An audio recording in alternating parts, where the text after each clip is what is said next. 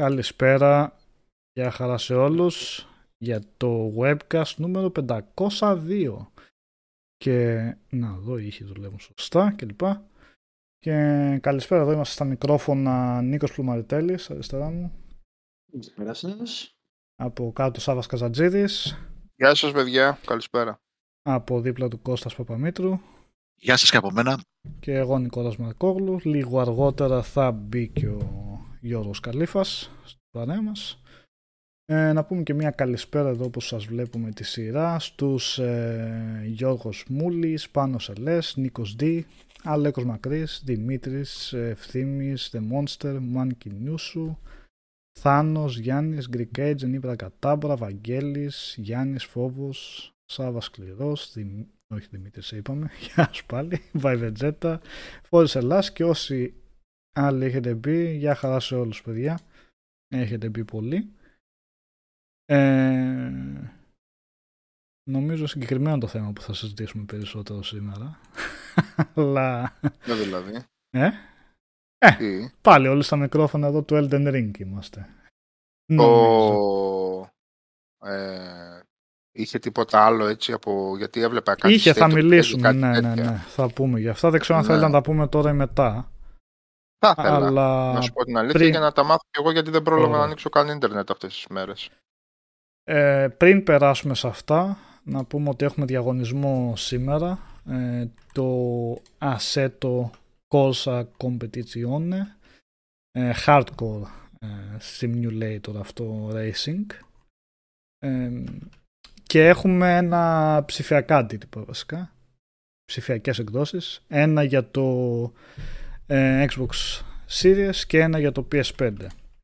Και για να λάβετε μέρος στην συμμετοχή, ε, για, να, για να λάβετε, για να έχετε συμμετοχή στο διαγωνισμό, μπορείτε απλά να αφήσετε ένα σχόλιο στο άρθρο του webcast, έχω βάλει και link εδώ πέρα, αλλά στο άρθρο του webcast, στο Game Over, έτσι, όχι, στο, όχι κάτω από το βίντεο, στο άρθρο. Αυτό είναι δύσκολο παιχνίδι, όχι το Elden Ring και το γυρνάω, ξέρεις. Ναι. Είναι, ναι.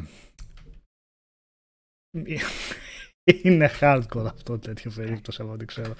Όπως είχα πάξει, τα μπερδεύω αυτό, το Dirt Rally είναι η συνέχεια του Cole McRae ή πώς λέγεται, γιατί είναι ναι, Το Dirt, σχέτο. Dirt σκέτο, ναι. Μεγάλο Το ντέρ. είχα νοικιάσει μια φορά. Εντάξει, Παλιά ναι, δεν λέμε ήταν- τώρα το, στο 360, το Dirt, το πρώτο. Όχι, έχουν βγει και πιο πρόσφατα νομίζω. Αλλά τα μπερδεύω. Είναι το ένα που είναι πιο arcade. Νομίζω και τα δύο έχουν dirt στην ονομασία τους στον τίτλο. Και ένα από τα δύο είναι πιο arcade και το άλλο είναι WRC φάση. Ε, Τέλος πάντων, είχα πάρει. Ε; Το πρώτο νομίζω ήταν ε, WRC φάση. Ναι, ναι, το πρώτο σίγουρα. Απλά μετά λίγο η σειρά ξέφυγε. Και... Α, το λένε τα παιδιά. Dirt σκέτο είναι arcade. Dirt Rally, Dirt Rally είναι το hardcore. Α, το arcade είναι το πρώτο; Ναι, Ναι. οκ. Ε, ευχαριστώ, παιδιά. Α, ό, όλα τα ξέρετε. Και είχα προσπαθήσει να το παίξω. Εντάξει, μιλάμε. ε, Πρέπει να μάθεις κανονικά να οδηγάς εκεί πέρα δεν έχει μαμού. Δεν είναι σαν το Forza Horizon που σε πετάει από το αεροπλάνο όταν φτάνεις εκεί στο Μεξικό και άιντε κάνεις ό,τι θέλεις. Ένα κουμπάκι ξέρω και τρέχεις. Ναι, ναι. Ε, και το Assetto Corsa, α, να βάλω και το review. Το είχε κάνει ο Γιώργος Τσακύρογλου, όποιος θέλει να το διαβάσει και όποιοι θέλετε να δηλώσετε συμμετοχή. Επαναλαμβάνω αφήνοντας σχόλιο στο άρθρο του webcast, το σημερινό. Όχι, Αποστόλης το είχε κάνει review αυτό, sorry. Αποστόλης. Ορίστε και το review. Ε, για την παιχνιδάρα Grand Turismo Δημήτρη δεν μπορούμε να πούμε εμείς. Νομίζω το έχει παίξει κανείς από εμάς. Αργότερα που θα μπει ο Γιώργος θα μιλήσει γι' αυτό. Είχε κάνει και ένα stream πρόσφατα και νομίζω το συνέχισε να το παίζει, το άρεσε πολύ. Επομένως όταν μπει αργότερα θα, θα μιλήσει γι' αυτό. Ε, οπότε να πούμε άμα θέλετε για το State of Play είχε State of Play την περασμένη εβδομάδα η Sony ε, Και θα έχει ακόμα ένα State of Play αυτή την εβδομάδα. ακριβώς Για να βάλω. Τι έτσι τόσο... Έλα, ντε. Ε, Να. Ε, θα αφιερώσει αποκλειστικό χρόνο στο Hogwarts Legacy. Πώς το έχουμε Ναι, πει, θα Hogwarts είναι, Legacy. Αυτό το State of Play που θα κάνει, κάτσε να σας πω, θα είναι την 5η στις 11 το βράδυ ώρα Ελλάδος. Θα είναι 20 λεπτά θα διαρκεί περίπου. 14 θα έχει gameplay, πρώτο gameplay που θα δείξουν από το Hogwarts Legacy. Το παιχνίδι που είναι Ναι, στο κάποιο σύμπαν του Harry Potter αποκλειστικό. φυσικά. Και το Ε, αποκλειστικό. Είναι κάποιο αποκλειστικό ή έτσι απλά; Έτσι απλά νομίζω. Α, έτσι απλά. Δεν Έτσι απλά το ξέρω. αποκλειστικό Ναι, δεν δεν είναι είναι, όχι. αποκλειστικό. Της, ποιας είναι ρε Κώστα, της Ε, EA, οκ. όχι; Όχι, δεν είναι CA. Ποιοι το φτιάχνουν μωρέ αυτό; Τώρα. Ε, Αδιάβαστος βγήκε. Κάτσε. ναι, εντελώς αδιάβαστη έτσι. Ε, Ε, πες τον λοιπόν της- Avalanche. Α, Avalanche, ναι, Avalanche, Warner αυτό. Bros. Οκ. Ε, Η Avalanche, για να δούμε, θα της βγει εδώ πέρα το παιχνίδι γενικά. δεν της πάει και πολύ καλά. Όχι, πάλι τα μπέρδεψα. Avalanche είναι άλλη, δεν είναι οι τέτοιοι που κάνουν τα Just Cause. Τα έχω μπερδέψει όλοι, παιδιά, σήμερα. Αυτοί έχουν κάνει Disney Infinity και Cars και διάφορα τέτοια. Α, ναι, Ναι. οκ. Την Ναι. άλλη πώς τη λένε, γιατί τα μπέρδεψα. Είδα Avalanche εγώ και... ναι. Ε, οπότε είναι Hogwarts Legacy, το οποίο είναι να βγει για φέτος τώρα αυτό ή πήρε καμιά αναβολή; Νομίζω για φέτος Για, είναι. φε- για φέτος είναι να βγει. Ναι, υποτίθεται έχει πάρει αναβολή, αλλά είναι να κυκλοφορήσει κάποια Και στιγμή πάλι για φέτος. φέτος. Τώρα, ναι. ναι, κάποια στιγμή. Οπότε ναι, την πέμπτη θα έχουμε το πρώτο gameplay από αυτό το παιχνίδι. Ε, Και επίσης ε, και η Microsoft θα δείξει, έχει το δικό της showcase αυτήν την εβδομάδα, την Τετάρτη στις 8 το βράδυ, αυτό θα είναι πιο πολύ για indies. Όχι πιο, για indies μόνο θα δείξουν βασικά indie παιχνίδια. Το Tunic, ένα που είναι σαν Zelda φάση isometric, εκεί στοχεύουν οι δημιουργοί και το Trek το Yomi, ένα ασπρόμαυρο platform στην ε, φεουδαρχική Ιαπωνία που φαίνεται πολύ όμορφο. Αυτό είναι και είναι στο που είδαμε Pass και αυτό. στο, αυτό είναι που έδειξαν είδαμε και αυτό. στο State of Play, έτσι. Ακριβώς, ναι, το δείξανε και εκεί. Θα το δείξει και η Microsoft και θα δείξει και κάποια άλλα indies η Microsoft. Ε, στο μεταξύ, εδώ βλέπετε τρέιλερ έχω βάλει από το Exo Primal. Αυτά τώρα λέμε τα παιχνίδια που δείξαν στο State of, το State of Play της προηγούμενης, της περασμένης εβδομάδας. Ένα από αυτά ήταν το Exo Primal ε, που θα βγει το 23. Αυτό είναι της Capcom και είναι φουτουριστικό co-op παιχνίδι που θα πολεμάμε δεινοσαύρους. Οκ. Ξέρω εγώ. Οκ. Ναι. Ε, στο λες θυμίζουν λίγο Anthem, αλλά δεν Μμμ. νομίζω να παραπέμπει εκεί πέρα το παιχνίδι. Δεν ξέρω, μπορεί. Θα, μπορεί, γιατί μπορεί και να πετάνε οι τύποι. Και δείχνει ένα σκασμό δεινοσαύρους να φέρουν το τρέλερ. Τέλος πάντων, ναι, co-op shooter. Ε, δεν ε, είναι ότι μας έχουν λείψει αυτά τα shooter, αλλά... Και θα έχει και PvP αυτό, 5 εναντίον 5 θα υπάρχει και αυτή η δυνατότητα. Ε, ανακοινώσανε μετά το The Diofield Chronicle της Square Enix για το 22. Αυτό θα είναι isometric εμ, tactical ε, RPG, RT, όχι RTS δεν μπορεί να είναι. Tactical strategy αυτό. Πώς είναι το 3, πες το Κώστα, τα ξέρεις καλύτερα. Valkyrie. Kingdoms, Αχα. Ε, έτσι το λένε. ποιο βρε, για ποιον λες τώρα. Για Κάτσε, το γιατί σε- Diofield ξέχασα λίγο. Chronicle. Α, ε, είναι RPG, ναι, α, ε, RPG. Α, καλά, εντάξει, το, το ξέφερα και εγώ. Tactic strategy είναι, Ναι, στην ναι. ουσία. Το, σ- ναι. Σαν, σαν τα Fire Emblem, ας πούμε. επειδή Fire το Emblem, Fire Emblem, ναι, για απλά αυτό. Ναι. ακολουθεί περισσότερο real-time προοπτι, ε, προοπτική. Δεν, δεν έχει δηλαδή το turn-based σύστημα που έχει σειρά.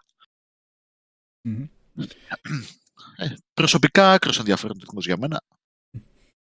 Ας βγει με το Ναι. καλό και θα βγει και σε πλειάδα από πλατφόρμες από ό,τι είδα. Ωραία. Οπότε εντάξει. Ε, μετά δείξαν αυτό είναι το Exo Primal που είπαμε. Μετά για να βάλω και ένα βίντεο στο άλλο για να έχετε και μια ιδέα. Δεινόσαυροι και, και ρομπότ Ε, και γιατί μπλιμπίπ, όχι. έτσι. Ναι. Ε, να το είναι το της Square Enix πάλι, το Valkyrie Elysium. Ε, θα βγει αυτό φέτος, δεν είπαν ημερομηνία βέβαια. Αυτό για PC, PS4 και PS5 και θα είναι στα πρότυπα του Bayonetta, Devil May Cry και αυτά από ό,τι κατάλαβα, εμπνευσμένα από σκανδιναβική μυθολογία.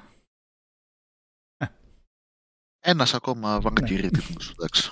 Αυτό. Τη Square Enix. Α, ναι, αυτό είναι σειρά βασικά. Εγώ δεν τα ήξερα καθόλου Είναι ότι είναι σειρά, σειρά ναι. αυτά. Και είναι όλο το ίδιο στυλ. Κώστα ή ξεφεύγει εδώ πέρα. Είναι αυτό, το Αυτό, ύφος του. αυτό από ό,τι κατάλαβα ξεφεύγει λίγο, αλλά να το δούμε και Τα λίγο άλλα παρακάτω. τι είδος ήταν, ήταν και εκείνα hack and slash. Ή... Ε, δεν ήταν τόσο hack and slash στα προηγούμενα Vanquiris. Από ό,τι θυμάμαι, βέβαια, το τελευταίο Vanquiry που έχω παίξει πρέπει να ήταν και το πρώτο σε σειρά.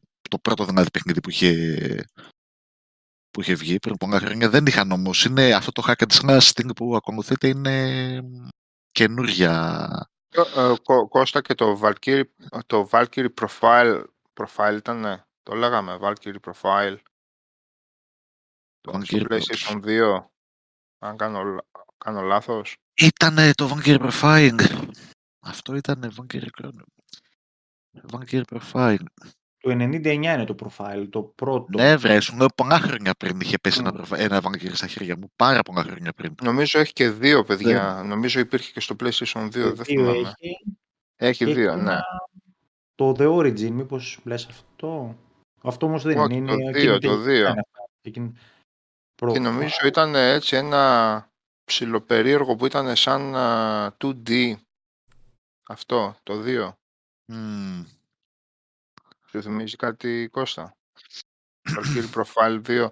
Νομίζω σαν 2D ήταν, αλλά με μια πολύ ιδιαίτερη αισθητική. Το Vanquiry Profiling το 99. Πες να, πες να ήταν αυτό. Αλλά Μπορεί, το, το ναι. είχα δει στο PlayStation 2 ή στο PlayStation 1 το είχα δει αυτό. Αυτό δεν, μπο- αυτό δεν μπορώ να θυμηθώ Το τώρα. 2 νομίζω ήταν PlayStation 2 και από τους ε, όψιμους τίτλους. Γύρω στο Μμ. 4-5.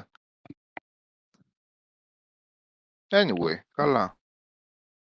Α, το, να το ψάξω εγώ, παιδιά. δε- Πραγματικά Και δεν το δύσκολο, θυμάμαι σαν πο- και παιχνίδι. νομίζω πολύ δύσκολο, αλλά δεν ξέρω αν ήταν από αυτή τη σειρά. Πολύ δύσκολο παιχνίδι το μεταξύ. Μμ.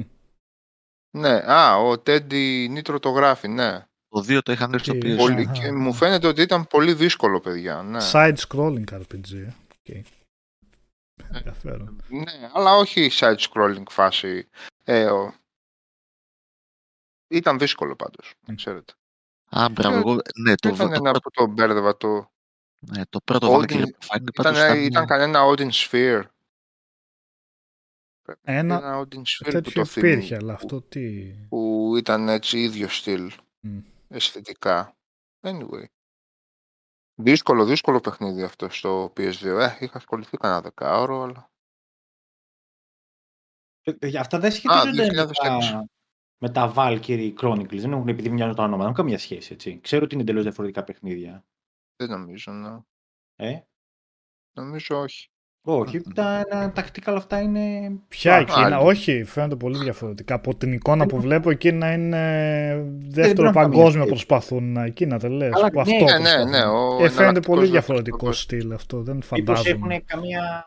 τέτοια. Δεν ούτε οι δυστερείς είναι, δεν πρέπει να έχουν καμία σχέση, όχι.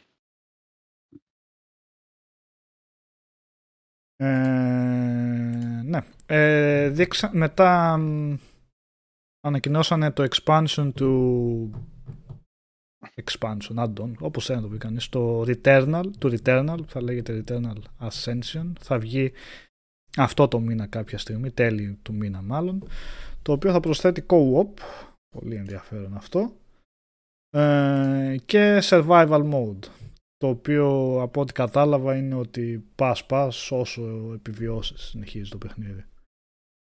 Ε, και θα έχει και νέο boss μέσα, θα έχει και κάποια άλλα πράγματα μέσα έξτρα. Ε, νομίζω ότι ταιριάζει το co-op ε, του παιχνιδιού, σίγουρα θα κάνει πιο εύπεπτη τη roguelike κατάσταση. Θα επιτρέπει και revive, αν και με κάποιους περιορισμούς από ό,τι είδα, χρονικούς περιορισμούς μάλλον. Ε, Απλά το Tower of Sisyphus που είναι στην ουσία το survival mode που μπαίνει είναι single player, έτσι. Δεν μπορείς να να το παίξεις με δεύτερο χαρακτήρα Μμ. μαζί. Είναι μόνο το campaign που μπορείς να, να παίξεις με άλλο παίκτη, αλλά φαντάζομαι ότι θα είναι πολύ ενδιαφέρον να παίξεις τέτοιο είδος παιχνιδιού με άλλο παίκτη παρέα. Δεν ξέρω βέβαια κατά πόσο ας πούμε, θα γίνεται κάποιος scaling στους, στους εχθρούς ή δεν ξέρω τι, αλλά Δείξανε μετά από το Ghostwire Tokyo της ε, Tango Gameworks. Ε, αυτό βγαίνει σύντομα, στις 22 Μαρτίου και θα είναι ε, νομίζω για ένα χρόνο αποκλειστικό για το PlayStation. Ε, θα πηγεί και στα PC, console exclusive. Αυτά είναι από τα περίεργα της, ε, των εξαγορών. Εξαγοράστηκε η Bethesda μαζί με τη Tango Gameworks φυσικά. Από την Microsoft, παρόλα αυτά, θα έχει αποκλειστικό στα συστήματα της Sony. Ε, φαίνεται περίεργο παιχνίδι αυτό, για να το δούμε πώς θα βγει. Θα πρέπει να το είναι από αυτά τα παιχνίδια που λες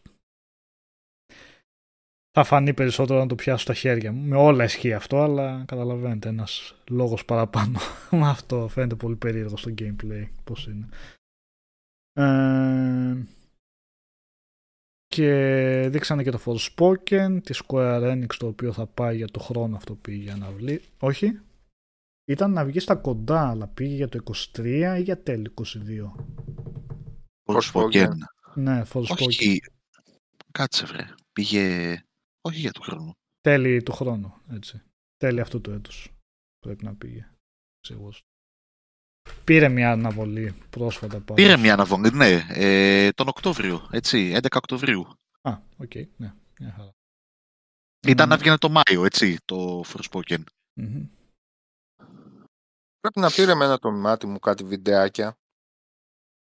Κυκλοφόρησαν, δεν κυκλοφόρησαν; Ναι, ναι, έχουν βγει κανονικά. Ναι. Οκτώβριο, ναι. δεν πέταξα τη σκούφια μου, αλλά... ναι. Αν τα δείξαν με σκοπό να εντυπωσιάσουν, δεν το κατάφεραν. Βασικά, από την αλήθεια. Ναι. Ε, ναι. Ε, και είναι από το στούντιο που είχε κάνει το Final Fantasy 15. Που εκεί. Mm. Δεν το λες και τις καλύτερες περγαμηνές, ας πούμε. Ε, ιδίως για σύστημα μάχης.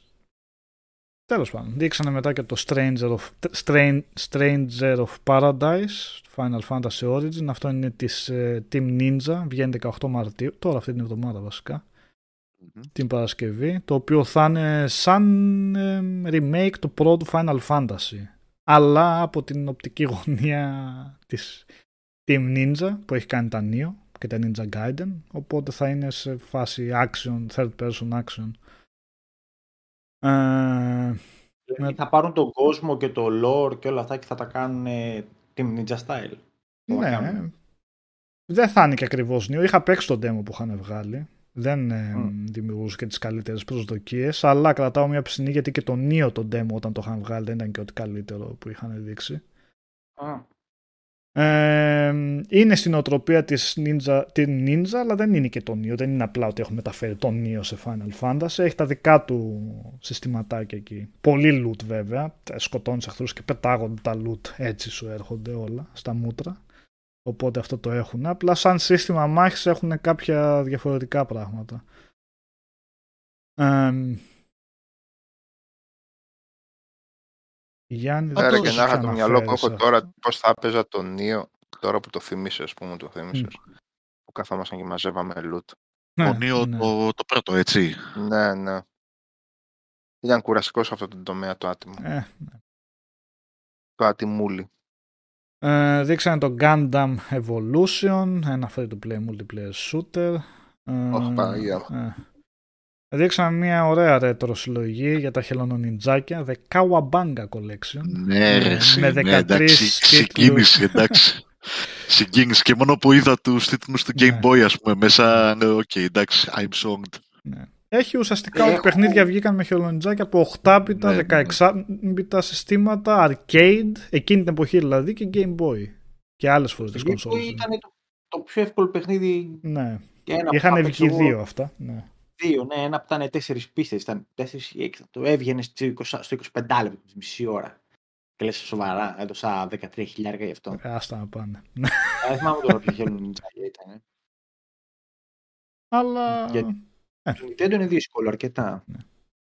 Για την νοσταλγία αυτό, πολύ βασικά είναι από αυτούς τους τέλου που δεν παίζονται. Είναι απελπιστικά δύσκολοι, άλλοι είναι απελπιστικά εύκολοι, όπως αυτός που λέει ο Νίκος και ιδιαίτερα απλοί, αλλά είναι κυρίως για όσους μάλλον έχουν τις αναμνήσεις από εκείνη την εποχή.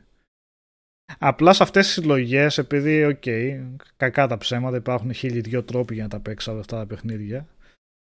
Ε, Έλα. Έλα, καλώς τον Οδυσσέα. Τι κάνετε; Μια χαρά. Γεια σου, Δυσσέα. Ε, ναι, θα πρέπει να έχουν και κάτι... Κάτσε λίγο. Εξτρά, κάτι Ναι, κάποιο... φτιαγμένο, κάτι βελτιωμένο. Ναι, αυτό. Ποιος ξέρει. ναι. Ε, δεν έχουν τίποτα. Κάποιες μόνο. Εντάξει, το μόνο πληροφορίες, κάποιο έτσι, ναι, σαν μουσειακό έτσι, στοιχείο να έχουν προσθέσει πράγματα μέσα από την ανάπτυξη, από οτιδήποτε. Να είναι ένα ωραίο πακέτο, όχι απλά ένα μενού, να ποιο θες να παίξεις, πάρε, πάτα, παίξε. Ε, οκ, ναι. Θέλεις να νιώθεις ότι και άλλοι έχουν την αγάπη για αυτά τα παιχνίδια, οι δημιουργοί οι ίδιοι, και όχι απλά να στο πασάρουν σε σένα για- έτσι. Ε, και δείξανε τέλος το Trek το Yomi, ε, αυτό το indie παιχνίδι. Α, για να βάλουμε και ένα τρέλερ εδώ. Γιατί είναι ωραίο το Τι, παιχνίδι. τι λέτε; Για το State of Play της, ε, της, της Sony που έδειξε την περασμένη εβδομάδα. Ε, το βάλω εδώ. Trek το Yomi. Δεν είπαν ημερομηνία, αλλά έχω την εντύπωση ότι στα κοντά. δεν θα είπαν βγει. ημερομηνία. Ναι, εντάξει, κάποια στιγμή φέτος. Ε, την άνοιξη, βασικά. Ναι. Α, άνοιξη. Μμμ. Οκ, ακόμα καλύτερα. Ε, και θα βγει και στο Game Pass αυτό, ναι. Ε, αυτά από το State of Play. Εντάξει, όχι καμιά φοβερή ανακοίνωση, αλλά έτσι από το πουθενά που έσκασε, ναι, οκ, δείξανε το. Δεινοσαυράκια να σκοτώνουμε στο Exoprimal, το άλλο το Diofield Chronicle που λες Κώστα ότι φαίνεται ενδιαφέρον και το Valkyrie Elysium, ναι, γιατί όχι τέτοια ε, hack and slash παιχνίδια, καλοδεχούμενα είναι. Ε, ναι, αυτά. Και θα έχει και δεύτερο state of play, έτσι. Μμμ, Ακριβώς, δεύτερο State of Play την, τε- την Πέμπτη στις 11 το βράδυ που θα δείξουν πρώτο gameplay από το Hogwarts Legacy. Φυσικά Μμμ. στο Harry Potter ουσιαστικά. Τώρα πώς και δεχόσαν και ένα Harry Potter στον τίτλο. Είναι Είναι- τόσο αναγνωρίσιμο το Hogwarts σαν όνομα. για να Ε, ναι, εσύ αρκεί. βέβαια. Εντάξει, τώρα είναι και 60-70 χρόνια πριν τα γεγονότα και κανένα. Όχι, παραπάνω. 100 χρόνια πριν τα γεγονότα του Harry Potter. Οπότε, εντάξει, είναι εντελώς διαφορετικό Μμ. Character building. Αλλά εντάξει, ε, όσοι Α, δεν μεγαλώσαν. συνδέεται με βιβλία ή τίποτα τέτοιο. Ο, ε, ε, Κάνουν φαντάζομαι κάτι ότι δικό τους, ε. κάποια πράγματα υπάρχουν στο γενικότερο. Ε, Ναι, εντάξει, οκ, θα, θα τα δούμε. Αλλά χαρακτήρες που γνωρίσαμε στο, στο βιβλίο του Harry Potter, όχι, δεν παίζει να υπάρχουν.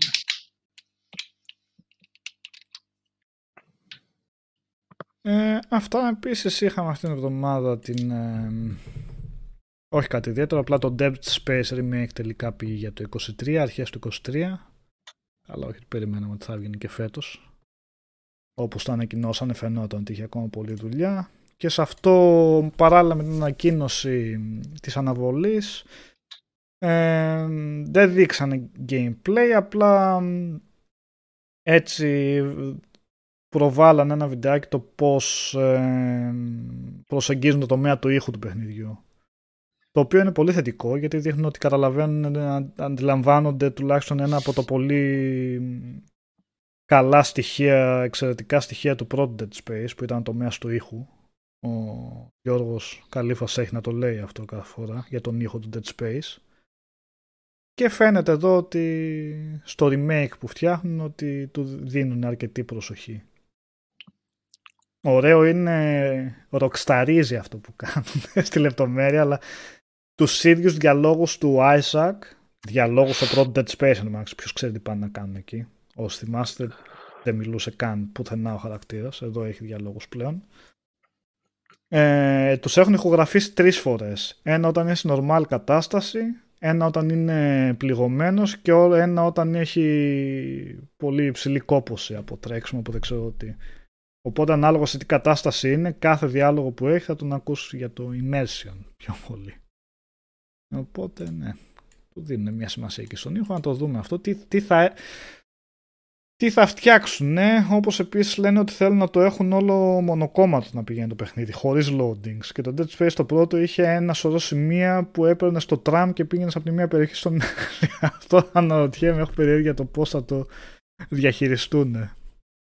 Δεν φαντάζομαι κάθε φορά να, να, να μπαίνει σε τραμ και να περιμένεις εκεί πέρα. Αν κάνει τη διαδρομή.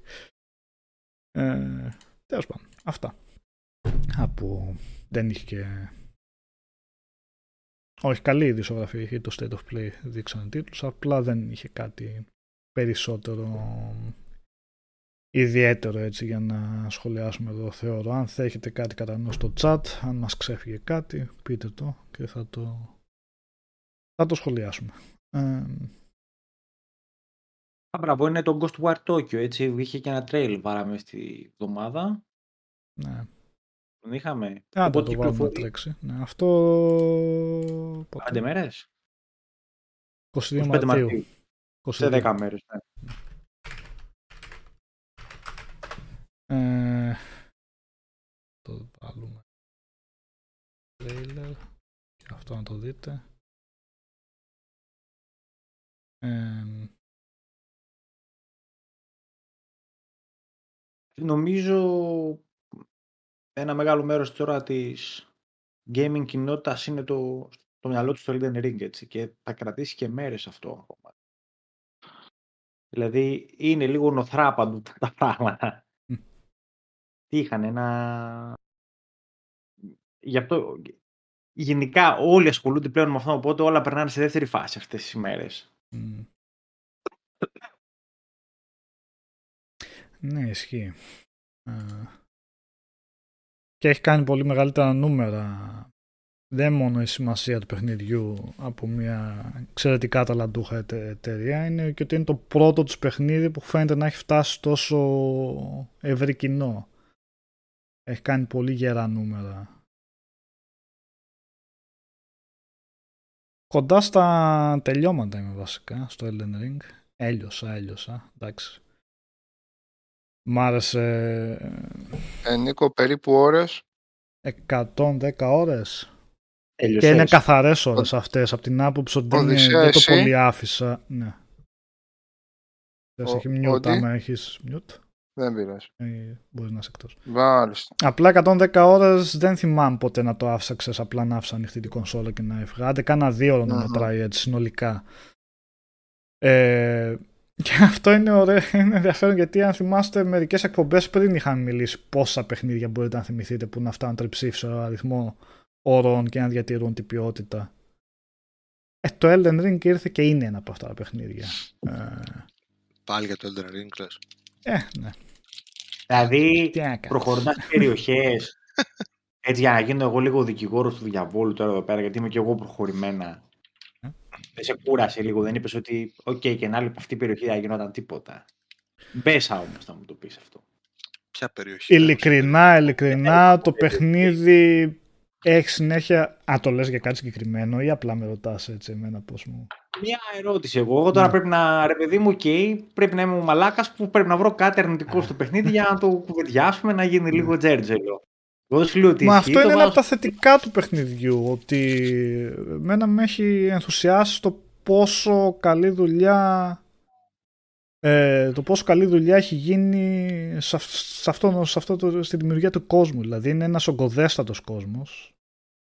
Μπορεί να μην είναι ο μεγαλύτερος σε έκταση που έχουμε, σίγουρα δεν είναι ο μεγαλύτερος σε έκταση που έχουμε δει, αλλά είναι πολύ πυκνός σε αυτά που έχει να σου δώσει. Ε, έχεις συνέχεια κάτι να δεις. Συνέχεια σου δίνει κάποια καινούργια έκπληξη στο τι περιβάλλον θα συναντήσεις. Δηλαδή έχει πολλές διαφορετικές θεματικές, οι οποίες όμως δεν είναι ομαλά η μία με την άλλη. Και σου δίνει, εντάξει, αυτό το εξαιρετικό οικαστικό που έχει From Software σε όλα τα παιχνίδια είναι κάτι που το συνεχίζει και εδώ πέρα. Δεν βλέπεις κάποια επανάληψη εδώ πέρα μέσα στο Elden Ring γιατί συνέχεια έχει να σου δώσει κάτι καινούριο και κάτι επιβλητικό στα, στα σκηνικά ε, που σου προσφέρει. Άλλα είναι πιο εντυπωσιακά, άλλα, άλλα λιγότερα εντυπωσιακά, αλλά δεν είδα κάποιο σημείο που να λέω και εδώ απλά σου πετάξαν μια περιοχή έτσι για να υπάρχει. ίσως γιατί ίσως σε κάποιους υπονόμους περίεργους εκεί πέρα. Εντάξει. Εγώ ναι, με, με κάποια λιγότερα dungeon και κάποιους λιγότερα boss τα οποία είναι διπλά, εμφανίζονται και τριπλά, θα μπορούσα. Δεν είναι αναγκαστικό βέβαια. Αυτό. Περιεχόμενο ναι. αυτό. Αλλά δεν μου προσέφερε και κάτι. Ok. Okay. Πάρε εδώ ένα mushroom που έβγαλε στο διπλό. Τι κέρδισε ένα mushroom. Ε... Εντάξει. Εφόσον δεν είναι αναγκαστικό το περιεχόμενο, έτσι, δεν, σου, δεν μου επαναλαμβάνει boss σε πράγματα που πρέπει να βγάλω με το ζόρι, στέκομαι ουδέτερος. Που είναι σαν ένα side challenge, δεν με ενοχλεί δηλαδή. Αλλά, απ' την άλλη, δεν προσφέρει και κάτι αδιανόητα φοβερό. Θα μου πεις, κάτσε ρε πλωμάρι, θες να έχουν 100 διαφορετικά bosses, 120 θα ήταν αδύνατο αυτό, έτσι. Ξέρεις τι όμως; Δεν έχω απαιτήσεις. Ναι. Και ναι, και αυτό που λέτε, αυτά τα τέρατα ψιλοεπαναλαμβάνονται με παραπάνω πει, ok, okay, θα ζήσουμε με αυτό. Είναι όμως ότι είναι ένα, κάτι, ένα στοιχείο που συγκρίνεται με άλλες δουλειές της From Software. Δηλαδή, θέλω να πω σε άλλα παιχνίδια δεν βλέπουμε επανάληψη σε boss. Εδώ πέρα βλέπουμε και χτυπάει άσχημα. Αλλά αν τα συγκρίνουμε με άλλα open world παιχνίδια, το bestiary που έχει το Elden Ring είναι τεράστιο. Και σε άλλα παιχνίδια, στα περισσότερα open worlds να αντάμε ξανά και ξανά ίδια boss, αν υπάρχουν και bosses. Γιατί το ότι έχει τόσα πολλά bosses εδώ πέρα είναι κάτι που δεν το βλέπουμε σε γενικά σε open world. Είναι συνήθως μετρημένα στα δάχτυλα. Ενώ εδώ πέρα έχεις μια τεράστια ποικιλία που ναι, μεν επαναλαμβάνεται σίγουρα και αυτό είναι κάτι που δεν μ' αρέσει. Αυτό βασικά είναι για μένα ένα από τα μαλανά σημεία του τίτλου. Αλλά αυτό φέρνοντας σε αντιπαραβολή τους άλλους τίτλους της From Software. Γιατί αν το συγκρίνουμε με άλλα open world παιχνίδια έχει πολύ μεγαλύτερη ποικιλία. Ε, αυτό που λέει ο Κίλι Μπόμπο, λέει αυτά που έκανε η From με το Elden, αν τα έκανε η Ubi θα πέφτανε κεραυνοί. Σαν πια, ας πούμε ποια είναι αυτά που έκανε η Elden, η From και τι έχει κάνει η Ubisoft και τι προσφέρει μετά όμως να πούμε το Elden Ring και τι δεν προσφέρουν τα παιχνίδια της ε, Ubisoft. Μην τα, μην τα μη, μη, Μπόμπο, ok, okay, γνώμη σου, αλλά μην τα συγκρίνουμε. Δεν φτάσουμε τώρα στο σημείο που επειδή έχει κάποια reskin, κάποια τέτοια ότι δηλαδή, θα είναι, θα είναι παραπλανητικό αυτό αν βγει κάτι από την κουβέντα μας. Δηλαδή όταν έχει 30 μοναδικά bosses ή παραπάνω, δεν ξέρω πόσα μοναδικά bosses έχει το Elden Ring, πόσα μετράει μια αντίστοιχη δημιουργία της Open World ε, της Ubisoft και τι ποιότητα... Γεννάμε τώρα, ναι. τώρα, πραγματικά όμως. Και τι έχουν να προσφέρουν σαν συγκρούσεις αυτές, γιατί δεν είναι μόνο ε, αριθμός.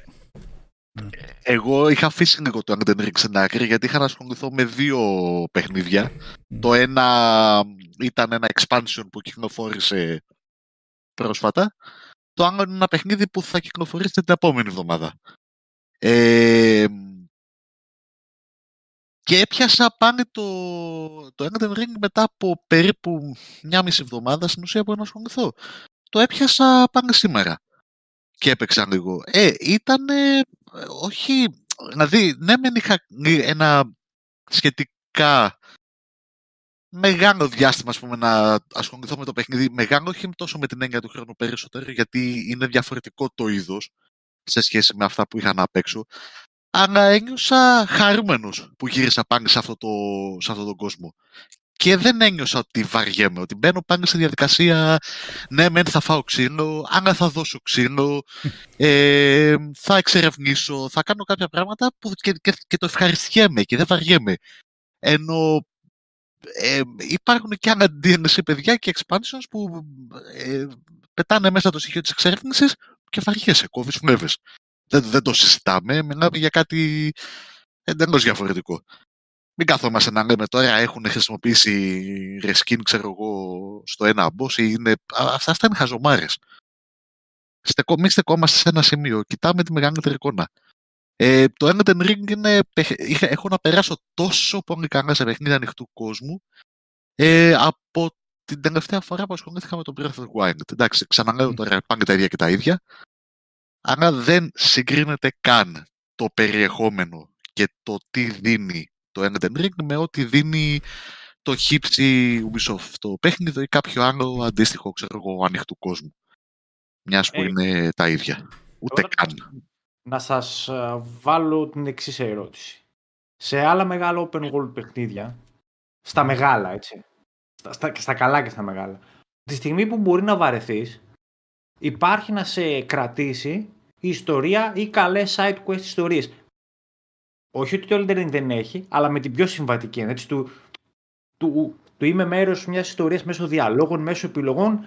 Κάτι το οποίο έχει το Elden Ring, δεν το έχει όμως τον ε, ξεκάθαρο βαθμό που το έχει ένα open world.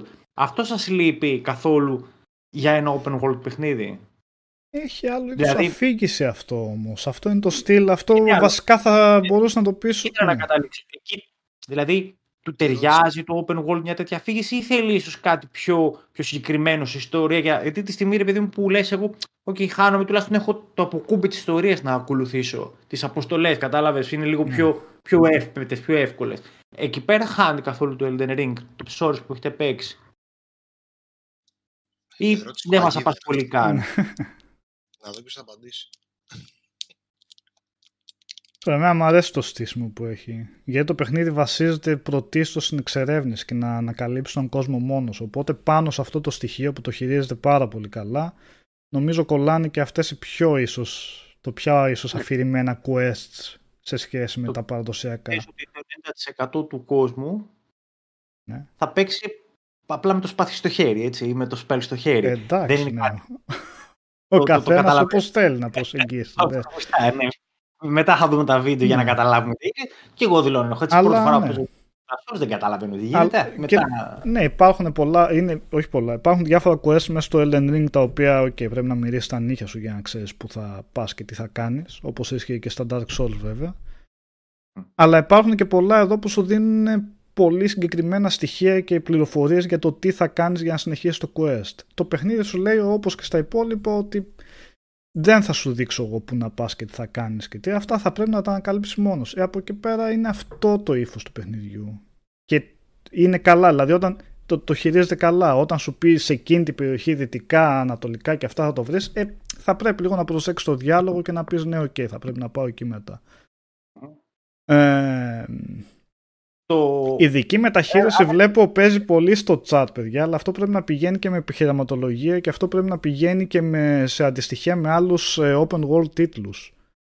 Γιατί το ξαναλέμε, όπως η επαναληψιμότητα των εχθρών, αυτό υπάρχει σε όλα τα open world παιχνίδια. Και στα κακά και στα καλά. Το Elden Ring έχει μια ποικιλία εχθρών την οποία δεν τη συναντάς σε τέτοια παιχνίδια. Ανεξάρτητα αν επαναλαμβάνονται κάποια από αυτά. Εγώ είμαι σε 100 ώρες, μπαίνω σε νέες περιοχές, θα βρω και νέους εχθρούς, θα βρω και νέα bosses. Δεν σταματάει αυτό. Δεν, δεν είναι δηλαδή ότι φτάνεις στη μέση το παιχνίδι και, και από εκεί και πέρα είναι σαν να σου λέει: OK, από εδώ και πέρα θα σου κάνω copy-paste τα πάντα. Απλά με άλλα χρώματα ή με διαφορετικά μεγέθη. Που υπάρχουν και τέτοια στο παιχνίδι, δεν θα.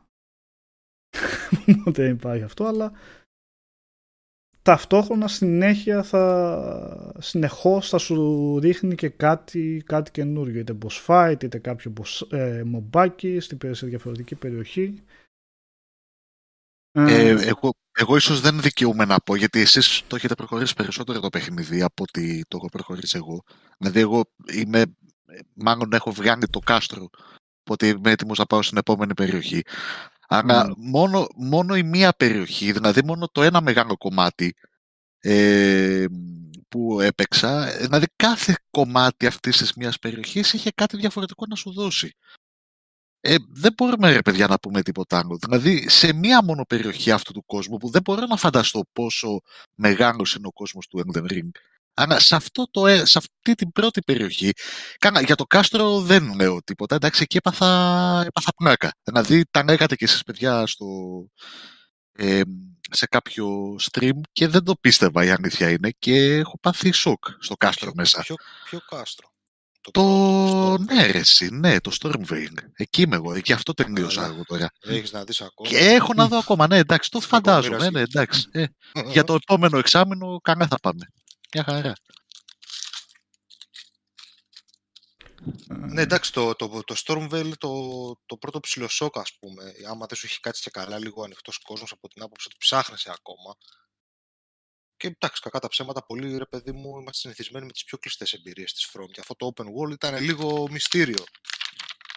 Εγώ το λέγα από την πρώτη επαφή που είχα, θυμάστε, με το τέτοιο. Με το, με το open, ε, με το τεστ που κάνανε, που θυμάμαι τα έχω γράψει κιόλας. Ότι στην αρχή ήταν λίγο μυστήρια η φάση. στο open world. Τι κάνω, πού πάω, εντάξει. Δεν σε έχει συνηθίσει στο, στο συγκεκριμένο gameplay, αλλά εντάξει, okay, τα βρίσκεις γρήγορα τα πατήματά σου και βλέπεις ότι έχει πολλές σχεδιαστικές, πραγματικά είναι αυτό που λένε ρε παιδί, που λέγανε πριν, ότι έχει πάρα πολλές σχεδιαστικές επιλογές από όλα τα προηγούμενα τους παιχνίδια. Δηλαδή υπάρχουν ας πούμε μέρη που θα μπορούσαν άνετα να είναι ξέρω εγώ η έκτη Ark Stone στο Demon Souls για τόσο σφιχτοδεμένες πίστες εντός εισαγωγικών ας πούμε. Ή ξέρω εγώ βρίσκεις κάποιες παρακάμψεις μέσα στον ανοιχτό κόσμο που okay, έστω και νοητά μπορεί να φέρουν στο πρώτο Dark Souls, στο πώς χρησιμοποιούσε τα shortcuts και πώς έβαζε τη διαδικασία του παίχτη να ψαχτεί και να βρει mm-hmm. άλλες οδούς σε πράγματα. Εντάξει, μην τα αναλύσω τώρα ένα-ένα. Έχει πάρα πάρα πολλά στοιχεία από όλα τα παιχνίδια. Είναι φοβερό ότι σε, εγώ έχω γράψει 190 ώρες μέχρι στιγμής, δεν το έχω τελειώσει το παιχνίδι. Και τις 190 ώρες τις έχω γράψει ακριβώς για αυτό που έλεγε πριν ο Νικόλας, ότι θέλω να κάτσω να ψάξω να βρω μόνος μου την άκρη του κουβαριού. Οπότε έχανα, έχανα. Τέλος πάντων, πηγαίνω ερχόμουν πολύ στο χάρτη για να ανακαλύψω πού είναι ο NPC, πού μπορεί να εμφανιστεί, τι θα κάνει, τι θα ράνει και τέτοια πράγματα. Ε, Συν της άλλης, έχω κάνει μέχρι στιγμής 5 respect για να δοκιμάζω συνέχεια νέα πράγματα έχω εμπλακεί πάρα πολύ στο online. Συνήθως βάζω sign για να με καλούν για βοήθεια και είναι και ένας τρόπος να δω τι πώς είναι πίσω από το fog πριν μπω μόνος μου. και PvP όχι πολύ. Τώρα τελευταία έχουν ανοίξει λίγο τα invades στις πιο προχωρημένες περιοχές. Πιο πίσω δεν ξέρω τι γίνεται τώρα που έχει ανέβει ο κόσμος.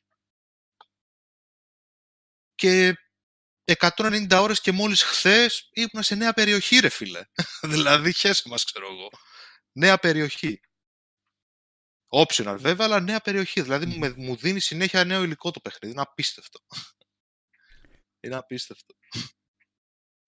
Και είναι δύσκολο σε παιχνίδι τόσων πολλών ώρων να σου κάνει κάτι τέτοιο και να μην νιώθεις μια κούραση.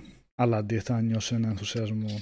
Εγώ αυτό αισθάνομαι βασικά. Ακριβώς επειδή ναι, παίρνει τα στοιχεία των προηγούμενων παιχνιδιών της From Software στο gameplay ιδίως τα οποία ήταν στην κορυφή του είδους τα παίρνει αυτά τα στοιχεία και τα μεταφέρει με κάποιους εμπλουτισμούς στο Elden Ring. Ε, αυτό μόνο θετικό το βλέπω και είναι ένα πολύ σημαντικό κομμάτι για να μπορέσεις να σου διατηρήσεις το ενδιαφέρον στο παιχνίδι. Στο ότι σε ένα τόσο ογκωδέστατο παιχνίδι έχει ένα σύστημα μάχης που λειτουργεί πάρα πάρα πολύ καλά και βρίσκεται στην κορυφή του είδους. Ναι, ok. Okay. Ε, Απλά να, να το έχουμε σαν υποσημείωση, το ξέρω και το παιδιά. Εντάξει, θα υπάρχουν boss τα οποία ναι. έχουν στηθεί μηχανικά περίεργα. Δεν ταιριάζουν σε όλα τα builds. Αυτό πάντα θα υπήρχε. Ναι. Υπάρχει αυτό έτσι. Ναι. Τώρα ο Οδυσσέας που αλλάζει build και κάνει respect είναι και ένα καλός τρόπος στη δίνευτη για να δοκιμάσει άλλα πράγματα. Γιατί κάπου είναι πιο εύκολα με ένα ε, build, με κάπου δεν είναι πιο εύκολα. Ξέρεις, αν, δεν υπάρχει, αν δεν υπάρχει πρεμούρα, ρε παιδί μου, πρέπει να το τερματίσω για να παίξω το επόμενο παιχνίδι αμέσως. Ναι. Ε, ναι, βασικά αυτό θέλει να, έτσι θέλει να λειτουργήσεις για να να το δεις το παιχνίδι εις βάθος, ρε παιδί να δεις όλα αυτά που σου προσφέρει. Καλά θα τα δεις όλα στο πρώτο ναι. run, αλλά καταλαβαίνεις αυτό που κουβεντιάζουμε τώρα. Ναι, δηλαδή... αυτά, αυτά, τα παιχνίδια είναι αμαρτία, παιδιά. Δεν είναι να, να, να πεις τα παίζω αν δεν τα ξεπετάξω. Δεν έχει νόημα άμα είναι να, να, να πεις ότι το παίζω και πάω στο επόμενο. Τέτοιου μεγέθους και τέτοιου περιεχομένου. Απλώς μπορεί κάποιος ρε παιδί μου να σου πει ότι εγώ θέλω να είμαι ναι. με δίχειρη σπάθα. Δεν θέλω ρε παιδί μου να αναγκαστώ να αλλάξω spec. Όχι ότι είναι αναγκαστικό να αλλάξεις spec, αλλά ε, κλάρα, ok, okay, παίζει με, με τη σπάθα του, το strength build του και πάει και παίζει. Ε, θα δυσκολευτείς παραπάνω, έτσι. Ναι. Δεν είναι προαπαιτούμενο αυτό που λέμε τώρα, ότι πρέπει mm-hmm. να ασχοληθείς και καλά, απλά Okay. Αλλά, άλλο και αυτή την ευκαιρία που έχει να δοκιμάσει τα πράγματα που λέει και ο Οδυσσέας, έχετε στο πίσω του μυαλού. Δηλαδή, άμα δείτε ότι κάτι δεν σας βγαίνει, ρε παιδί μου, δοκιμάστε κάτι άλλο. Πιο πολύ για να δείτε και άλλα πράγματα στο παιχνίδι, αλλά γιατί το σαν επιλογή. Είναι πιο. Όσα respect βρίσκεται ο Οδυσσέας στο, Single Αχ, δεν δε, δε θυμάμαι καθόλου. έχω, κάνει, έχω, έχω κάνει ήδη 4 ή 5. Α, ε, και εγώ, εγώ έχω στοκαρισμένα 4-5 πρώτης ύλη για να κάνω τώρα, τα δάκρυα. Τώρα, ρε, παιδί. τώρα παίζεις με το, με το Bleed, με τον Blasphemous. Τώρα παίζω το Bleed με τον Blasphemous, αλλά σε ένα που τα βρήκα δύσκολα το γύρισα στο τσεκούρι με τον πάγο. Σε, σε ποιο; Δεν έτρωγε το... Bleed. Mm? Δεν έτρωγε Bleed. Όχι, απλά ήταν πάρα πολύ στενός ο χώρος και το κολομπός αυτό και σε δάγκωνε και σε κατάπινε και σου έκανε καιρό. Πίσω από το ραντάν, να πω την αλήθεια. Εντάξει, είναι optional, δεν είναι και τόσο spoiler. Α, Μια στα πίσω, ε. Ναι. άλλαξα όπλο. Δεν άλλαξα build, άλλαξα όπλο εκεί πέρα για να μπορέσω να τον, να τον βγάλω. Με, με ζόριζε πάρα πολύ αυτός. Κάτι με έκανε μία ουρά, μία με την κοιλιά, μία με το poison, μία με το rot. Με κατάπινε και. Οπότε δοκίμασα ναι. τον πάγο και ο πάγος τον έλειωνε. Mm. Οπότε ήδη στο πλωστάσιο μου είχα κάτι το οποίο δούλευε καλύτερα. Απλά μπήκα στον κόπο να δοκιμάσω κάτι διαφορετικό. Και εγώ με τους πάγους παίζω τώρα. Mm. Πολύ, πολύ δυνατά τα ice spells. Γενικά. Για τον boss που γκρίνιαζα πάντως και τον έβγαλα σήμερα το απόγευμα, επιμένω ότι είναι κακό boss. Ποιο; Άστα το ναι, δεν θέλω να πω τώρα γιατί αυτό είναι major spoiler. ε, δεν γκρίνιαζα σήμερα, δεν έβριζα στο Discord.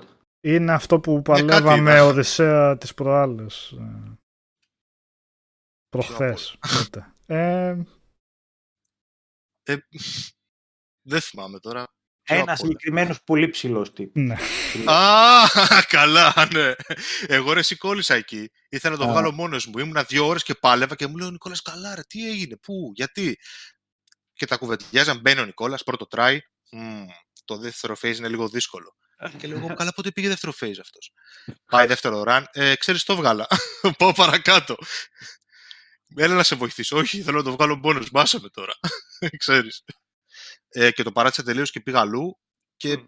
βρήκα μια τελείως άλλη optional περιοχή, η οποία πάει και πάει και πάει και πάει.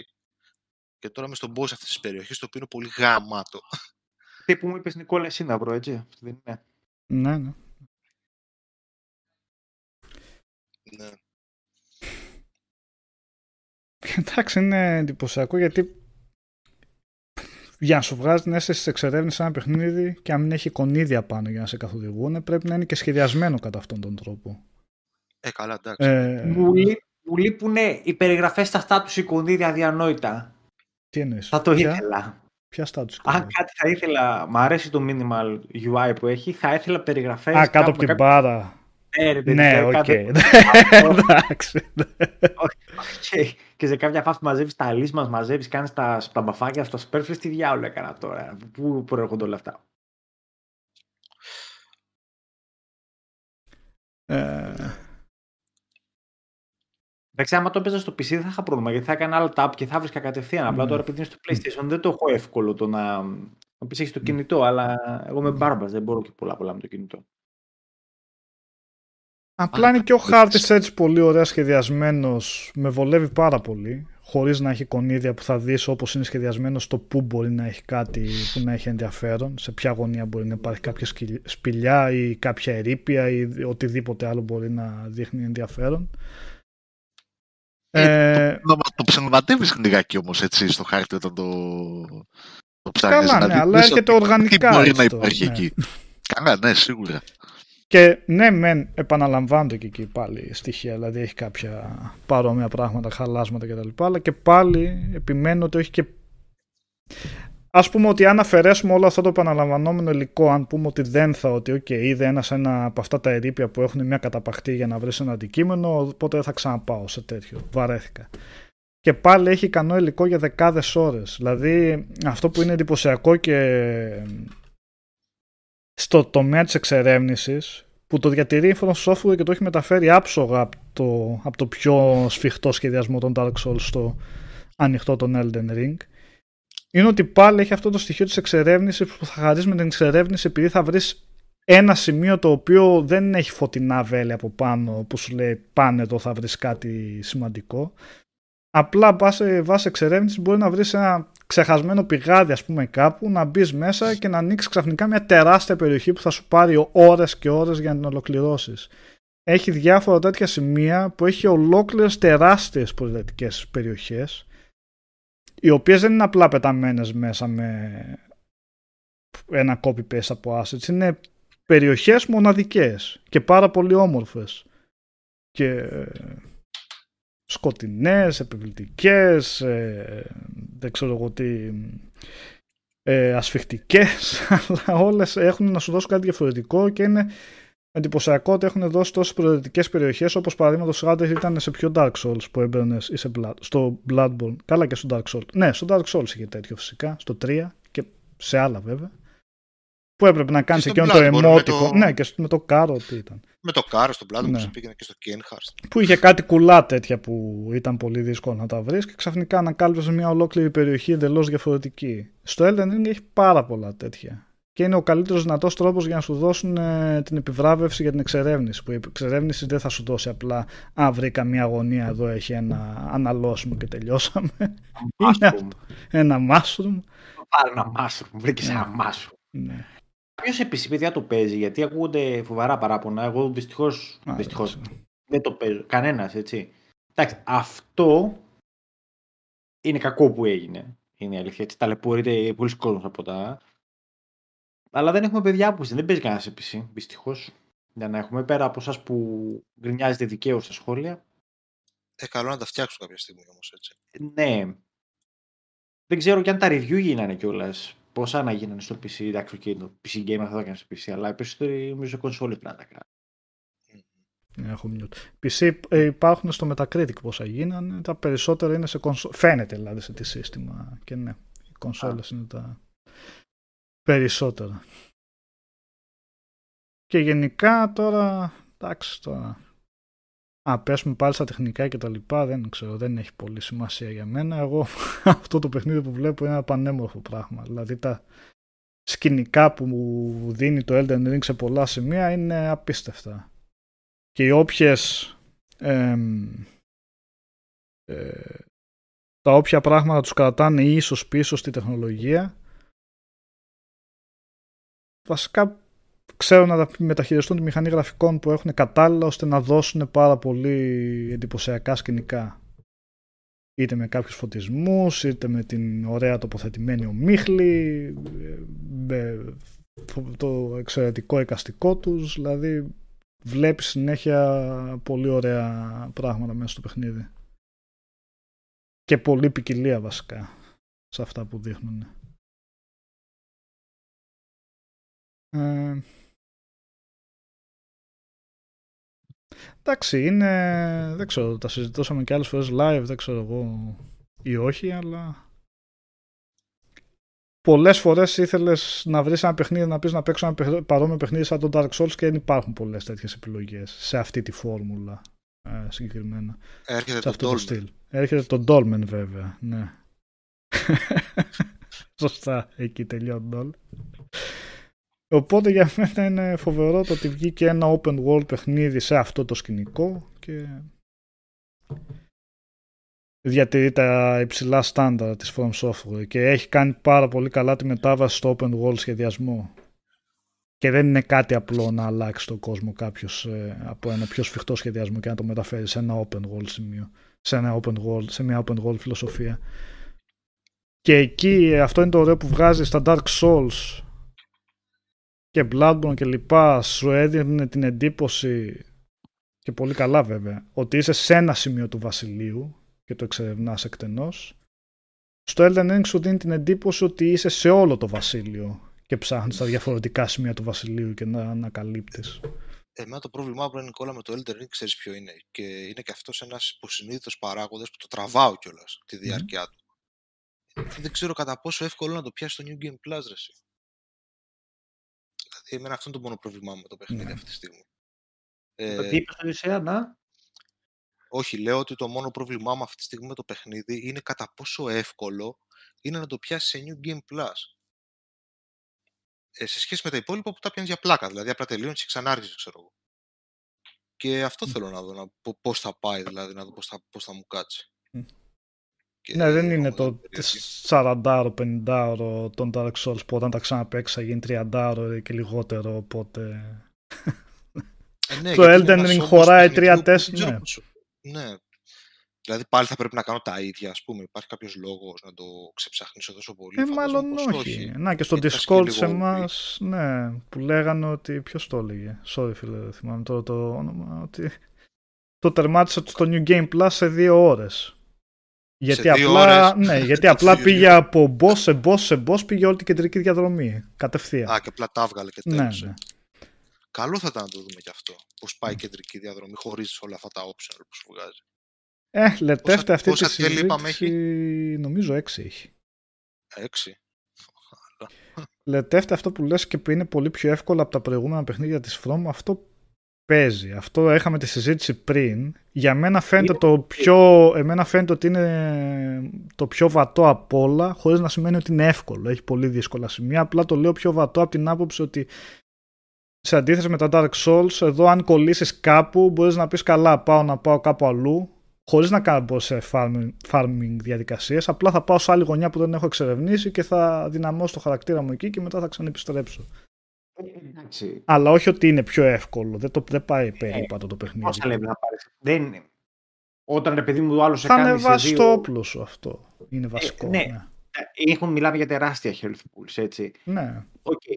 Το, το πιο πιθανό βλέπω, βλέπω εγώ να βρεις ένα όπλο και να χρησιμοποιήσεις μια διαφορετική weapon art, ας πούμε, που λες: Κοίτα, αυτό, ας δοκιμάσω αυτό που είναι πιο εύκολο, παρά το να δυναμώσει ίδιο ο χαρακτήρα. Όχι ότι δεν μετράει αυτό. Okay. Άλλο να πας στο Stormvale 20 level, άλλο να πας 45. Δεν, δεν έχει καμία σχέση. Αλλά τώρα mm. προς το τέλος, στα bosses, εγώ και με τα moves έχω κάποια θέματα. Είναι δηλαδή. Ναι. Ε, θέλω να πω ότι έχουν, ναι. έχουν πολλά HP και δεν σου δίνουν και τέτοια, και ψυχές και runes. Είναι δηλαδή ότι δεν εξηγεί κανένα μεγάλο κόπο. Τουλάχιστον εδώ πέρα που με κάτσω να σκοτώνω γίγαντες, ξέρω εγώ, ή τέτοια. Δεν, δεν βρήκα κάποια, κάποιο κέρδος να το κάνω αυτό.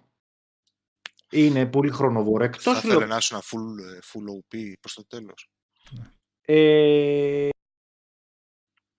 Όχι ότι δεν γίνεται να γίνεις. Γίνεται Απλά να γίνεις. τα mob θα σε σκοτώνουν. Δεν θα είσαι αθάνατος. Ούτε αόρατος mm. γι' αυτά. Ε, ναι, εδώ τα ποντίκια σε σκοτώσουν και δυνατός και να τα ποντίκια θα σε σκοτώσουν και πάλι. Βασικά αυτό. Ή τα σκυλιά. Αν σε πετύχουν κάπου καλά ψιλοαπογοητεύτηκα αρεσί, είχα, είχα νευριάσει τώρα και στον Νικόλα, τώρα πώς να το πω χωρίς spoiler αυτό, σε ένα μεγάλο Legacy Dungeon, το καλύτερο κατά τη γνώμη μου, δεν θέλω να πω ποιο, όπου ήταν κάτι Knights εκεί πέρα, οι οποίοι με λιώνανε ρε φίλε. Με λιώνανε και ήταν και δύο και τρεις μαζεμένοι και... Nice. Με, με ψιλοκούρασε αυτό. Γράψε μια άσομη γράψη. Στην Capital λες. Ε; Capital. Ναι. Okay. Ναι, ok. Okay. Βέβαια αναγκάστηκα να μάθω και πιο καλά το παιχνίδι, έτσι, γιατί είναι σε στιγμές που είναι σε τα boss σε ρυθμούς Bloodborne, αλλά ο χαρακτήρας του είναι Bloodborne. Δεν είναι το ίδιο ελαφρύς.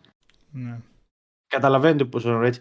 Είναι η επιθετικότητα που είναι κάποια boss και το, πώς το, και το telegraph, δηλαδή ότι πας να σηκωθείς να πιεις ποτό και ο άλλος θα κάνει την ενέργεια, έχει διαβάσει το παιχνίδι ότι πας να πιεις ποτό ναι. και, και σου κάνει το charge για να, για να στο κόψει ή σου πετάει το spell για να στο κόψει, ok, okay, είναι εκνευριστικό αυτό. Ναι, αλλά... θέλει μεγαλύτερη απόσταση, αλήθεια είναι αυτή. Ναι. Κατε, κατευθείαν, κατευθείαν σου ορμάνε. Σου ορμάνε, ναι.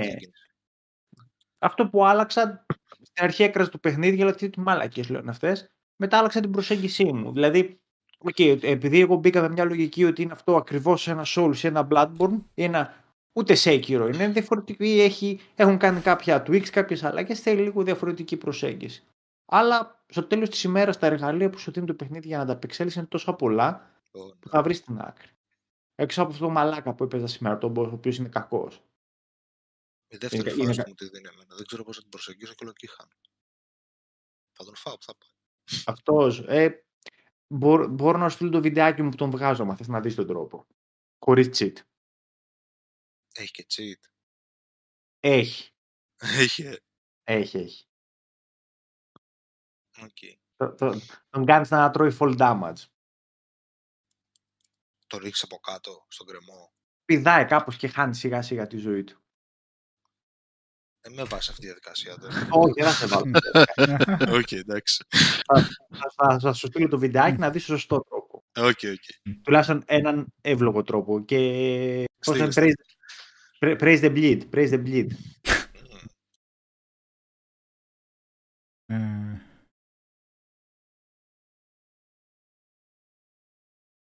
Εντάξει, είναι και ένα λόγος πόσο έχει εκπαιδευτεί κανείς σε άλλα Dark Souls, πόσο πρόσφατα τα έχει παίξει, πόσο, όσο πιο πολύ εξοικειώνεσαι με αυτό το σύστημα μάχης, τόσο πιο πολύ προσβάσιμο θα σου φανεί. Και σου δίνει βοηθήματα, δεν είναι κακό αυτό. Έχει τα, τα spirits που βάζεις. Αυτά μπορεί να βοηθήσουν πολύ. Άλλος μπορεί να επιλέξει να το κάνει το hard mode, να μην τα χρησιμοποιεί καθόλου. Όπως και τα Dark Souls είχαν τη δυνατότητα να κάνει summon άλλους παίχτες. Που μπορούσε να το κάνει πολύ πιο εύκολο το παιχνίδι. Ε, στο χέρι του καθενός ήταν αν θα το χρησιμοποιήσει αυτό ή όχι. Ε, ε στο Elden Ring κατά κόρον παίζουν με summons. Ναι. Δηλαδή βάζεις sign και μέσα σε δευτερόλεπτα σε έχουν καλέσει. Mm-hmm. Εκτός αν είσαι σε καμιά γωνιά, σε κάνα dungeon στη μέση του πουθενά, ξέρω εγώ, που δεν περνάει και πολλοί κόσμος. Ε,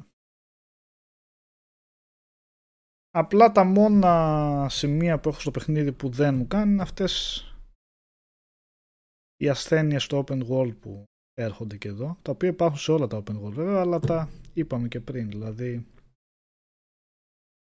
συγκρίνεται με τον εαυτό της βασικά η Software, αυτό είναι το θέμα. Και όταν επαναλαμβάνονται κάποια boss έρχεται λίγο περίεργα γιατί σε άλλα παιχνίδια δεν το έχεις δει. Αλλά είναι, είναι αυτό ίσως το αναγκαίο κακό της μετάβασης στο open world.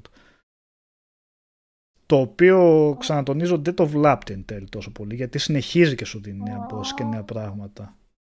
Απλά, τι ήταν αυτό; Μια ουρήσα κάτι, ήταν κανένα στο μόνο. Κάτι ήταν αυτό.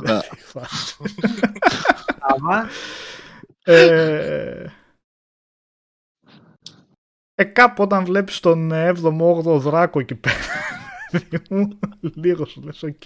ναι. Εγώ τους παράτησα ε, Ναι, δεν σου δίνει την ίδια την... Ε, ε αφού δεν πάω σταματάει, ναι. του δεν ασχολούμαι. Ναι. ναι. και στο Skyrim δεν είχε Fus Ro Dah, στα Dragon Age δράκους δεν είχε Καλά, ναι, αυτό ισχύει σε όλα, γι' αυτό λέω... Ε, το θέμα είναι και τι γίνεται σχέση με άλλα. Δεν το γίνεται, τι φάση ήταν αυτό το ήταν, ήταν, ναι. ήταν ναι. περίεργο. Ε,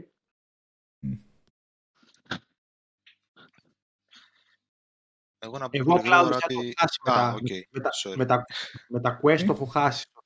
Στο δεύτερο playthrough με οδηγό Fighting Cowboy. Ω, ναι, και εγώ στο δεύτερο playthrough σίγουρα οδηγώ. Γιατί Fighting Cowboy από πίσω. Καλά να είναι ο άνθρωπος.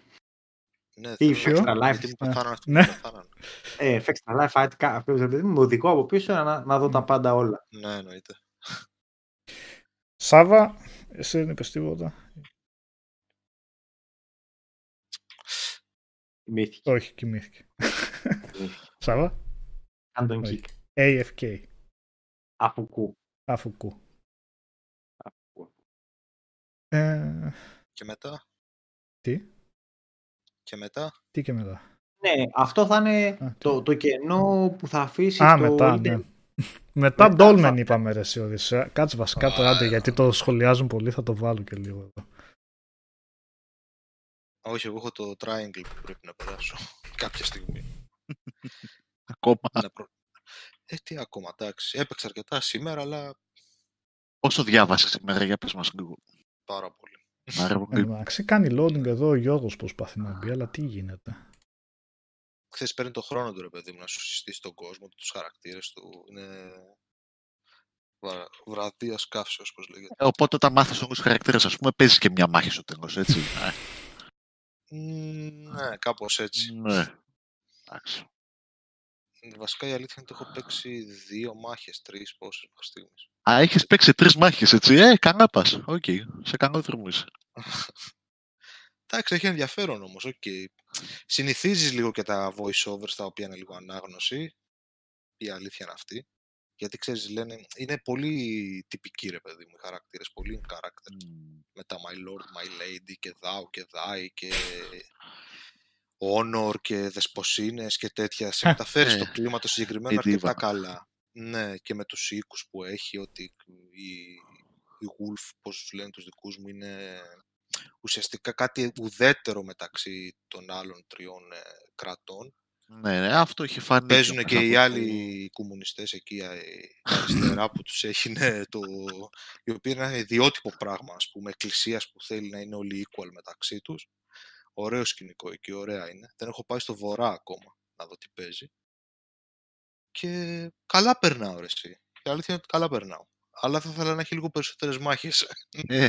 δηλαδή, ωραίο το story, το γουστάρι έτσι όπως το κάνει, αλλά ε, όταν αρχίζεις και παίζεις μάχη, ρε παιδί μου, και έχει αυτό το πολύ κλασικό, το πολύ κλασικό το tactical, το τελείως σκάκι, όπου ο κάθε χαρακτήρας έχει τα δικά του abilities, χρησιμοποιείται για tank για να τραβήξει το άγκρο, ο μάγος από μακριά και επιλέγει τα σωστά τετραγωνάκια για να μην κάνει friendly fire, ε, ο assassin ο οποίος είναι αυτός που ανεβάζει πιο γρήγορα από όλους νομίζω level γιατί έχει διπλά hits ε, σαν action points. Ξέρεις, όλα αυτά τα Ναι, κλασικά. ναι, τα ναι, ωραία. ναι, ναι, ναι. Ναι, είναι πολύ ωραίο. Μ' αρέσει, αυτή ήταν η δύναμη του τίτλου όταν ανακοινώθηκε ότι θα μπορούμε να παίξουμε ένα tactical RPG ας πούμε, από τα παλιά. Ναι, Ε, σωστά. Απλά ήθελα λίγο περισσότερο gameplay, ρε παιδί μου. Ε, α, αυτό, α, μπράβο, στα λόγια μου έρχεσαι. Ήθελε Έτσι. περισσότερο Ε, το gameplay. ήθελε, γιατί το κάνει καλά, όχι τίποτα άλλο. Είναι λίγο, πάσχει λίγο στην ισορροπία από εκεί. Ναι, οκ, εντάξει. Καλά πάει πάντως. καλά πάει, θα δείξω που θα καταλήξει. Αυτά για το Triangle Strategy.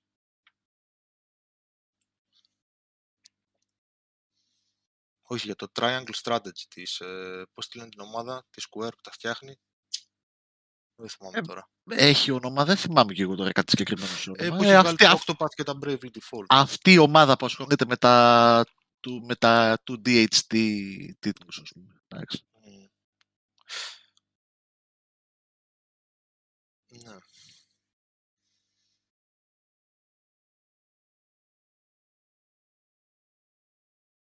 Αυτά. Ο Γιώργος Αναξί προσπάθησε να μπει τώρα, αλλά μάλλον κάποια θέματα έχει στη γραμμή του ή το Discord μπορεί να κάνει, είναι και απίθανο. Μερικές φορές στο Discord. Μ; Για την εμπλοκή του Μάρτιν που, ρωτήθηκε, που ρώτησε και αν φεύγει πριν θυμάμαι ποια είναι. Αν παρατηρήσετε τα ονόματα των bosses, των demigods, είναι GRRM. OK, μάμα. Αυτή ήταν η... Μάλλον. Ε, Μα είναι λίγο vague έτσι, γιατί είναι, είναι λίγο ανοιχτό. Λέει ο Σμ ότι ο GRR, ο Μάρτιν ας πούμε ασχολήθηκε με το μύθο. Λέει, με το Ναι. μύθο. Backstory, ναι. Αλλά τι εννοεί ακριβώς με το μύθο, ας πούμε, με το background, ότι υπήρχε ένα παιχνίδι που έσπασε; Ναι. Στους Όμως έστειλε... βασικά ότι, ότι παίζει πολύ με τα σόγια, ρε παιδί μου, και το βλέπει αυτό. Το, ναι. Είναι πολύ ναι, η φάση Ναι. σόγια και σόι δράμα, ας πούμε. Τελικά. Και το μαθαίνεις ποιοι ήταν ποιοι, ποιος απάτησε ποιον και γιατί τσαντίστηκε απατημένη και έγινε της κακομήρας. Παίζουν τέτοια μέσα που εντάξει δεν θα ασχολούνταν πουθενά. Και Οδυσσέα, δεν έχω πάρει χαμπάρι. Εγώ Ναι, κάτι, κάτι δάχτυλα έχω δει που είναι να μπουν τον κόλλον. Δεν ξέρω τίποτα. όμως ναι, κάτι ναι, ναι, δάχτυλα τέτοια παίζουν. Έχει και τέτοια πράγματα. Έχει Έχει ξανά- τέτοια πράγματα. Ο Γιώργος Ωραία. Ευστατόγλου λέει ο Μάρτιν ασχολήθηκε με ένα μηνύματα κάτω. Try jumping και τα λοιπά. Ναι. Ή το, το άκαστο δίδυμο. Ε, ναι, δηλαδή όταν Liar, σου, λέει, ε. όταν σου λέει για το Λοιπόν. Ράτεγκον, ας πούμε, και τη Ρενάλα και ποιος, ε, πώς έγινε η απάτη και γιατί πήγε Sorry. με την Queen Marika, ας πούμε, και έγινε της κακομήρας μετά. Η Ρενάλα είναι αυτή που βρίσκεται στο δεύτερο. Ε, ναι, αρχίζει και ξεδιπλώνεται ένα κουβάρι, ρε παιδί μου, πώς το λένε, οικογενειακές ιστορίες μέσα. Κλασικός Μάρτιν, δηλαδή. Για το τι έγινε. Τώρα, αν ο Μιαζάκη τα πήρε και τα έκανε όλα όπως τα έκανε, καλά έκανε. Αλλά οκ, είναι ότι θέλει να την ψάξει πάλι τη φάση για να βγάλει άκρη. Ξέρεις. Εντάξει, εκείνη η ναή, παιδί μου, που τους κατεβάζει κάτω για να κάνεις το duplicate to remember. Δεν σου έρχεται να πάρεις ένα, ένα σφυρί και να ρίξεις τα καλυμπαλίκια που έχουν από κάτω. Δηλαδή, οι γελοί, τι βάλανε, ρε παιδί μου. Κάναν τον ναό με Σκαμπάνες. τέσσερα πόδια. Κρεμάσανε μια καμπάνα δίκην αρχιδοσακούλα, ξέρω εγώ, από κάτω. Τι Όπως είχαν κάνει στα Transformers παλιά, θυμάσαι; ναι, με τις μπάτο, ναι. Παλικάρια. Γεια σου Γιώργο. Λίγο χαμηλά είσαι. Γεια σου, Γιώργο. Είμαι χαμηλά. Λίγο, ναι. Ξέρω τι φταίει. Και άνοιξε το τρυπάνι. Τι- Άλλαξα θύρα USB. Α, Τώρα πρέπει να είναι και Τι εντάξει. ήταν αυτό το... Έκανε Άλλαξα ωραίο έβαλα ήχο. το βίσμα, ε, το έβαλα σε άλλη θύρα USB. OK, και καλά άκουσα. άκουγες τώρα. ναι. Τι κάνετε, Καλά είμαστε. Μια χαρά. καλά είσαστε. Ωραία. Είπαμε για το State of Play της Sony και για το Elden Ring Ποιο- από εκεί Α. πέρα. ναι. Ωραία. Συνεχίστε, παιδιά. Θα μπω στη συζήτηση, μην σας κόβω. Ε, ψάχνουν, λέγατε. ε, θέλουν να τους πεις για GT7, Γιώργο. Ναι. Ναι, να αλλάξουμε λίγο γιατί Και μόνο θα Elden Ring παίζουμε και μόνο γι' αυτό μιλάμε. Τι να πω για το GT7, ρε παιδιά. τα έγραψε ο κύριος Τσακύρο Γλόλα, εντάξει, είναι... Ε, εντάξει, θα τολμήσω να πω, αν όχι, ίσως, ίσως και το καλύτερο Grand Turismo. Από τα καλύτερα racing παιχνίδια που έχω δοκιμάσει. Δηλαδή μαζί με το Forza Horizon 5 που είναι αυτό το πράγμα που είναι δηλαδή στο arcade racing του ανοιχτού κόσμου που είναι ταβάνι ε, και δεν, μπορεί, δεν υπάρχει δηλαδή αυτή τη στιγμή κάτι που μπορεί να σταθεί δίπλα του. Ε, Αντιστοίχως δηλαδή στην κατηγορία αυτή που παίζει τον Grand Turismo είναι ό,τι καλύτερο, ό,τι καλύτερο έχω δοκιμάσει. Είναι ένα ε, πολύ προσεγμένο παιχνίδι, ε, φορτωμένο με περιεχόμενο, πάρα πολύ περιεχόμενο, για να παίζεις εβδομάδες, χωρίς να μιλάμε για το online, έτσι, γιατί δοκίμασα και online races, οι οποίοι δουλεύουν και πάρα πολύ καλά αυτή τη στιγμή από ό,τι είδα, όσα δοκίμασα δηλαδή, όσα είδα, με καλό ανταγωνισμό, σε ρίχνει δηλαδή σε ωραίους αγώνες, δεν μένεις τελευταίος, δηλαδή υπάρχει ωραίο, ε, ωραία ε, ισορροπία στο, στους αγώνες που σε ρίχνει, αλλά αυτό εντάξει είναι κάτι άλλο, είναι ένα ολόκληρο κεφάλαιο που έρχεται από τον Grand Turismo Sport και εντάξει εγώ δεν έχω ασχοληθεί πάρα πολύ για να μιλήσω. Αλλά είναι Grand Turismo και αυτό που κάνει τον Grand Turismo να ξεχωρίζει από άλλα παιχνίδια, από, γενικά από racing παιχνίδια, ουσιαστικά ε, καθιέρωσε μια ολόκληρη σχολή, δημιούργησε βασικά μια σχολή ολόκληρη και το καθιέρωσε στη συνείδηση των κόσμων, ε, του κόσμου είναι ε, αυτός ο συνδυασμός πολύ καλού παιχνιδιού, δηλαδή ωραίας οδήγησης, οδηγικής απόλαυσης που είναι πολύ κοντά στην προσωμείωση, χωρίς να είναι ποτέ προσωμείωση βεβαίως, εννοείται, δεν μπορεί να είναι. Ε, με το στοιχείο της αγάπης για την αυτοκίνηση και το, το υπερατού του πράγματος που ήμασταν πιτσιρίκια και μαζεύαμε χαρτάκια είτε για αυτοκίνητα, είτε για αεροπλάνα, είτε για ποδοσφαιριστές. Ο, ο γελάει.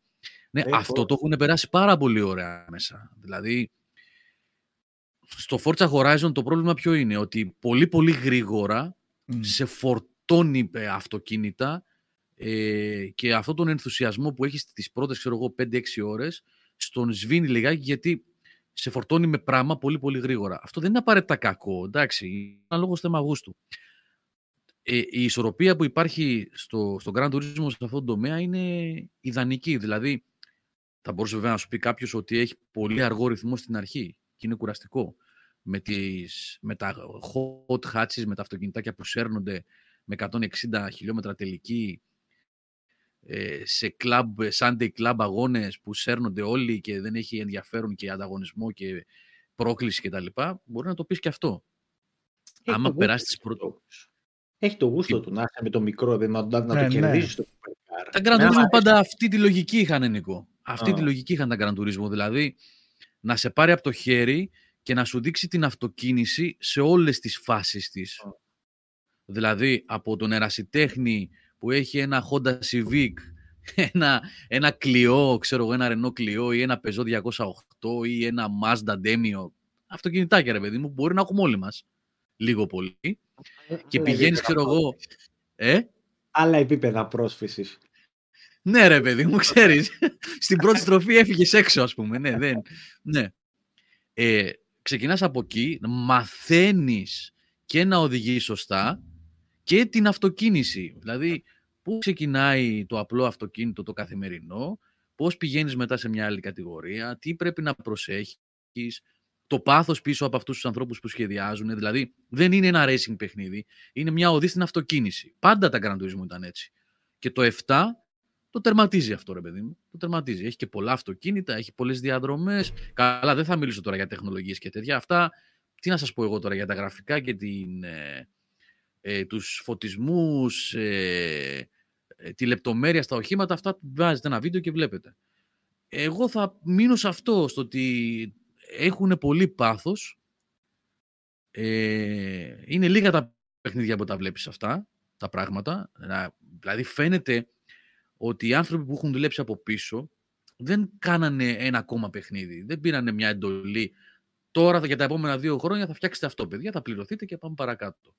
Εδώ οι άνθρωποι ζουν και αναπνέουν για αυτό το πράγμα. Όπως είναι και τα παιδιά της, και φαίνεται επίσης εκεί πάρα πολύ, τις Playground Games, των Άγγλων δηλαδή, που, κάνουν τα, που κάνουν τα Forza Horizon. Δεν είναι τυχαίο που τα Forza Horizon έχουν φύγει πολύ μπροστά από τα Forza Motorsport. Mm-hmm. Με τα Motorsport δεν ασχολείται και πολλοί κόσμος. Δηλαδή δεν τα έχει... Πολύ καλά παιχνίδια είναι και αυτά βεβαίως, αλλά δεν, δεν είναι αυτό το πράγμα που το συζητάει ο κόσμος. Όλοι λέγανε για το Horizon. Όχι επειδή κυκλοφόρησε τώρα και είναι καινούριο μόνο, αλλά γενικότερα και εκτός εποχής ο κόσμος μιλάει για τα Horizon. Ε, αυτό το πράγμα δηλαδή, αυτό το πάθος και η, η προσοχή στη λεπτομέρεια, η αγάπη για αυτό που φτιάχνουν και η υψηλή ποιότητα, έτσι, πολλά λεφτά, πολλά λεφτά παιδιά. Εγώ παράλληλα παίζω και το Grid Legends, το οποίο είναι ένα, εντάξει, OK, okay, mm. της σειράς παιχνίδι, της Codemasters, το πρώτο της EA νομίζω, που βγαίνει, που βγαίνει με την EA δηλαδή, σε συνεργασία με την EA. Είναι ρε παιδάκι, με εντάξει, ένα ωραίο παιχνίδι, δεν θα περάσεις άσχημα, αλλά το βλέπεις ότι έχει ένα ταβάνι χαμηλό. Είναι. Έχει κάποια συγκεκριμένα. Αυτός που παίζει ωραία πράγματα κάνει εδώ στο βίντεο. ε, όσοι, αυτό μιλάγα και με τον αδερφό μου, γιατί με πήρε να με ρωτήσει και μου λέει το προηγούμενο δεν μπορούσα να το παίξω γιατί είχε πολύ online. Ε, ο αδερφός μου, σας έχω ξαναπεί για τον αδερφό μου, ότι ήταν τόσο παλαβός με τα Grand Turismo. Στο Grand Turismo 4, στο PlayStation 2 δεν ήταν, θυμάστε; Mm-hmm. 4 στο 2, έτσι δεν είναι; Που ήταν ίσως το πιο καλό Gran Turismo. Ο αδερφός μου είχε κάνει το, ε, το επικό να παίξει Le Mans 24 ώρες. Αλλά πραγματικές 24 ώρες. Και, Καλά στο Le Mans 24 δεν αλλάζει οδηγούς μέσα του. Αλλάζει οδηγούς τι είχε κάνει; Είχε βάλει AI και κοιμότανε όταν έτρεχε η AI. Καταλάβατε; ναι. ναι. Λοιπόν, και μου λέει, θέλω μου λέει να είναι ε, σαν αυτό, σαν τα παλιά. Που ξεκινάς και μαθαίνεις, μαζεύεις, ανεβαίνεις, ανεβαίνεις και κάποια στιγμή μετά από 40-50 ώρες είσαι στην κατηγορία, ξέρω εγώ, GT, στο πάντων σε αυτά τα αυτοκίνητα, στα με, touring cars ή στα Le Mans ή σε αυτές τις κατηγορίες και είσαι σε άλλο επίπεδο. Ε, και είναι έτσι ακριβώς. Το Grand Turismo 7 είναι ακριβώς αυτό. Κάνανε φοβερή δουλειά. Αυτό με το σύστημα ζημιών που γενικά δεν το έχουν στο Grand Turismo και το ανέφερε και κάποιο παιδί εδώ πέρα. Αυτό, ναι. Μόνο και τέτοια έχει, ναι, ναι. Αλλά αυτό λίγο από ένα σημείο δεν λες ότι δεν είναι λίγο το στυλ. Ναι, δεν έχει σύστημα ζημιών. Ε, και θέλω να πω το παιχνίδι αυτό είναι για την ε, αγάπη για την αυτοκίνηση που λες και για την προσωμείωση αυτό. Επομένως το νόημα είναι, είναι να οδηγήσει καλά. Εξομοίωση. Όχι, όχι, λέω και είτε ναι. το πεις εξομοίωση είτε προσωμείωση. Ναι. Το Grand Turismo Βέβαια είναι παράδοξο αυτό που λέω τώρα, γιατί στον τίτλο λέει The Real Driving ναι, Simulator. Εντάξει, ναι. Αλλά εντάξει, η αλήθεια είναι ότι η τίτλη είναι για τα marketing. Ε. Δεν είναι, ε, το Grand Turismo δεν είναι Assetto Corsa, ναι. ούτε Project Cars, το πρώτο Project Cars, έτσι, που ήταν για πολύ hardcore κοινό, για κάτι τύπους ας πούμε με τιμονιέρες σαν τον Τζακίρογλου, που έχουν και ένα bucket κάθισμα από πίσω και θέλουν τα physics, τα, την πίεση στα λάστιχα. Έτσι, δηλαδή δεν κάνει τέτοια πράγματα. Το Grand Turismo πατάει στη γραμμή μεταξύ ενός ρεαλιστικού σε εισαγωγικά μοντέλου οδήγησης με τη διασκέδαση του πράγματος. Δεν είναι αυστηρά, δεν είναι hardcore να σου βγάλει την πίστη. Θα διασκεδάσεις, θα παίξεις, θα βγεις πρώτος χωρίς να φτύσεις αίμα στον Grand Turismo. Φτάνει να διατηρήσεις. Όσο, όσο hardcore θέλεις, έχει τέτοια επιλογή. Μπορείς να το δυσκολέψεις πολύ, ναι. Μπορείς. Δεν θα γίνει ποτέ simulator simulator. Μπορεί να γίνει όμως απαιτητικό, να βγάλεις όλες τις, όλες τις βοήθειες, να αυξήσεις την AI, να βάλεις ε, το παιχνίδι να, να λειτουργεί ε, full σε ό,τι μπορεί να σου προσφέρει, σε ό,τι έχει να κάνει με την προσωμείωση του πράγματος. Να δουλεύουν τα physics ε, στο full.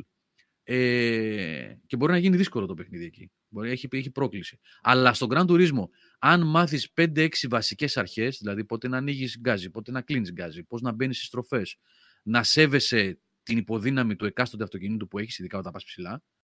Έτσι. Και όχι να βγαίνεις στους αγρούς και να κόβεις βόλτες. Άμα θες να κάνεις κάτι τέτοιο και να, κάνεις, και να διασκεδάσεις εντελώς arcade, υπάρχει το Forza Horizon 5. Αυτό πατάει στη γραμμή εκεί που πρέπει. Δηλαδή, έχουν βρει αυτό που λένε στο χωριό μου το sweet spot. Να είναι simulator, αλλά να διασκεδάζεις κιόλας. Για να είναι και βέβαιος, βεβαίως προσιτό προς μάζα, έτσι, προς μεγάλο κοινό, ε. Να μην διώξει τον κόσμο. Δεν θέλουν 200.000 παίκτες αυτοί. Δεν, δεν πιάνει το τέτοιο, το, στο Ισάκι να το πάρεις όλη ευθεία όπως όλα αυτά καλά. για τα Α, όχι, έχουν αλλάξει. Αυτό με το τρενάκι που λες, ότι η AI πηγαίνει τρενάκι, εσύ έχεις μείνει πίσω, βαράς τέρμα γκάζι σε μια ευθεία και στη στροφή δεν πατάς φρένο, πέφτεις σε πάνω του, ακούς τον γκντουπ στον κάδο και περνάς τρει-τέσσερι, μετά στην επόμενη στροφή άλλους τρει-τέσσερι. Όχι, δεν παίζει αυτό. Όχι ότι δεν μπορείς να το κάνεις αν είσαι πολύ έμπειρος στο, στο, στον Grand Turismo, αλλά έχουν βελτιώσει, το, βελτιώσει συγγνώμη, τόσο την AI που δεν κινείται πλέον τρενάκι η AI. Mm. Σπάν τα αυτοκίνητα στο δρόμο, κάποιοι μένουν πίσω, κάποιοι φεύγουν μπροστά. Δηλαδή τώρα έχω φτάσει σε ένα σημείο εγώ που βλέπω ότι οι δύο πρώτοι πάντα είναι πάρα πολύ καλοί. Οι υπόλοιποι, δηλαδή υπάρχει ένας διαχωρισμός της AI στο πώς απλώνεται μέσα στη διαδρομή. Κάποιοι μένουν πίσω, κάποιοι κάνουν, έχω δει πολλές φορές να κάνουν λάθη. Να φεύγουν στον δρόμο, να φεύγουν έξω, να, στις μπαριέρες, στα λάστιχα. Δηλαδή, είναι ωραίο. Καμία, καμία σχέση με το παρελθόν. Καμία σχέση. Ήταν αγκάθι αυτό στα παλιά Grand Turismo. Καμία σχέση. Το έχουν φτιάξει. Τώρα για την οδήγηση και τα γραφικά που βλέπω το βίντεο εδώ πέρα, εντάξει, τώρα, αυτά είναι αλλού, παιδιά, έτσι. Στο PlayStation 5 που παίζω εγώ δηλαδή, το πράγμα είναι τερματισμένο. Είναι 4K 60, ε. Mm-hmm. Ναι. Είναι 4K 60. Και το άλλο το mode που έχουν για, για ray tracing κλπ. δεν είναι in-game, δεν παίζει in-game, δεν έχει είναι μόνο για, τα, για κάτι replays, για την έκθεση που πηγαίνεις και βλέπεις τα αυτοκίνητα κτλ. Το default, το, όταν βάλεις δηλαδή επιλογή frame rate mode, είναι 4K 60. Εντάξει, είναι για όσους αγαπάνε Grand Turismo και ξέρουν τι είναι το Grand Turismo, ε, είναι μονόδρομος. Για όσους δεν ξέρουν, έτσι, δεν είναι ούτε Need for Speed, καλά προφανώς ούτε Burnout τέτοια πράγματα, έτσι, και δεν είναι ούτε Forza Horizon. Είναι ένα παιχνίδι που είναι μια οδή στην αυτοκίνηση που προσπαθεί μέσα από το μέσο των video games όσο μπορεί να μεταφέρει αυτή την αίσθηση της διαφορετικότητας των οχημάτων, το πώς είναι, της φιλοσοφίας. Και το DualSense ρωτάνε Γιώργο. Α, το DualSense. Ναι, δουλεύει πάρα πολύ ωραία. Μεγάλη διαφορά από αυτοκίνητο σε αυτοκίνητο. Και παιδιά αυτό το πράγμα που έχουν περάσει το DualSense με, τα... με τους παλμούς, γιατί ουσιαστικά η ηχητική παλμή είναι, δεν είναι δόνηση που συμβαίνει στο DualSense, ε, περνάει στα χέρια σου από τον ήχο του κινητήρα μέχρι τα λάστιχα. Ε, φαίνεται, είναι, έχει... Βέβαια αυτά τα παιχνίδια είναι πιο ωραία με τιμονιέρα, αν έχεις να παίξεις. Για να λέμε το στραβού το δίκιο. Αλλά το DualSense δουλεύει ωραία. Οι σκανδάλες ειδικά. Γιατί οι σκανδάλες αλλάζουν συνέχεια αναλόγως με το γκάζι και το φρένο και σε τι κατάσταση βρίσκεται το αυτοκίνητο, σε, με τι ταχύτητα πηγαίνει. Ε, το καταλαβαίνεις στα δάχτυλα. OK, okay, φέρνει δηλαδή λίγο από τιμονιέρα αυτό. Είναι μια, ένα βήμα προς το, προς το ρεαλισμό ε, της τιμονιέρας. Ναι. Εντάξει, το βάρ, ναι, ας, πούμε, ας πούμε. Ναι, σου δίνει την αίσθηση ότι τη μονιέρα, όχι ακριβώς Νικό, ε, σου, δίνει, σου δίνει μια ωραία αίσθηση του, mm. σου περνάει ότι ελέγχεις το όχημα. Αυτά που συμβαίνουν στο όχημα σου τα περνάει στα χέρια. Ναι, αλλά εντάξει, τη μονιέρα είναι τη μονιέρα. Ποιο ήταν, έπαιζε ένα FPS πρόσφατα; Ίσως σε stream ήταν. Τέλος πάντων, και εκεί που έπαιζε, σε κάποια φάση κάτι μπαγκάρει στο παιχνίδι και σταματάει να δουλεύει η δόνηση. Τελείως. Ε, εκεί τη συνειδητοποίησα ότι, OK, μερικές φορές μπορεί να παίζουμε και να μην είναι στο μυαλό μας τη δόνηση, αλλά τελικά πόση τεράστια διαφορά κάνει στην εμπειρία. Γιατί ξαφνικά ένιωθα ένα κούφιο πράγμα. Πυροβολούσα, έκανα, δεν ένιωθα τίποτα στο χειριστήριο και ήταν. Ε, Λες και είναι μια κενή εμπειρία, παιδί μου. Δεν νιώθεις τίποτα. Έκανα restart όλα εκείνη τη στιγμή για να ξαναεπανέλθεις. Κάτσε, γιατί το λες αυτό, γιατί το λες αυτό, ρε Νικόλα; Ο Φιλ Χάρισον είχε πει ότι ήταν last gen. ε, βέβαια, τρομάρα του. Ναι. Ε, θεοί, ναι. Πώς τα σκέφτονται μερικές φορές. Ναι, όχι, είναι αναπόσπαστο κομμάτι τελικά και είναι από αυτά που μάλλον τα καταλαβαίνεις περισσότερο όταν δεν τα έχεις πλέον.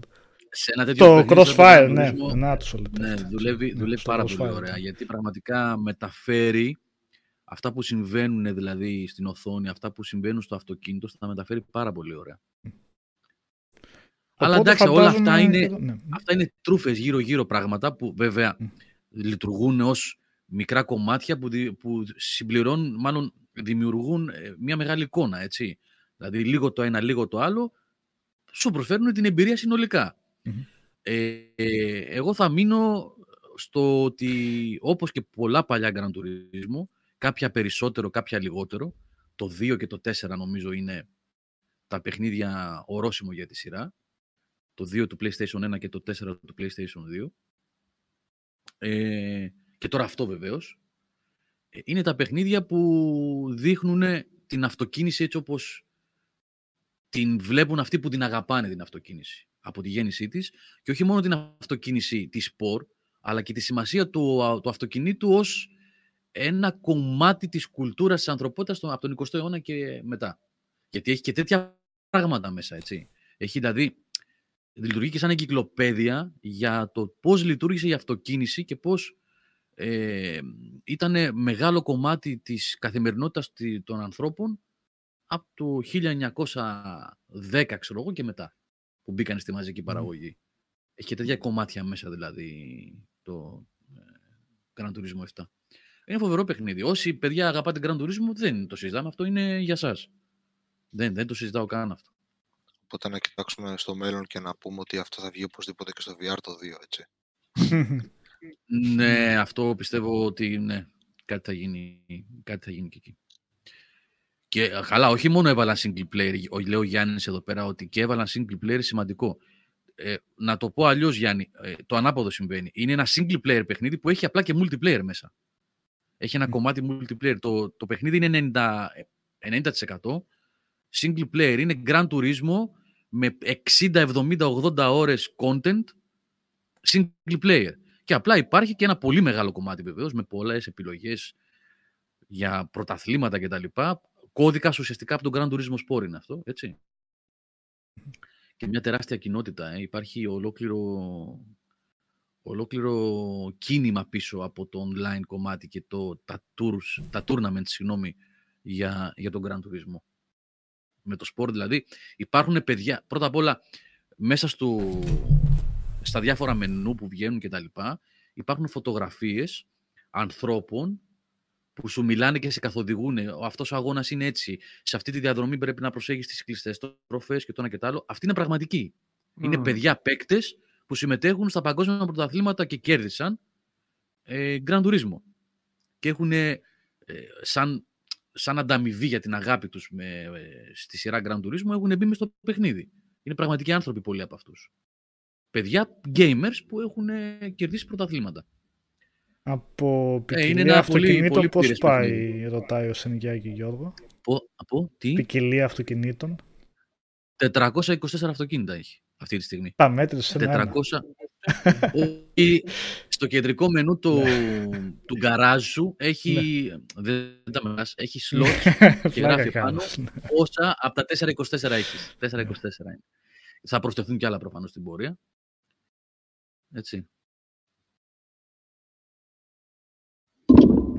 Ε, νομίζω δεν μπορεί να παραπονεθεί κάποιος για την ποικιλία των αυτοκινήτων. 400 τόσα έτσι είναι. Όχι, και όλα τα αυτοκίνητα δεν έχουμε τις εποχές PlayStation 3 που έχουμε 50 premium και τα άλλα δεν έχουν εσωτερική κάμερα και είναι γενικά, είναι 424 όλα με τη λεπτομέρειά τους ακριβώς όπως είναι στην πραγματικότητα και όλα με εσωτερικό ταμπλό, με τα πλήρη όργανα, με τα physics τους, τις ιδιαιτερότητές τους, το βάρος τους, όλα. Όλα είναι premium τα αυτοκίνητα. Και εκπροσωπούνται βέβαια όλες οι εποχές και οι σχολές, έτσι οι τρεις, μεγάλες, οι τρεις βασικές σχολές βεβαίως, η Αμερική, η Ευρώπη και η Ασία, η Ιαπωνία κυρίως, όταν λένε Ασία βάζουν και λίγο από την Κορέα μέσα, αλλά κυρίως η Ιαπωνία εκπροσωπείται από την Ασία, με ε, οχήματα σημαντικά, έτσι, δηλαδή πιάνει όλη την γάμα, όλο το εύρος. Ε, εντάξει, τι πω, είναι ένα πλήρες παιχνίδι. Ένα πλήρες racing παιχνίδι και ένα πλήρες Grand Turismo. Εγώ ε, έχω πάθει πλάκα και τα ίδια γράφουν και τα παιδιά ε, στο φόρουμ των συντακτών που παίζουν, όσοι παίζουν, όσοι το έχουν δηλαδή. Ε, είναι φοβερό. Επίσης να σας πω κάτι πάρα πολύ σημαντικό. Για μένα παίζει τεράστια σημασία στο παιχνίδι αυτό. Τεράστια. Στο PlayStation 5 όμως, έτσι, γιατί στο 4 δεν το δει. Η χρόνη φόρτωσης, παιδιά. Έχει πάρα πολλά μενού το παιχνίδι, πάρα πολλά μενού. Όπου πηγαίνεις πατάς κουμπάκι κουμπάκι για τον επόμενο διάλογο, κουμπάκι για να πας στο καφέ που σου δίνει τα σε εισαγωγικά quest, ε, για να κερδίσεις καινούργια αυτοκίνητα ή μενού για να μιλήσεις με ένα σχεδιαστή αυτοκινήτου που σου εξηγεί ποιο ήταν, γιατί έχουν και σχεδιαστές που μιλάνε για τα δικά τους αυτοκίνητα, οι ίδιοι που τα έχουν φτιάξει.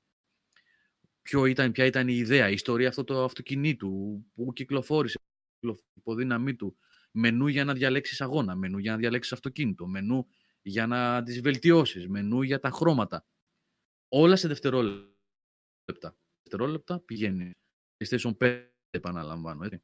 Στο 4 νομίζω ότι είναι λίγο της απελπισίας η φάση, όπως ήταν και, το, και στο PlayStation 3. Λόγω μηχανικών σκληρών δίσκων.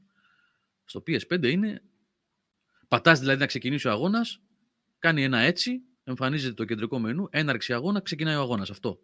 Ένα-δύο δευτερόλεπτα. Αυτά δεν έχω να πω κάτι άλλο για τον Grand Turismo. Όσοι αγαπάτε Grand Turismo, είναι για σας. Έχει και να θυμίσουμε εδώ το... Έχω κοπεί. Όχι, όχι, όχι. το βίντεο εμένα. Και να θυμίσουμε εδώ το διαγωνισμό που έχουμε σήμερα για τα ε, Assetto Corsa Competizione ε, ψηφιακούς κωδικούς για το Xbox Series έναν κωδικό και ένα για το PS5 και όσοι θέλετε να πάρετε μέσα στην κλήρωση μπορείτε απλά να αφήσετε ένα σχόλιο στο άρθρο του webcast σελίδα του Game Over έχω προσθέσει και link τώρα εδώ Ναι, μιας και λέμε και για racing. Ε, θα έχουμε review για το Assetto Corsa Competizione αυτή την εβδομάδα. Υπάρχουν ήδη reviews. Ο Απόστολο το είχε κάνει πριν από δύο χρόνια νομίζω. Είναι το ίδιο παιχνίδι, αλλά η έκδοση για το PlayStation 5. Ο Τσάκη το έχει πάρει πάλι, που κάνει και τον Grand Turismo 7. Αυτή τη βδομάδα θα το δημοσιεύσουμε. Αλλά μέχρι τότε είναι αυτό που σας είπε ο Νικόλας. Τώρα έχουμε δύο κωδικούς που μας έστειλαν από την αντιπροσωπεία της. Ε, η 505 νομίζω το κυκλοφορεί αυτό την IAVE, ε, μας έδωσε δύο κωδικούς, έναν για Xbox Series και έναν για PlayStation 5. Και όπως σας είπε ο Νικόλας, κάνατε ένα σχόλιο ε, στο άρθρο του webcast και θα τους δώσουμε σήμερα αυτούς τους κωδικούς. Άλλα δώρα, καλύτερα δωράκια ε, για webcast που θα τρέξει όμως όλη την εβδομάδα για να συμμετέχουν και τα παιδιά που ακούνε κονσέρβα Spotify και YouTube μετά αφού τελειώσουμε τις επόμενες μέρες. Θα τρέξουμε άλλο διαγωνισμό τις επόμενες μέρες. Σήμερα θα το κλείσουμε το, στο κλείσιμο της εκπομπής. Θα δώσουμε δηλαδή τους δύο κωδικούς και είναι κωδικοί. Ούτε courier ούτε τίποτα, έτσι. Θα μιλήσουμε δηλαδή με τα παιδιά που θα κερδίσουν και επί τόπου θα στείλω εγώ με ένα mail του κωδικούς να ξεκινήσουν να τα κατεβάζουν. Αυτά για τον Grand Turismo. Το θέμα είναι ότι μετά από τον Grand Turismo, το Elden Ring και το Horizon Forbidden West, δεν ξέρω τι κυκλοφορεί. Πέφτουμε, λίγο σε περίοδο λίγο πιο ήπια. Ή ε, έχει το Strangers on Paradise, πώς το λένε αυτό, το ξεχνάω. Το, της ε, Ninja που βγαίνει την Παρασκευή. Ναι. Και Έχει γίνει μήμα αυτό. Έχει γίνει Και την επόμενη εβδομάδα ή τη μεθεπόμενη. Βγαίνει το, την επόμενη, το Ghostwire Tokyo. Θα έχουμε κωδικούς για όλα αυτά. Στις 22-24 Μαρτίου, πότε ναι. είναι. Θα έχουμε και για Grand Theft Auto 5. Έχει κυκλοφορήσει, αύριο κυκλοφορεί το Grand Theft Auto 5 για, το, για PlayStation 5 και Xbox Series. Θα το πάρει. Είναι, δεν έχει μιλήσει καθόλου το δεν έχω ακούσει. Είναι ο Σάβα όμως μέσα, ε, εδώ δεν είναι. Ναι. ναι. Α, νότ. Άντε, ρε. Ε, θα σου έρθει. Να πω, ρε, μα. Πλάκα έχετε. Αφού λέμε για αυτοκινητάκια, δεν μιλάω όταν λέμε για αυτοκινητάκια. Το Έχω κουτουλήσει 6-7 φορές στο πληκτρολόγιο. Ε, ναι, επειδή πριν σου είπαμε για Elden Ring. Καλέσαμε πριν σου, σου ναι. φωνάξαμε και σου δώσαμε τον λόγο, ναι. Σοβαρά, ρε. Τι θέλατε να ρωτήσετε, πες ρωτάτε τώρα; Όχι, απλά είπα δεν μίλησες καθόλου, πες. Αν ήθελες να πεις κάτι για το Elden Ring, λέγαμε. Ρε, Τι ευγενικούλιδες είστε. Τον συνεπήρε συζήτηση, τον πήρε γλυκά γλυκά. Κοιμότανε και στο Elden Ring, κοιμότανε. Ναι, ανάποδα. Ε, με έχει διαλύσει αυτή η καρέκλα. Ε; Σάβα. Κάποια γάτα που ακούστηκε. Τι να πω Όχι, όχι, όχι. Κάποιος Λες να ήταν καμία που να... Ναι, μπορεί, μπορεί, καμιά ήρα. Την έχω στο μπαλκόνι. Γιατί ακούστηκε μια γάτα που έκανε ένα πολύ περίεργο ήχο. Πολύ Α, μπορεί, μπορεί να ακουγόταν τίποτα από πίσω, από την ναι. αυλή. Ναι, μπορεί. Ένα έχω τώρα, έχω ναι. τώρα μία που γέννησε, δύο έκανε. Mm. Οι τελευταίε γέννησες είναι αυτές. Ναι, έχει γεννήσει αυτή. Ε, και βράδυ την αφήνω λίγο έξω. Οτιδήποτε πλησιάζει και αρκούδα να πλησιάζει θα, θα τη ξεσχίσει τη μούρη. Ναι, ναι, είναι τέτοια γάταρτη. Κατεβαίνουν αρκούδες στο χωριό Σάβα; Αφού έχουν τη γάτα. Όχι τώρα, φέτος δεν είχαν. Ε, αλλά κατά καιρούς έχουν κατέβει, ναι. Ή έχετε δει, δηλαδή, έχει πάρει το μάτι σας. Ναι, μέσα στο χωριό, ναι. Μέσα στο χωριό, ναι. Αυτά δεν είναι και πολύ και πολύ γύρω, Και γύρω-γύρω σε μαντριά και σε τέτοια πολλές φορές. Σε δέντρα, σε δεντρώδεις καλλιέργειες. Ναι, πάρα πολύ. Καλό είναι να, να φοβούνται οι αρκούδες τον άνθρωπο. Ενώ κατάλαβε πια να το λέω ότι δεν πρέπει ναι, να πολύ πολύ γιατί μετά... Ε, Καλά, δεν είναι βέβαια και grizzly bears φαντάζομαι. Είναι πιο... Όχι ότι δεν είναι επικίνδυνες, αλλά σαν μέγεθο. Ε, σίγουρα δεν είναι grizzly bears, αλλά δεν είναι να. Ναι, ναι, ναι, ναι, εννοείται, εννοείται. Μιας σφαλιάρα έχουν, δεν σε έχουν πολύ. Grizzly σε grizzly. Όπως και τα αγριογούρουνα έτσι βασικά. Δεν είναι απλά άγρια γουρούνια που έλεγε στο Αστερίξ. Ναι, ναι, ναι. Πολύ επικίνδυνα είναι. Ναι. ναι. Ε, έδωσε πολύ κακή εντύπωση ο Βελίξ για τα αγριογούρουνα, πόσο εύκολα είναι. Είναι και ταχύτατα, ορμάνε. ναι, ναι. ναι, τρέχουν στην ευθεία τα αγριογούρουνα και άμα σε πει το με τα δόντια τους χαβλού του είναι αρκετά Μόνο το χτύπημα, δηλαδή μπορεί ναι, να... Χτύπημα, αυτό. Ε, και πηγαίνουν αγέλαστα αγριογούρνα, κάνουν τρομερές ζημιές, παιδιά, δεν μπορείτε να φανταστείτε τι μπορεί να κάνουν. Να ισοπεδώσουν χωράφι. Έχουν κάνει πολλές ζημιές. Βέβαια σκοτώνουν πάρα πολλά στα κυνήγια. Μιλάμε για εκατοντάδες, έτσι, όχι ένα-δύο. Έχει μεγάλους πληθυσμούς στο Σάββα, δεν έχει πρόβλημα. Έτσι, ναι, ναι, ναι. Όχι, ίσα ίσα τύπος ενθαρρύνεται. Α, για φέτος, να μειώσει το Ναι, φέτος παρατάθηκε το κυνήγι δύο μήνες. Εδώ στην περιοχή τουλάχιστον, δεν ξέρω για, για αλλού. Για να μειωθούν οι πληθυσμοί λίγο. Για τώρα μιλάμε για φάση ότι αν μπει μέσα μια τέτοια γέλη 16-17 γουρούνια ε, σε ένα καλαμποκόραφο ας πούμε, σε ρεβίθια, ε, πρώτα απ' όλα διαλύουν, καταπατούν το έδαφος, δηλαδή το καταπατάνε. Όχι το καταπατούν, καταπάτηση εδάφους. Το, το πατάνε πάρα πολύ, ναι. δηλαδή ναι. Αν το σκάβουνε, εντάξει γίνεται... Ναι, σκάψιμο, ισοπαίδωση της καλλιέργειας. Ναι, είναι σε θέση δηλαδή να καταστρέψουν 15 στρέμματα χωράφι. Άρα εμείς τις έγκε κάτω στα χωράφια που έχουμε στο χωριό του πατέρα μου γίνεται χαμός. Εντάξει, άμα μπουν στο χωράφι μέσα. Ναι. Όπως και η αρκούδα, ας πούμε. Α, είδες, ρίζες, ναι.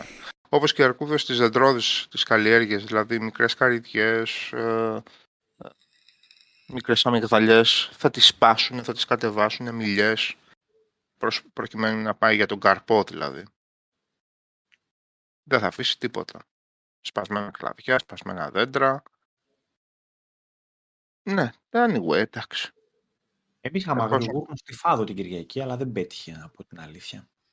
Δυστυχώς. Τέλος πάντων, το αγριγούρι έχει πολύ καλό κρέας. Είναι ωραίο. Είναι, Αρκεί είναι. να μην πετύχεις κανένα κάπρο 180 κιλά 22 χρονών που δεν τρώγεται εννοείται με τίποτα. Έτσι. Βρωμάει κιόλας αυτός. Μπράβο. Ναι, πάρα πολύ. ναι. Αλλά Σάβα, γενικά το αγριγούρι. Εσύ έχεις ε, κυνηγήσει, έχεις σκοτώσει; Όχι, δεν έχω σχέση με το άθλημα. Α, δεν. Όχι, Ούτε εντάξει, αεροβόλο μόνο για σκοποβολή. Τίποτα, τίποτα. Όχι, όχι. όχι δεν λέω ρε παιδί μου αν είσαι κυνηγός, ούτε εγώ. Ούτε όχι, όχι, όχι, ούτε καν. Λέω αν σου έχει τύχει, ρε παιδί μου, ναι. Ξέρω. Μόνο για μανιτάρια. Όχι, όχι, τίποτα, τίποτα. Εντάξει, για ναι. μανιτάρια και για σαλιγκάρια, ναι. Για οτιδήποτε πετάει και κινείται, όχι. Αλλά έχεις. Ε... Απεχθάνομαι το άθλημα γενικώς. Ναι, ναι, OK, okay, κατάλαβα, ναι, ναι. Ε, ε, αναγνωρίζω την χρησιμότητά του, αλλά γενικά το άθλημα και δεν το κάνεις εσύ, ναι, φορείς του το απεχθάνομαι ναι. και τους απεχθάνομαι. Αλλά έχεις φάει όμως, ε, φαντάζομαι, αρκετές φορές δηλαδή. Ναι, εντάξει, άλλο αυτό. Ναι. Άλλο αυτό. Όχι, λέω, έχεις γνώση, ρε παιδί μου, για, τα, για το κρέας και όλα αυτά. Ναι, ναι, όχι, το χρησιμοποιούμε και έρχεται και πολύ. Και ξέρω και πάρα πολύ κόσμο που σκοτώνουν και ε, κυνηγάνε που δεν το τρώνε. Και να σου οι σακούλες και να σου τα... Ναι. Α, και το μοιράζουν μετά, ναι. Δεν μοιράζουν. Α, κάποιοι κάποτε πουλούσαν, τώρα δεν έχει και πάρα πολύ πέραση γενικώς. Και δεν είναι εύκολο και να πουλήσεις ένα κρέα που του λε του άλλου 18 ευρώ το κιλό. Λίγο περίεργα πράγματα είναι αυτά πλέον. Ε, Σύντο ότι γενικά ιδίως αυτές οι ομάδες που κυνηγάνε έχουν και πάρα πολλά έξοδα. Δεν είναι δηλαδή ότι πήγαν σκότωσαν δύο γουρούνια και φέρνουν κανένα καθαρό κέρδος. Μιλάμε τρελά έξοδα σε, σε σκυλιά, σε, σε συντήρηση εξοπλισμού, τη βενζίνη, τι υλικά. Είναι τρέλα, είναι μούρλα, δεν είναι ότι βγάζουν λεφτά από αυτό το πράγμα. Ναι. Ναι. Αλλά ότι έχουμε φάει πολλές φορές, πολλές φορές. Είναι καλό κρέας πάντως. Είναι καλής ποιότητας. Διαφορετικό από το χοιρινό, αλλά μπορεί να γίνει πάρα πολύ νόστιμο. Πάρα πολύ. Και μιας και το συζητάμε τώρα έτσι αυτό, γιατί εγώ πεινάω γενικά. Επειδή εγώ πεινάω γενικά τώρα, ξέρεις, μου έρχεται η μυρωδιά και έτσι, να χορτάσω έτσι. Ε, γίνεται όπως το χοιρινό, δηλαδή βάζεις σχάρες και τέτοια ή γίνεται εξω μαγειρευτό ε, Μαγειρευτό ή μαγειρευτό ή στο φούρνο με ζουμερά παρελκόμενα, ακόμα καλύτερα. Στη γάστρα, ξέρω Γάστρες, ναι, με, με χορταρικά, με, με λαχανικά και εγώ δεν ξέρω και πάλι, δεν μπορεί να γίνει πάρα πολύ καλό. Αυτή η εικόνα που έχεις στα Αστερίξ με τη σούβλα μάλλον δεν πολύ παίζει και μας χάλασε όλη την εικόνα εκεί Α, δύσκολα, όταν το ναι, διαβάζαμε. Ναι, δύσκολα, δύσκολα, ναι, ναι. Εγώ μια φορά, ας πούμε, την είχα πατήσει με παλιό αγριογούρνο. Ε, εντάξει, είπαμε να το κάνουμε. Το είχαμε κάνει στη σχάρα. Πρώτον δεν τρογότανε τρεις μασέλες είχα χαλάσει. Δηλαδή δεν, πραγματικά δεν έλεγα. Σε κάθε τράβηγμα έλεγα πάει το δόντι τώρα, πάνε τα δόντια, δεν υπάρχει περίπτωση. Συν μετά ότι επί πέντε μέρες κατουρούσα και μύριζε. Ήταν φοβερό πράγμα, δηλαδή δεν, δεν, δεν μπορείτε να το φανταστείτε. Δεν μπορούσα να το πετάξω από πάνω μου. Πώς θα παιδί μου. ε, τώρα μαθαίνεις, παθαίνεις και μαθαίνεις. Τι λέτε, ρωτάει ο Smart Boy για το Grand Turismo. Smart Boy. Ναι. Εμείς εδώ έχουμε μισά, μισά μισά. Πρέπει να είναι. Δεν είναι καθαρά. Είναι μια αγριογούρνο. Πώ το περιγράψω τώρα; Άγρι, ε, μπορεί να είναι και μαύρα γουρούνια. Άγρια γουρούνια. Ναι, γουρούνια όχι. Με απορία. Με απορριμμένα βλέμματα. Ναι.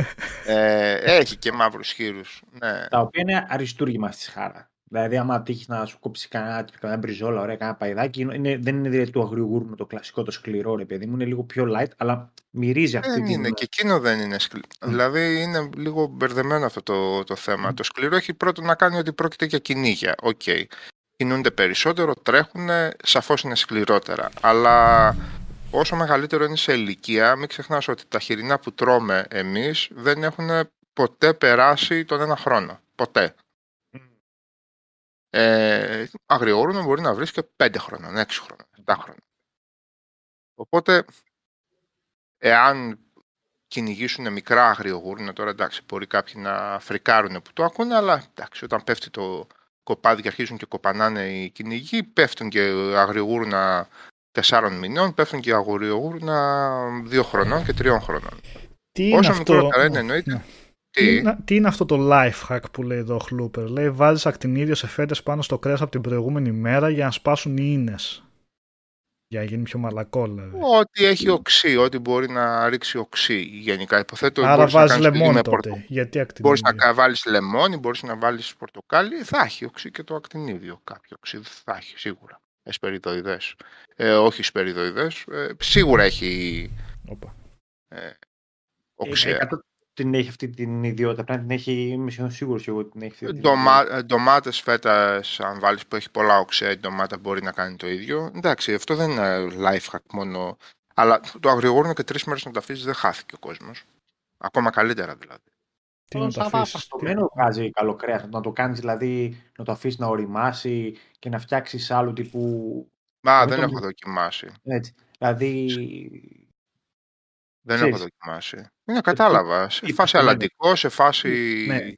ε, προσούτο και τέτοια. Ναι, ναι, ναι. Όχι ε, το σαλάμι, ξέρω εγώ. Υποθέτω, υποθέτω. Υποθέτω. Εδώ δεν το έχουμε κάνει με τα δικά μας εμείς. Καπνιστά και τέτοια. Φέτος σκέφτομαι να κάνω κάτι σε καπνιστό. Ε, ναι, ε, τελικά, εντάξει, εδώ γενικά στην περιοχή, αν και δεν είναι πολύ βάρβαρη στο θέμα του κυνηγιού και αστόχαστη γενικώς, είναι λίγο ψιλονόμιμη τύπη γενικώς. Ε, έχουμε φάει κατά καιρούς και άλλα πράγματα. Α, στο ονόματα να μιλάμε, πολύ να μην θίγουμε. Έχει φάει σίγουρα λουκάνικα αρκούδας. Ε, αρκούδα πάλι ο Βέλιξ. Μόνο ο Βέλιξ. ναι, πού ήταν, στην Αμερική. Στην Αμερική, στην Αμερική. Που έρχεται το... Τα γλουγλού. Και γλουγλού. Καλά, γλουγλού τα τρώσω στο σπίτι, δεν τα τρώσω στο κυνήγι. Ε, και πιο εκλεπτισμένα και πιο εξευγενισμένα, που είναι επίσης πολύ νόστιμα, αλλά είναι απαγορευμένα ήδη. Δυστυχώς. Ευτι... Ε, συγγνώμη, ευτυχώς. Ευτυχώς είπα. Ναι. Ευτυχώς. ναι. Anyway, το Elden είναι πολύ καλό που για να με ρωτούσατε. Έχει και εκεί Κρίμα ρε γάμο. Ναι, και εκεί είδες τα αγριογούρνα. Ναι, ρίχνουν κάτι κουτουλιές απίθανες. Έχω χάσει από κατσίκι αγριοκάτσικο στο Elden Ring. Ναι, κρυάρια είναι και εσύ. Ναι. Τι αγριοκάτσικο. Κρυάρια είναι. Ναι, ε, ναι, είναι κρυάρια, είναι κρυάρια, τα έχω δει. Κάνουν κάτι τούμπες Λοιπόν, για, μια σκελέτη για Elden Ring. Εσύ, εσύ. Ναι. Ήσουν σε ένα live stream. Ναι. Ε; Έκανες ένα live stream εσύ. Με το Grand Turismo. Πακέτο. Grand Turismo ήταν και απλά κόλλησα στο τέλος στην τελευταία μισή ωρίτσα ακόμα δύο-τρία παιχνίδια που είχα στο μενού. Έβαλα λίγο Cyberpunk, λίγο Elden Ring και, και το Exhumed, το, το Remaster, το Power Slave. Ε, τι θα κάνουμε, θα μπει κανένας να με βοηθήσει να παίξω Elden Ring; Γιατί ο Σάββας μου στείλε μήνυμα και μου λέει εδώ δεν είναι λύση τα άλλα, παίξε. Πηγάρε Γιώργο τώρα. Ε, δηλαδή όταν ξεκινήσαμε και παίζαμε Dark Souls 3, ποιο δεν ήταν ακριβώς το, το εμπόδιο που δεν συνεχίσαμε. Δηλαδή βρήκες τίποτα δύσκολο τότε και δεν είχες όχι, όχι, όχι, δεν το λέω. Ε, αυτό που μου έγραψε το συγκεκριμένο ήταν ότι δεν έχει το πάμε πάλι από την αρχή. Έτσι, Μα δεν το έχει. Αφήνει από δίπλα όλα. Ναι, ναι, ναι. Ωραία. Έχω λοιπόν. excuse που λένε. ναι. Δεν υπάρχει excuse, αυτό λέω. Έχω κατεβάσει και την έκδοση. Xbox, PS. Ε, το, έχω ε, PlayStation, έχω και τις δύο εκδόσεις, αλλά έχω κατεβάσει το PS4 γιατί αυτή τρέχει τέλεια και από γραφικά δεν έχει καμία διαφορά ουσιαστικά. Ε, λίγο πολύ το ίδιο είναι, απλά εντάξει το ίδιο, δεν είναι το ίδιο, αλλά δεν είναι ότι είναι η μέρα με τη νύχτα. Να σε βοηθήσει ο φίλος ο Πλωμάρης εδώ που είναι τούμπανος, σε 120 level. Ωραία. λοιπόν. Αν, με, αν με κάνεις σαμόν θα είμαι παρόν. Ωραία. θα, σε κάνω σαμόνι, θα σε κάνω σαμόνι και θα παίξουμε γιατί ε, Όπου ήρθε η ώρα, ήρθε η ώρα να, να κάνουμε κάτι με αυτά τα παιχνίδια. Αφού είναι έτσι που λέει ο Σάββας, να κάνουμε κάτι, να, να το επιχειρήσουμε. Ήρθε η ώρα. Πώς το λένε, πιάσει την κοιμωλία σου εκεί πέρα από το δάχτυλο που είναι εκεί πέρα, σπάστο, τι κάνεις με τον νύχι κάτω, τι δεν έχω καταλάβει τι είναι αυτό. Ναι. Και θα σου έρθω με το σπαθί μου που έχει πάνω φίλια. Θα σε σαμονάρω λοιπόν Έχω Blasphemous Blade, φίλε, δεν μασάω ε, μία. Κονσόλα παίζεις, κονσόλα παίζεις. Ναι, ναι. Χάλασε ο κόσμος, πάει. Χάλασε, λέει ο κόσμος. Τι την αγόρασα, τι έδωσα 6 εκατοστάρια να κάθεται. Αφού τη βρήκες κιόλας πάλι καλά, δεν λες. Δηλαδή, το να την έπαιρνα την κονσόλα και να την είχα κάτι, εντάξει, ό,τι είναι εκεί πέρα θα το παίζω εκεί. Δεν υπάρχει. Ναι, ναι. καλά κάνεις. Συγγνώμη για το χαζό, σε μου βγήκε. Δεν το εννοούσα έτσι προφανώ. Ναι, ναι. Ε, έχω παιδιά τρία-τέσσερα παιχνίδια. Δεν έχω προλάβει καθόλου. Ήμουνα και άρρωστος την προηγούμενη εβδομάδα. Έχω κατεβασμένα που θέλω να παίξω 4-5. Δηλαδή, οπωσδήποτε τώρα θέλω να παίξω Cyberpunk που τρέχει, τρέχει καλά πια στο PlayStation 5. Έβαλα την πρώτη ώρα πάλι που την είχα ξαναπέξει δηλαδή όταν είχε πρωτοβγεί το παιχνίδι πέρσι. Τρέχει καλά. Δεν λέω ότι δεν έχει προβλήματα, δεν έχω προχωρήσει παρακάτω να δω αν έχει bugs και τέτοια, αλλά τρέχει καλά πια. Ε, έχω. Ε, θα γουστάρεις το Cyberpunk. Ε, τι; Θα γουστάρεις το Cyberpunk. Ναι, γι' αυτό είμαι σίγουρος. Ναι, ναι, ναι.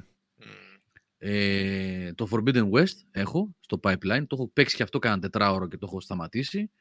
Grand Turismo που παίζω μέρα παραμέρα ή κάθε μέρα αναλόγως στο χρόνο που έχω από ένα δύο ωράκι. Γιατί το Grand Turismo είναι δανεικό για κάτι τέτοιο. Δεν είναι ούτε story ούτε ιστορίες να πεις ότι θα κάτσω να ασχοληθώ και να αφιερώσω χρόνο. Παίζεις, 5-6 αγώνες, κερδίζεις 10-15 αυτοκίνητα, σταματάς αύριο πάλι, μεθαύριο. Είναι ωραίο για τέτοιο είδος. Ε, για, για, αν έχεις ε, ε, τέτοιο ε, χρόνο, ε, είναι περιορισμένος ο χρόνος δηλαδή και θες να παίζεις έτσι λίγο. Ε, και τι άλλο, και το Elden Ring που λέω. και το Elden Ring.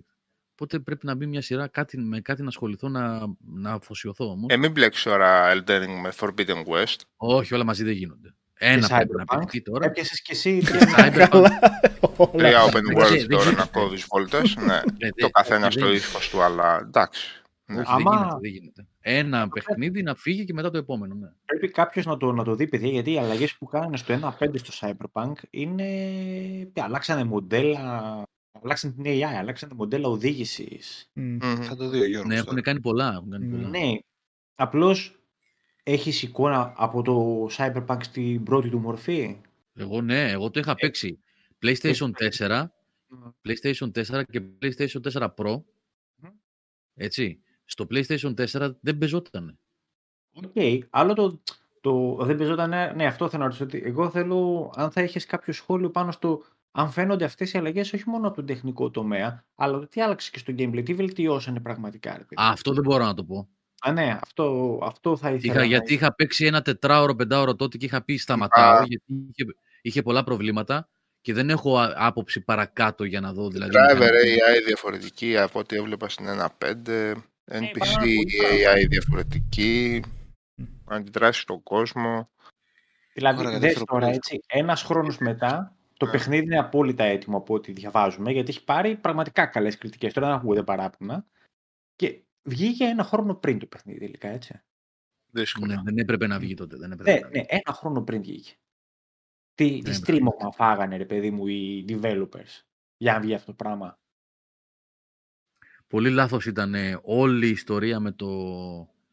Κοίταξε, σαν, σαν, σαν παιχνίδι... Μπορεί να ήταν ένα εξάμεινο, έτσι, γιατί τώρα έτρεχε και το παιχνίδι ταυτόχρονα. Μπορεί να, ναι. κάπως να πήγαν λίγο πιο αργά. Χαίστηκε και το πράγμα. Ε; Γενικώς. Πέρασαν και μια κρυσάρα, δηλαδή δεν ήταν και καλύτερα συνθήκες να πεις ότι δούλεψαν στις καλύτερες συνθήκες. Μπορεί να ήταν ένα μισός χρόνος αυτός που απαιτούνταν υπό φυσιολογικές συνθήκες. Ακριβώς. Αυτή έπρεπε κάποια στιγμή μέσα στο καλοκαίρι του 2021 ε, να μαζευτούν οι μέτοχοι και να πάρουν μια γενναία απόφαση και να πούνε όχι του χρόνου. Αλλά θέλανε να πιάσουν τις γιορτές των Χριστουγέννων. Τι να τους πεις; Anyway, τώρα γράφτηκε ναι, η ιστορία. Τώρα πάει, γράφτηκε αυτό, ναι, τελείως. Και δεν ξέρω τώρα έτσι όπως είναι τα πράγματα αν θα καταφέρει να κάνει, να ζήσει ένα φαινόμενο No Man's Sky, ας πούμε, το, το Cyberpunk. Αυτό δεν ξέρω. Αν, αν θα μπορέσει, δηλαδή αν υπάρχει το momentum που λένε αυτή τη στιγμή. Το No Man's Sky είναι εξελισσόμενος κόσμος όμως. Έχει αυτή τη φύση άλλο που... Παιχνίδι, όχι, ναι. όχι. Ναι, Α, γι, αυτό, γι' αυτό το λέω όμως, ότι αυτή είναι η διαφορά στο No Man's Sky. Ε, και θέλω να πω ότι για να πάρει νέα ζωή. Ναι, ναι, ναι. Σαν, για να πάρει νέα ζωή το Cyberpunk, νομίζω θα πρέπει να βγάλουν ένα πολύ γενναίο expansion. Τύπου Witcher 3 το δεύτερο που είχαν βγάλει. Ναι, κάτι θέλει. Ναι, κάτι ναι. θέλει. διαφορά ότι το, το No Man's Sky λόγω της φύσης του σημειωτών εγώ δεν το συμπάθησα ούτε σε, σε κάποια πλήρη μορφή και καλή μορφή του No Man's Sky. Δεν μου δίνει τίποτα δηλαδή. Έχει τρία εκατομμύρια φορές το Subnautica δηλαδή. Ε, από τη φύση του, όταν βγήκε λοιπές τεχνικά ή τεχνολογικά ή όπως θέλετε πέστε το, ήταν λοιπές το παιχνίδι δεν είχε παιχνίδι να παίξει. Ε. Ναι. Το Cyberpunk δεν ε, σε αυτό το τομέα. Είχε παιχνίδι να παίξει. Ε, Ακριβώς. Και δεν αλλάζει κάτι σε αυτό το παιχνίδι. Και το Cyberpunk στη, στο, στους υπολογιστές ήταν κανονικότατο παιχνίδι, πλήρες και έτρεχε σωστά ε, ως επιτοπλίστων, έτσι. Ναι. Σε διάφορα συστήματα έτρεχε σωστά, τέλος πάντων, για να μην βγάλουμε ναι, τρελούς όσους δεν τους έτρεχε σωστά, αλλά ναι. Αλλά Εκεί ναι, παίζουμε. Ναι του επιτυχία το Cyberpunk για να πουλήσει ή να αποκτήσει ζωή, είχε πουλήσει ήδη τα κέρατά του από πριν. Οπότε... Πάντως, εγώ θα, το, ε, θα δω άμα κάνανε τίποτα αλλαγές και στο crafting, στον τρόπο που πέφτουν τα όπλα. Δηλαδή, άμα κάνανε τέτοιες ποιοτικές αλλαγές, το παιχνίδι μπορεί. ίσως αξίζει και ένα δεύτερο playthrough. Στα skill trees ξέρω ότι τα πειράξανε λίγο. Και αυτά. Δηλαδή, ε... Ναι, ακόμα ναι. και εκεί ρε παιδιά όμως, ακόμα και εκεί που κάνανε δουλειά, δηλαδή πλακωθήκανε, δουλέψανε, έχουν αλλάξει τόσα πράγματα. Το παιχνίδι φαίνεται ότι τρέχει, επαναλαμβάνω όσο έχω δει εγώ, μια χαρά στο PlayStation 5. Το κάνανε νύχτα ρε παιδιά, το ανακοινώσανε. Ούτε μια έτσι, μια προετοιμασία, να είναι λίγο marketing, κάτι. Νύχτα, ξαφνικά, χωρίς προειδοποίηση, βγαίνει το επόμενο πρωί και λέει το patch είναι το, η έκδοση 1.5 και η next gen έκδοση για Series και για PlayStation 5 είναι έτοιμη. Ε, νομίζω Γιώργο ότι αυτό θα το σκεφτόντουσαν από την άποψη ότι σταματάμε και πλέον αυτό τα έγινε, βάρη. Νικόλα, συγγνώμη που σε διακοπτώ. Και αυτό έγινε, και αυτό όχι το... Είχα σταματήσει, απλά θυμήθηκα κάτι τώρα και γι' αυτό λέω συγγνώμη. Αυτό έγινε 10 μέρες πριν το Forbidden West και 15 μέρες πριν από το Elden Ring. Εντάξει, τι κάνεις τώρα, ας πούμε. Το, το θέμα είναι τελικά όταν σε πέντε καλά να είμαστε σε 6 χρόνια θα λέμε ας πούμε για τη δεκαετία τελικά ε, και κάπου και τα χέρια σου είναι δεμένα έτσι ποια, τι θα κρίνεις τελικά στο παιχνίδι την αρχική του έκδοση την τελική του το σαν φαινόμενο σαν παράδειγμα προς αποφυγή εξαρτάται από το παιχνίδι γιατί τώρα ναι. αυτό που λέγαμε για το No Man's Sky κανείς δεν, ε, δεν ασχολείται με την έκδοση πέρα από, το, από την καταγραφή και το ιστορικό του πράγματος που συζητάμε τώρα. Κανείς δεν ασχολείται με την κατάσταση που ήταν το No Man's Sky τότε. Όπως και το Final Fantasy 14. Ναι. Όπως το, ακριβώς. Το, ναι. Την έκδοση Real το, Reborn. Το πρώτο παιχνίδι το σκοτώσανε, απλά δεν το υπάρχει σκοτώσανε, βέβαια. Ναι, ναι. ναι. Αλλά είναι το ίδιο. Τι δεν είναι το ίδιο. Okay. Είναι Final Fantasy 14. Όχι, άλλο παιχνίδι. Ναι, ναι, ναι. Okay. Όλος ο κόσμος όμως τώρα μιλάει για τα θαύματα αυτά. Αυτό, δηλαδή, κανείς δεν, ναι. δεν θυμάται τότε. Όχι, δεν θυμάται. Δεν ασχολείται τέλος πάντων πλέον με την κακή κατάσταση που ήταν τα παιχνίδια τότε. Όλοι λένε το No Man's Sky είναι φοβερό, ξέρω εγώ. Καλά, ούτε εγώ θα το πεις, αλλά λέμε. Γιατί τώρα. να μην το πούνε κιόλας, αφού υπάρχει ναι. βελτίωση Αφού είναι έτσι, ναι, αφού είναι έτσι. Ναι. Για το Cyberpunk δεν ξέρω, παιδιά. Αυτή είναι η διαφορά όμως. Στο Final Fantasy 14 βγάλαν καινούριο παιχνίδι ουσιαστικά. Στο No Man's Sky είναι ένα εξελισσόμενος κόσμος. Ε, το Cyberpunk δεν μπορεί να το κάνει με το ίδιο παιχνίδι αυτό. Πρέπει να βγάλει κάτι, ένα γενναίο νέο υλικό. Να βάλει σε τρυπάκι τώρα. Είναι 80 ώρες παιχνίδι, ναι, θα έχεις σίγουρα πολλές βελτιώσεις τώρα.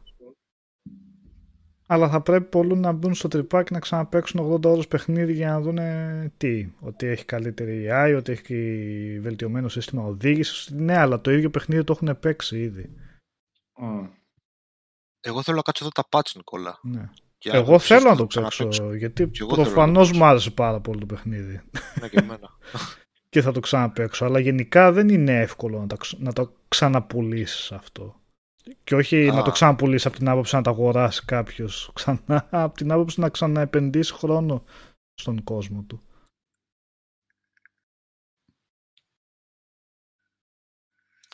Ε, ναι, τέλος πάντων. Ε, κάπου θα βρεθεί ναι. να χωθεί γι' αυτό. Μην μη τα, μη τα βάζουμε όλα τα παιχνίδια σε ένα καλάθι και εμεί καμιά φορά το πάνω στο λόγο μπορεί να μπλέκουμε άλλο το Cyberpunk, άλλο το Elden Ring, άλλο το Forbidden West. Δεν μπορούν να είναι όλα το ίδιο, ούτε ναι, τον ίδιο Δεν ξέρω πώς συγκρίνονται αυτά. Και ποια πολυπλοκότητα. Άλλη πολυπλοκότητα έχει το Cyberpunk, άλλη πολυπλοκότητα έχει το Elden Ring. Θα σου πω εγώ πού είναι η πολυπλοκότητα της μάχης. Άλλα παιχνίδια. Το Elden Ring; Πού τη δίνει, ξέρω εγώ, ένα Witcher ή ένα Cyberpunk. Ναι. Δεν τα πιάνει ούτε στο. Ναι. στο γόνατο τα φτάνει. Κατάλαβες. Δεν, δεν μπορούμε να τα πιάνουμε ένα και να τα συγκρίνουμε ευθέως. Σαν γενικότερα, επειδή μου σαν μια εμπειρία ολόκληρη θα το πάρεις αυτό. Μπορείς να λες, ας πούμε, στο Elden Ring έχει καλύτερη μάχη από το Witcher, αλλά στο Cyberpunk έχει καλύτερο κόσμο. Δεν είναι άδικο για τα δύο παιχνίδια. Κάτι γνώμη μου. Τον Πέτη, ε, για το Destiny 2 που λες για το expansion, το, πώς λέγεται, Witch Queen, πώς λέγεται. Δεν θυμάμαι τώρα αν κάνω λάθος. Ε, Witch δεν Queen μπορώ να το βάλω.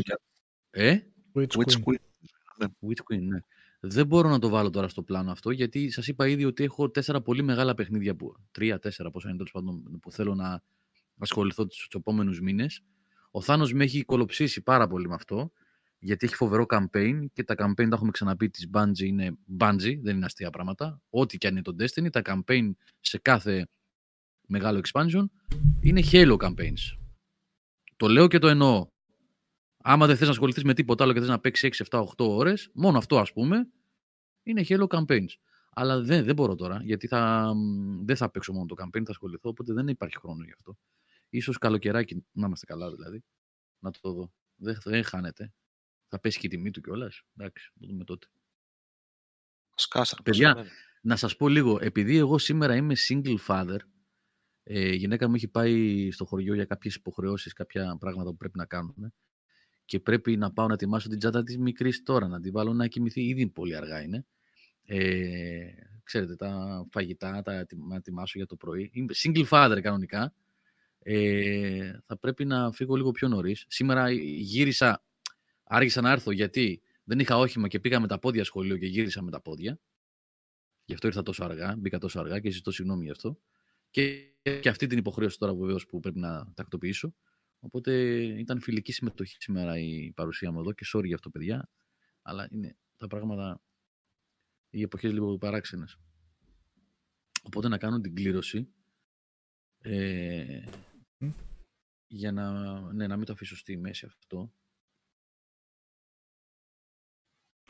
Ναι, 20 σχόλια βλέπω, στο γκυλά, στο γκυλά. Ωραία, λοιπόν, ε, που είναι ο randomizer. Ε, κάτι, σας δίνω δύο λεπτάκια άμα θέλετε να κάνετε κανένα σχόλιο ακόμα. Δύο ασέτο κόρς θα δίνουμε σήμερα. Έτσι. Όποιος θέλει, δηλώνει συμμετοχή για δύο λεπτάκια ακόμα. 18 βλέπω εγώ. Έξω. Δεν έχει... Α. 20 είναι, ναι, ναι, ναι. Ωραία. Άντε, δύο λεπτάκια ακόμα, αν θέλει να συμμετέχει κανένας. Θα δώσουμε αυτά τα δύο. Για να σας αφήσω εγώ. Ε, θα κλείσουμε έτσι κι αλλιώς. Δηλαδή, ναι. Ε, εντάξει, όχι επειδή θα βγω εγώ, ρε παιδί. Εντάξει, τώρα είναι επειδή πρέπει να βάλω το παιδί να κοιμηθεί. Έχω αργήσει κιόλας ήδη. Είναι πολύ αργά για το παιδί και σχολείο αύριο. Δηλαδή δεν είναι... Είμαι κακός πατέρας σήμερα. Εγώ δεν, δεν πρόλαβα όταν γύρισα να τη βάλω, γιατί με το που γύρισα πέταξα την τσάντα και κατέβηκα κάτω για να μην αργήσω άλλο. Μας προετοιμάζουν τώρα και για τις εξετάσεις για, το, για τέλη Μαΐου, αρχές Ιουνίου. Ένα βουνό είναι η ύλη. Ο Χριστός και για την δηλαδή. κλήρωση, παιδιά, αφήνετε ένα σχόλιο στο άρθρο, στο link που έβαλα εδώ πέρα τώρα. Για να πάρετε μέρος στην κλήρωση. Ναι. Δύο λεπτάκια ακόμα να περιμένουμε, γιατί βλέπω να κάνουν και άλλα σχόλια τώρα. Mm-hmm. Επίσης, παιδιά, όσοι συμμετέχετε στους διαγωνισμούς, ε, τις επόμενες μέρες να μπαίνετε να βλέπετε αν έχετε κερδίσει, γιατί έχω πολλά δώρα από προηγούμενους διαγωνισμούς που δεν έχει μπει κανείς και δεν τα έχει διεκδικήσει. Αυτό δεν είναι κακό. Θα τα δώσω εγώ σε άλλο διαγωνισμό. Θα ξανακάνουμε και θα φύγουν. Κάποιοι θα τα πάρουν. Απλά τι γίνεται.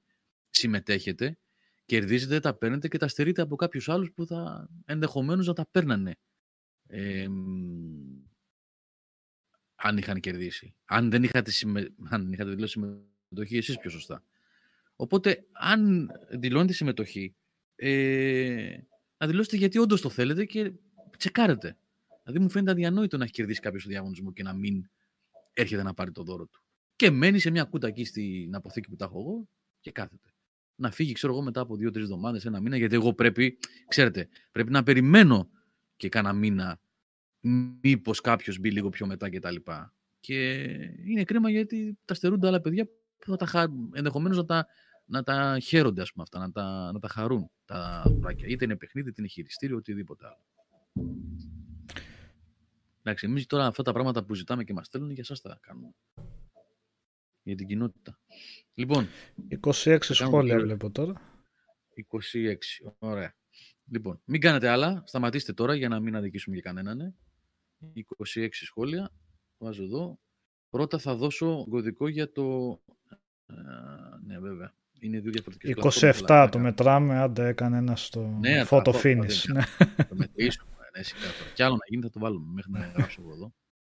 Λοιπόν, 27, έτσι. Είμαστε 27, κλειδώσαμε εκεί, ωραία. 27. Ε, ποιο θα δώσουμε τώρα για το PlayStation 5. Για το PlayStation 5. Ε, πατάω εδώ, 27. Ο νικητής είναι το 23. Το νούμερο 23 θα το βάλω εγώ στο, αυριανό, στο άρθρο μάλλον που κάνετε σχόλιο τώρα, αύριο, που θα προσθέσω το webcast αυτό όταν τελειώσει το player. Θα γράψω και το όνομα, το username από το, Discord, από το Discuss, συγγνώμη, του νικητή. Οπότε η έκδοση του Assetto Corsa Competizione για το PlayStation 5 πάει στο νούμερο 23 και άλλη μία φορά για το Series είναι το 24 ρε φίλε. Το 24. ε, μπορούμε να τα πούμε τα ονόματα, εντάξει, εδώ είναι μπροστά. Ναι, δεν είναι και δύσκολο να το μετρήσει. Ναι. Ναι. Από πάνω, είναι ο... Να τα πω. Ναι, ναι, ναι, πες τα βέβαια. Είναι ο Χρήστος Ευθυμιάδης για το Xbox και ζήτησε και το Xbox συγκεκριμένα. Α, ωραία, ε, και ο Vercingetorix. ωραία. Τα δύο παιδιά αυτά να Vercingetorix. Ο τέτοιος είναι, ο αρχηγός του Ναι, ναι, εννοείται. Να σου τα δύο παλικάρια εδώ που, που κέρδισαν να μου στείλουν ένα μήνυμα στο, ή στο admin.gameover.gr είτε στο Discord είτε Messenger, ό,τι σας βολεύει, να σας πω τι θα κάνετε. Μια κινησούλα απλή είναι ένα comment θα κάνετε μόνο για να διασταυρώσω εγώ ότι ο αυτός που μου στέλνει mail ή μήνυμα είναι όντως το παιδί που κέρδισε. Και επί τόπου σας στέλνω και τον κωδικό. Είναι ε, κωδικός ε, Marketplace και Xbox Store δηλαδή και PlayStation Store. Οπότε επί τόπου σας στέλνω με ένα mail, τον παίρνετε και κατεβάζετε το παιχνιδάκι να παίξετε. Χρήστος Ευθυμιάδης, Νίκο δεν ήταν ε, τον Rage ο Drummer; Ήτανε, ναι.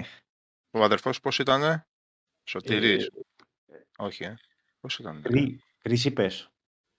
Χρή, Χρήστος ήταν ο Drummer, ο αδερφός του. Ε, πέ, πέ, Πέτρος. Όχι, Πέτρος. Καθόλου δεν θυμάμαι. Κιθαρίστας ήταν ο αδερφός του. Ήταν τρεις και όλοι για Rage, ήταν και πολλοί. Ε, όχι, όταν α, έπαιζαν οι ευθυμιάδες ήταν και ο Μάνι στην κιθάρα. Α, ναι. Okay. Τετράδα ήταν. Ναι. Τετράδα, ναι, έχεις δίκιο.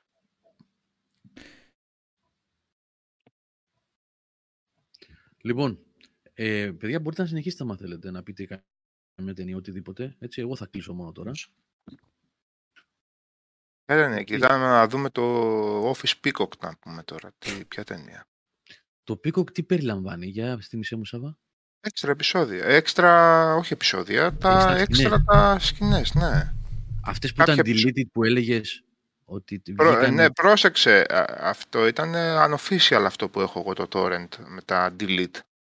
Α, αυτό τώρα είναι official που λες αυτό εσύ. είναι το official, το Peacock της, ε, του NBC, αυτά που βγήκαν φέτος, μέχρι την τέταρτη σεζόν. Ε, έχουν, υπάρχουν επεισόδια 28 λεπτά, 30 ε, λεπτά επεισόδια.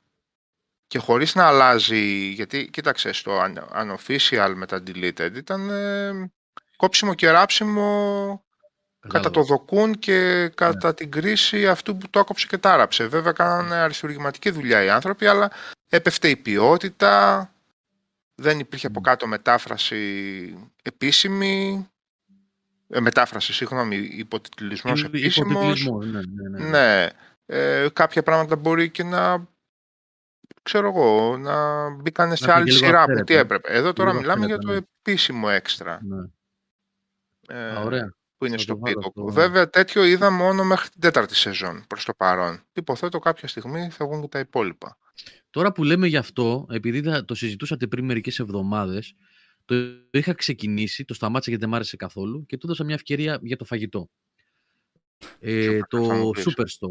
Όχι, φίλε. Η πρώτη σεζόν ε, είναι μάπα όμως. Η πρώτη Όλες σεζόν είναι, πολύ. Ε, Κοιτάξτε. Ε, τέλα σου γύρισε τώρα, δεν ήταν μάπα, εσύ. Τόσο πολύ. Τέλος πάντων. Δεν, είναι καλή σειρά. Ναι, δεν, okay. δεν είναι καλή σειρά. Εγώ Αλλά είμαι από τη στιγμή που γίνεται manager η, η, η, λέμε, η Amy, ε, μαρά είναι, σε σημεία είναι cringe. Από την αρχή είναι cringe. Okay, ναι, okay. Κοιτάξτε, εγώ αυτό που έχω καταλάβει είμαι στο τέλος της τρίτης σεζόν. Τώρα ναι, πόσες είναι, τέσσερις είναι; Όχι, πέντε, έξι. Α, είναι πέντε-έξι. Ναι. Μέχρι στιγμής έχω, έχω κάτσει ε, όχι ε, με απόλαυση, αλλά οκέι, okay, με μια σχετική ευχαρίστηση μόνο τη δεύτερη σεζόν. Η πρώτη δεν βλέπεται, η τρίτη, η, βλέπεται, η τρίτη αρχίζει και πηγαίνει έτσι, δεν ξέρω για παρακάτω τι γίνεται. Χειρότερα. Η δεύτερη ήταν η δεύτερη, οκέι, okay, βλεπόταν με το φαγητό. Είχε για της στιγμή Για ποια λέτε ρε παιδιά, για Superstore. Superstore. Στο Netflix είναι αυτή. Ναι. Είναι του Netflix κιόλας νομίζω. Ή το πήρε μετά από κάποια σεζόν. Δεν είναι του Netflix, ρε. Αυτό. Νομίζω το κάποιες... ABC δεν ήταν. Όχι, δεν είναι Netflix, δεν είναι Netflix. Ρε παιδιά, Όλε σεζόν. Νομίζω με αυτά που έχω τα σπασμένα. Συγγνώμη, NBC. Συγγνώμη, νομίζω NBC είναι Δεν είναι Netflix, νομίζω αυτό. Δεν είναι ναι. Netflix. Δεν έχει Καλά, δεν είναι καμία φοβερή σειρά τώρα, μην παρεξηγηθώ κι εγώ. Απλά αυτό που λες για το φαγητό, έτσι, oh, κάτσε και βάζεις κάτι ναι, και παρακολουθείς. Relief, αυτό, ναι. ναι, εντάξει, okay. ναι, relief κατάσταση, ναι. Αλλά έχω δει πολύ ε. χειρότερα πράγματα που δεν μπορώ να τα. αυτό οκέι, okay, παρακολουθείται. Ναι. Αλλά είναι κόπια σε πολλά πράγματα στο Office αυτό δηλαδή. Λες, βλέπεις και λες οι τύποι προσπαθούν να παπαγαλίσουν το... Ναι. Ο τέτοιος δεν είναι ο... ένας από τους παραγωγούς του Office είναι. Το Space Force το είδε κανείς να μεταξύ τη δεύτερη σεζόν. Αλλά ούτε, ούτε, καν, ούτε καν. Αλλά με τι τέτοια να ξεκινήσει να το δεις αυτό το πράγμα. Δηλαδή... Από την άποψη ότι πολλές κομικές σειρές η πρώτη σεζόν δεν τα έχουν στα χαμένα και δεν ξέρουν τι να κάνουν στους χαρακτήρες. Αυτό ναι, έχω μία ελπίδα ότι. Η πρώτη σεζόν είναι ο, ο Έλα, Γιώργο, ναι, ναι, ναι. Πρέπει να πάω γιατί okay, πρέπει να, ναι. να, να, να ετοιμάσω τη μικρή να κοιμηθεί. Έγινε Γιώργο. Λοιπόν, Εντάξει, καλό βράδυ. Ευχαριστώ πάρα πολύ. Φιλάκια. Bye, bye, καλή νύχτα. Καλό βράδυ. Τι έλεγες Σάβα; Ε, θέλω να πω ότι να δώσεις υπομονή σε μια σειρά με ναι. πρωτοεμφανιζόμενους ή με ναι. κάτι καινούριο σαν φρέσκια ιδέα. Τώρα μιλάμε σε σειρά που σε έκανε να νιώσεις άσχημα ο ίδιος ο Κάρελ. Το... Ναι. Επίσης εγώ δεν τελείωσα ας πούμε το Moonbase 8 πώς το λένε. Με γνωστούς, με καλούς Ποιο; ηθοποιούς, με Moonbase. Δεν το ξέρω καθόλου. Sci-fi ακούγεται.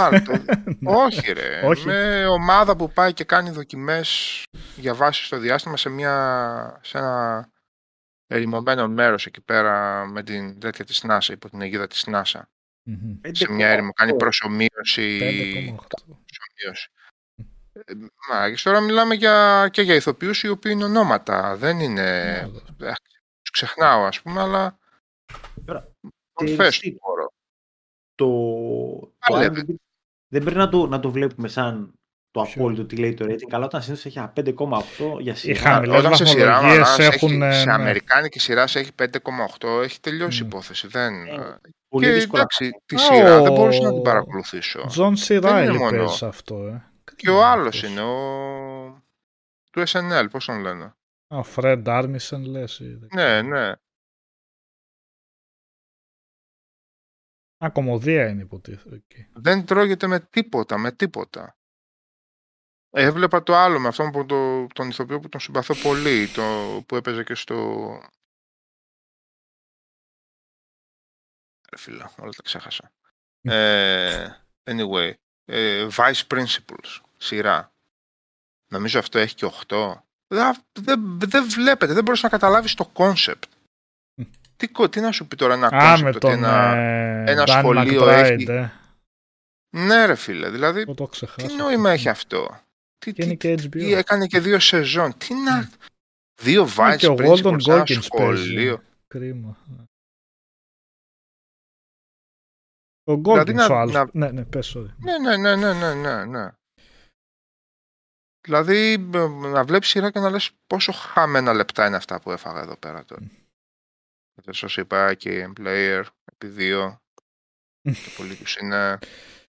Το Succession που βλέπω πάντως είναι πολύ καλό το HBO. χαίρεσαι να τους μισείς κάποιους τύπους εκεί μέσα οι χαρακτήρες αλλά καταφέρνει και να σου δημιουργεί συμπάθεια για κάποιους άλλους ενώ στην αρχή τους βλέπεις όλους και λες τι όλοι αχώνευτοι είναι μια πολύ πλούσια ε, οικογένεια βασικά που έχει ένα τεράστιο οργανισμό ε, καναλιών, ειδησογραφικών ε, μέσων, ε, πάρκων, πώς είναι η Disneyland και αυτά. Και τους δείχνει εκεί πέρα, είναι οι top. Αυτοί που έχουν οι ιδρυτές, ο πατέρας ο ιδρυτής της εταιρείας και όλοι τα παιδιά του, το ποιος θα κάνει μαχαιρώματα στον άλλο για να πάρει τη θέση. Αλλά έχουν βάθος χαρακτήρες, είναι πάρα πολύ καλό. Πολύ, πολύ καλό γραμμένο. Και σε κάνει πραγματικά να ενδιαφέρεσαι για τους χαρακτήρες. Ακούγονται τα καλύτερα γι' αυτό, για το Succession. Ο Brian Cox είναι εξαιρετικός στο ρόλο αυτό του, του πατέρα εκεί πέρα, του μεγάλου επιχειρηματία. Ε, στη δεύτερη σεζόν, τελειώσαμε τη δεύτερη σεζόν, το πάει πάρα πολύ καλά. Έχει, έχουν βγει τρίτη σεζόν και να βγει κι άλλη. Τώρα δεν ξέρω πώς θα πάει. Και αν επιτέλους θα βγει και το Better Call Saul όπου να είναι.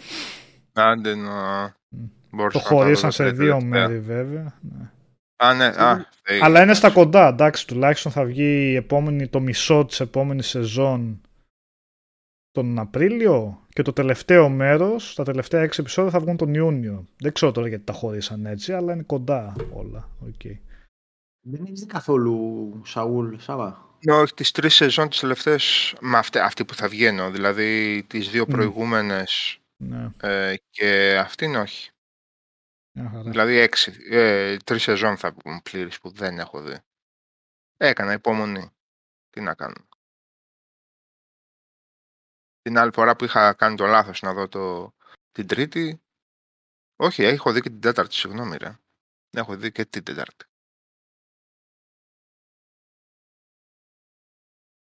Το έπωσε εκεί με τον αδερφό του, πότε είναι, στην τέταρτη δεν είναι; Τέταρτη είναι, δεν κάνω... Ε, ε; Πολύ πιθανό. Η έκτη ναι, βγαίνει ε... τώρα. Ε, αν βγαίνει η έκτη, ναι, και είδα και την τέταρτη, ναι, συγγνώμη, είδα και την τέταρτη. Εντάξει. Έχουμε να περιμένουμε αυτό από Ε, και αφού δούμε το Better Call Saul, στα καπάκια ξαναβάζει ένα Breaking Bad. Ξανά. Εγώ ξαναείδα το Zodiac και με πήρε ο ύπνος στην ταινία. Δεν ήταν τόσο καλό στο θυμό. Ταινία. Mm. ούτε τότε μου άρεσε. Βέβαια ήθελα να το ξαναδώ δηλαδή, και... αλλά... δηλαδή όταν τότε που είχε βγει, ας πούμε, γιατί δεν είχες κοιμηθεί και κοιμήθηκες τώρα; Ξέρω γιατί ήταν το ήμουν 23 και δεν κοιμόμουν. Υπερμάπα. και δεν κοιμόμουν καθόλου. Υπερμάπα φούλα διάφορη. Φούλα ναι, διάφορη. Δεν... Κρατάει πολύ κιόλας. Κάνα δυο μισάρο είναι. Τι είναι. σαν, σαν ντοκιμαντέρ είναι. Ή εγώ τη θυμάμαι δυο μισάρο. Δηλαδή, περίμενα, εγώ το θυμόμουν ότι είχε περισσότερο μυστήριο, να λύνει γρήφο mm. και δεν είχε τίποτα. Τα λύναν όλα, ξέρεις. Ήταν πιο πολύ χαρακτήρες, ας πούμε, πώς. Ναι. Τι πέρασε ο κάθε ένας που αυτό να λύσει το μυστήριο με το δολοφόνο. Δεν. Αν και η σκηνή που καθαρίζει το ζευγάρι, το δεύτερο, είναι επική στη Λίμνη. Ναι. Εκεί είναι και το top της ε, πολύ καλογυρισμένο Πολύ ψύχρα εκεί πέρα. Ναι. ναι. εκεί το πετύχανε φούλα, αλλά δεν, δεν, δεν κράτησε. Ναι, το θυμόμουν καλύτερο. Και δεν ξέρω το Φίντσερ είναι έτσι. Ε... αυτός πώς μία έτσι, μία αλλιώς. Ροφό το Wire αξίζει να το ξεκινήσει και το 22 και το 23. Και το κάνει. Ε, τι ρωτάς.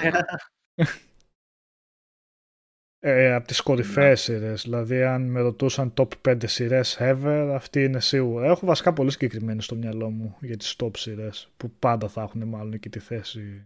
Wire, Sopranos, Breaking Bad. Το Deuce είναι πολύ κοντά. Πολύ κοντά. Το Deuce είναι πολύ καλό.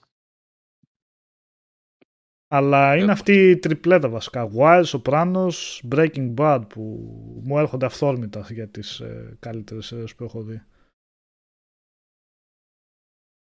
Ε. Το, το Deuce το κλείσανε, δεν έχει ναι, ναι τελειώσει. Ναι, σεζόν είναι. Ναι. Όχι, τελείωσε. Τι εννοείς. Είχε, είχε τελειώσει.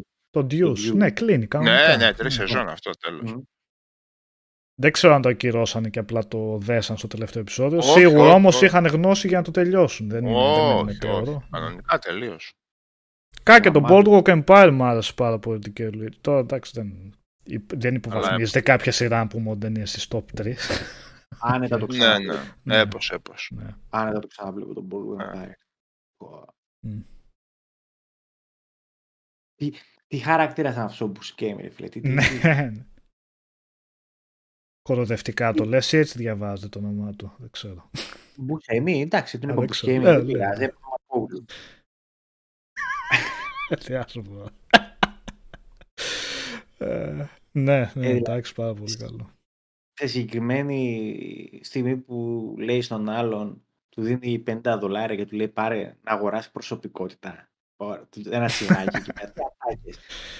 Πάρε, ξέρω εγώ, 20 δολάρια και αγόρασε μια προσωπικότητα. Τίποτα.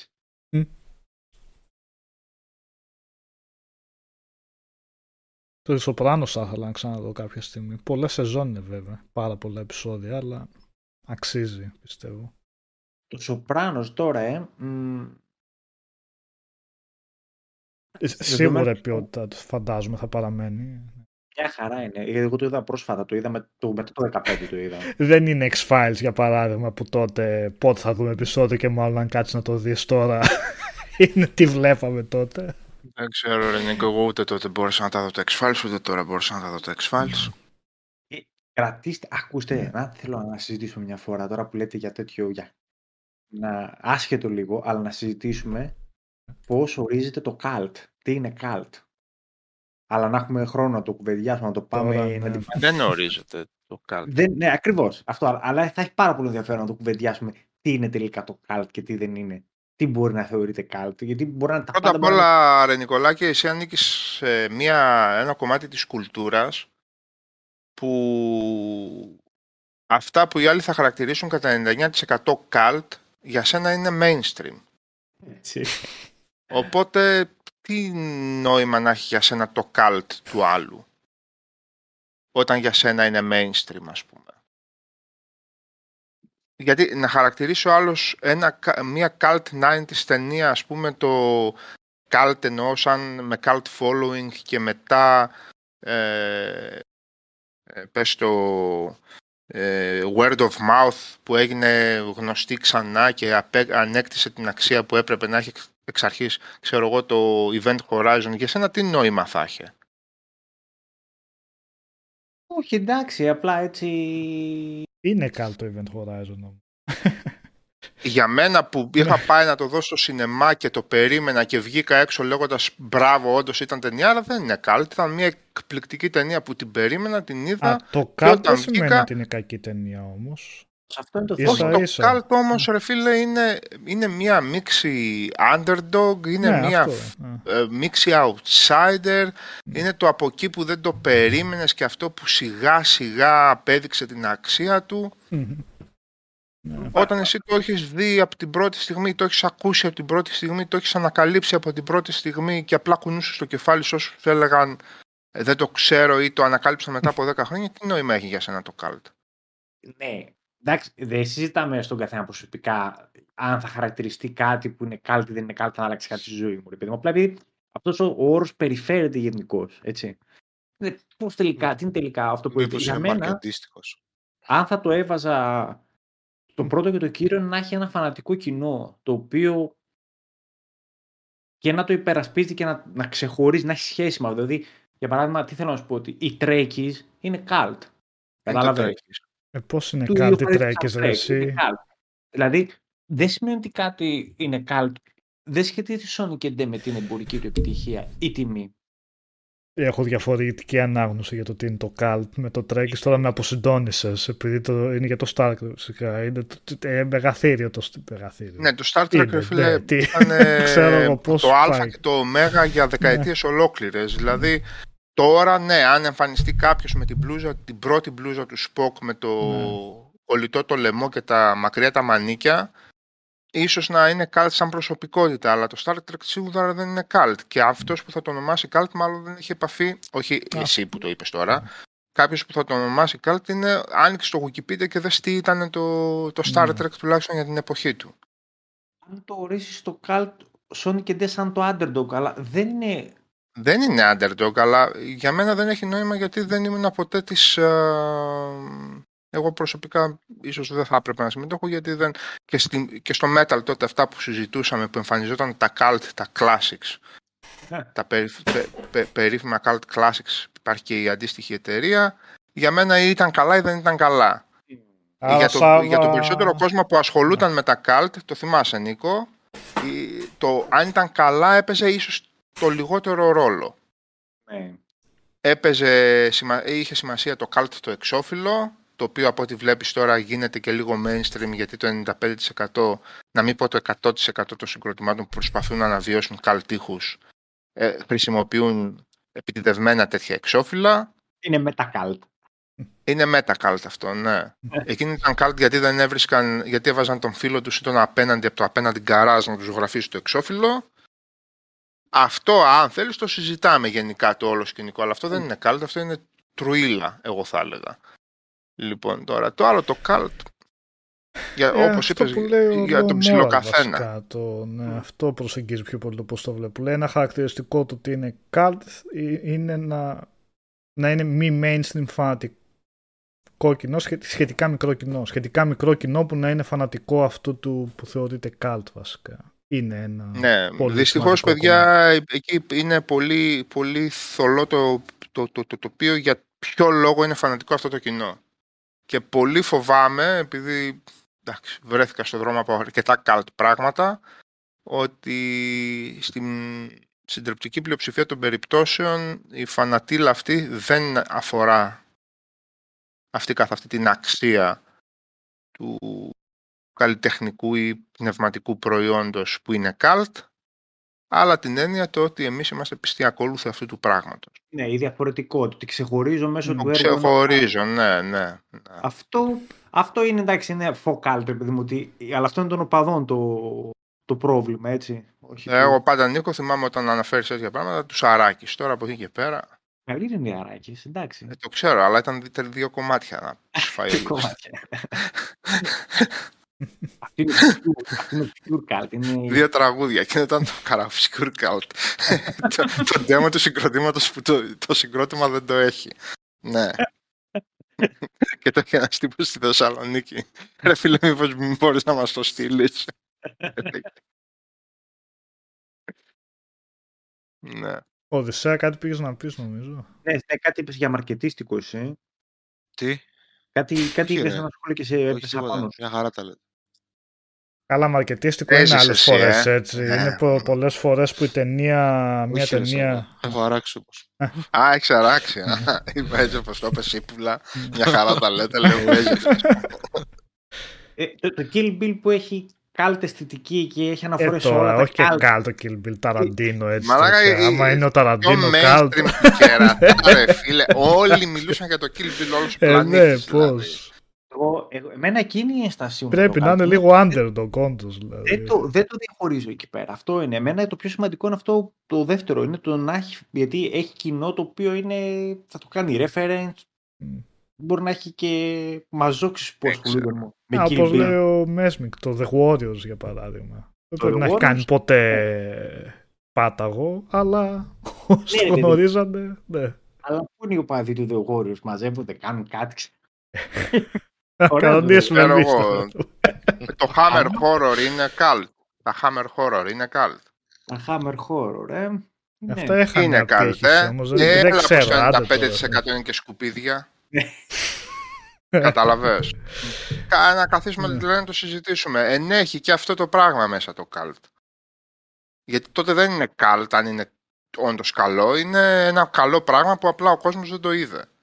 Και λίγοι φανατικοί απλά λένε είστε βόδια που δεν το πήρατε χαμπάρι. Ε, ναι, οκέι.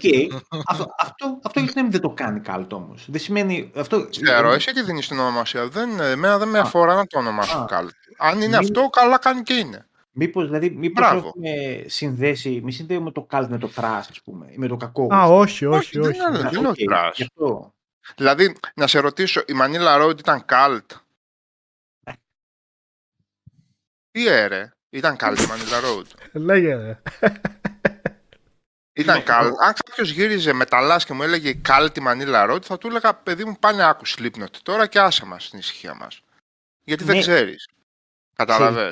Ε, εγώ, Ήταν εγώ... Καλτ όμως αντιμετωπίζονται. Ω καλτ. Ε, ε, γιατί δεν το, δεν το είδα ποτέ, δεν το βλέπω σαν αρνητικό τον όρο του καλτ. Κατάλαβες. Και αν ε, δηλαδή μου πει κάποιος ότι είναι καλτ η Manila Road, ε, έχουν μια καλτήλα μέσα. Μπορείς να πεις δεν έχουν. Δηλαδή ότι υπάρχει ένα κοινό στην Ελλάδα όταν έρχονταν για live και ήταν 300 άτομα φανατικοί και τους ακούγανε. Δεν ναι, αλλά γιατί έβγαλαν ε, πέντε άλμπουμ το οποίο, τα οποία ήταν μνημεία.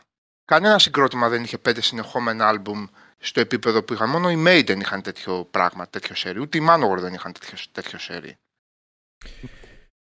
Εμείς που δεν ξέρουμε από συγκροτήματα ή εγώ έστω σας έχασα. Εγώ νόμιζα ότι ναι. εννοούσε ότι ήταν χάλια το συγκρότημα, άρα δεν θα έπρεπε ούτε καν oh. να θεωρηθεί. Oh. okay. Ίσα ίσα το αντίθετο πήγα να πω. Ναι.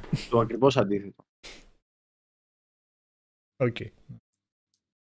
Οι ταινίες του Κόρμακ ε, για τον Πόου είναι καλτ. Δεν έχω δει Σάβα, συγγνώμη, δεν έχω άποψη. Η εξαλλογία του Κόρμαν, του Ρότζερ Κόρμαν.